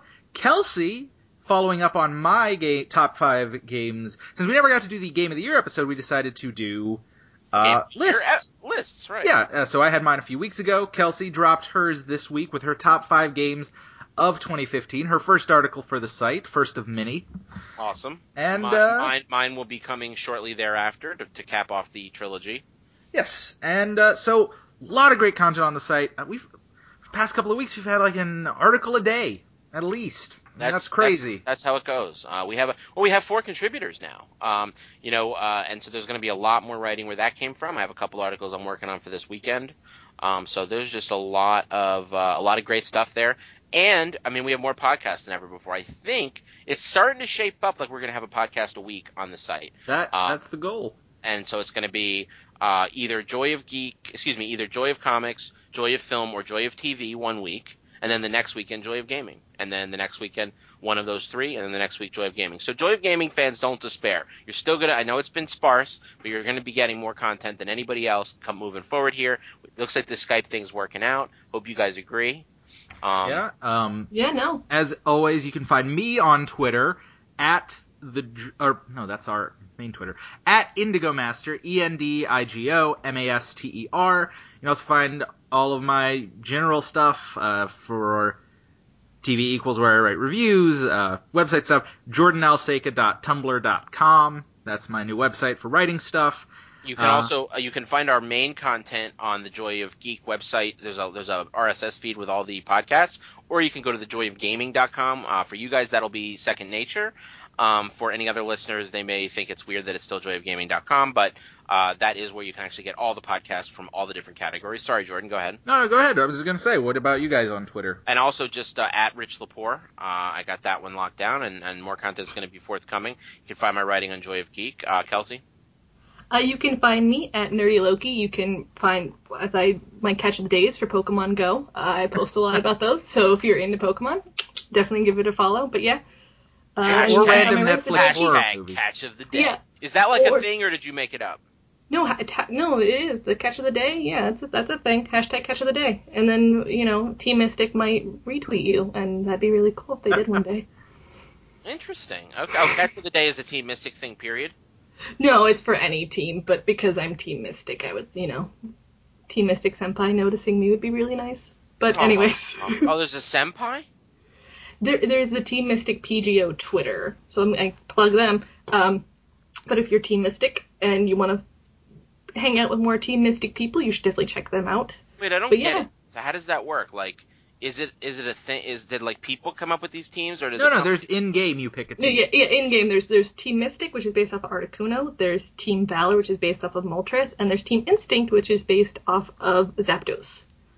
So yeah, you you choose your team, and then whatever team you're on, then you can battle in gyms with the other team members, so you can like take gyms from them or like bolster your own gyms and stuff like that. So it's so team like, there's a- members or other teams? team members. Oh, you mean you have to fight with Team Mystic? Well, we rep. No, no, no. We you you you rep Team Mystic. yeah, we we rep Team Mystic. teams, Yeah. Oh, that's what I was saying. No, you fight other teams. Okay. Yeah, yeah, yeah. Got it. Yeah, yeah, yeah. Um. Well, awesome. So the eternal question: What will you be playing, Rich? Oh man, there's so much stuff. Uh, it's funny you would ask. Uh, I just finally picked up a Monster Hunter game. oh wow. Gonna, I, I picked up four, um, four Ultimate because it's half the price and because everyone says it's really great. Um, you played it, you loved it, right? I did. So I'm gonna pl- try that one. I may switch to Generations if I can find it used, but buying it new and not knowing if I even like a Monster Hunter game is a big risk. Um, but I'm gonna try it. I'm excited. Um, I also I'm gonna get. I got like I said, I got The Witcher Wild Hunt, so I may restrain and just play Dragon Age Inquisition for now, but I may move on to that. Got a bunch of Wii stuff I want to play, Wii U stuff I want to play. So lots of Nintendo and a little bit of Xbox One. How about you, Jordan? Uh, me, I'm gonna be probably trying to get more into the Banner Saga. I also uh probably pick up more of the uh Just Cause three. I love that game. Uh, I also downloaded Path of Exile, which is a Diablo-like game on Steam. It's free to play. Uh, it's been going for about three years and it's like chock full of content. Uh, Kotaku had this article, the top 10 action RPGs or isometric action RPGs you should try out if you like Diablo, basically. That one seemed interesting. Uh, so I'm gonna give that a try. Maybe try and pull Kelsey in on that. Uh, it has a ridiculously massive skill tree. Like it is, it is daunting and terrifying. It's like it's like imagine the the sphere grid from Final Fantasy X if it were ten times bigger. It's If it, crazy. if it was multiplied by the license board by Final Fantasy 12. Basically, yes, it's it's insane. Right. But I hope Path of Exile is fun. That's probably those are probably what I'll be playing. Kelsey, Well, uh, shocker, I'll be playing more Afterbirth.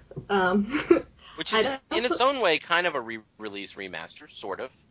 Yeah, it is, yes, in its own way, it is a re-release remaster from the you know original Steam PC, to, porting it over to the Xbox. So yeah, no. Well, no, that's not what I mean. I mean, like, from the original, uh, I guess it's just DLC, isn't it? Yeah, no, it's DLC. Alright, fine. It's DLC. Alright. but uh, Trying to but be all thematic with that, but I know. I'm sorry. Okay, you gotta keep it real. Gotta keep Yeah. it real. keep it a hundred. But uh, Keep it 100, playing more, more Afterbirth. I actually would like to get back into Alan Wake. I got that um, for free when I bought Quantum Break, so gonna go back into Alan Wake. Dive back into some, uh, especially because of just watching Stranger Things. I really have that itch to play it now. Oh yeah, so- ooh, I can see that. Yeah. By the way, speaking of uh, Jeff Gerstmann, I'm sorry to interrupt. Speaking of Jeff Gerstmann, uh, he's the guest on the Nintendo Voice Chat this week on IGN. So if you really want to like geek out about Nintendo, Jeff M. Effing Gerstmann, who's like the king, and Nintendo stuff and Nintendo Voice Chat, that podcast looks like it's going to be a great episode, and they're talking all about the NX rumor. So that sounds interesting. I'm going to be checking that out shortly. Awesome. Uh, well, on that note, I'm Rich Lepore, Jordan Alseca. Kelsey Lair. and we will see you in two weeks. Bye bye. Bye. Like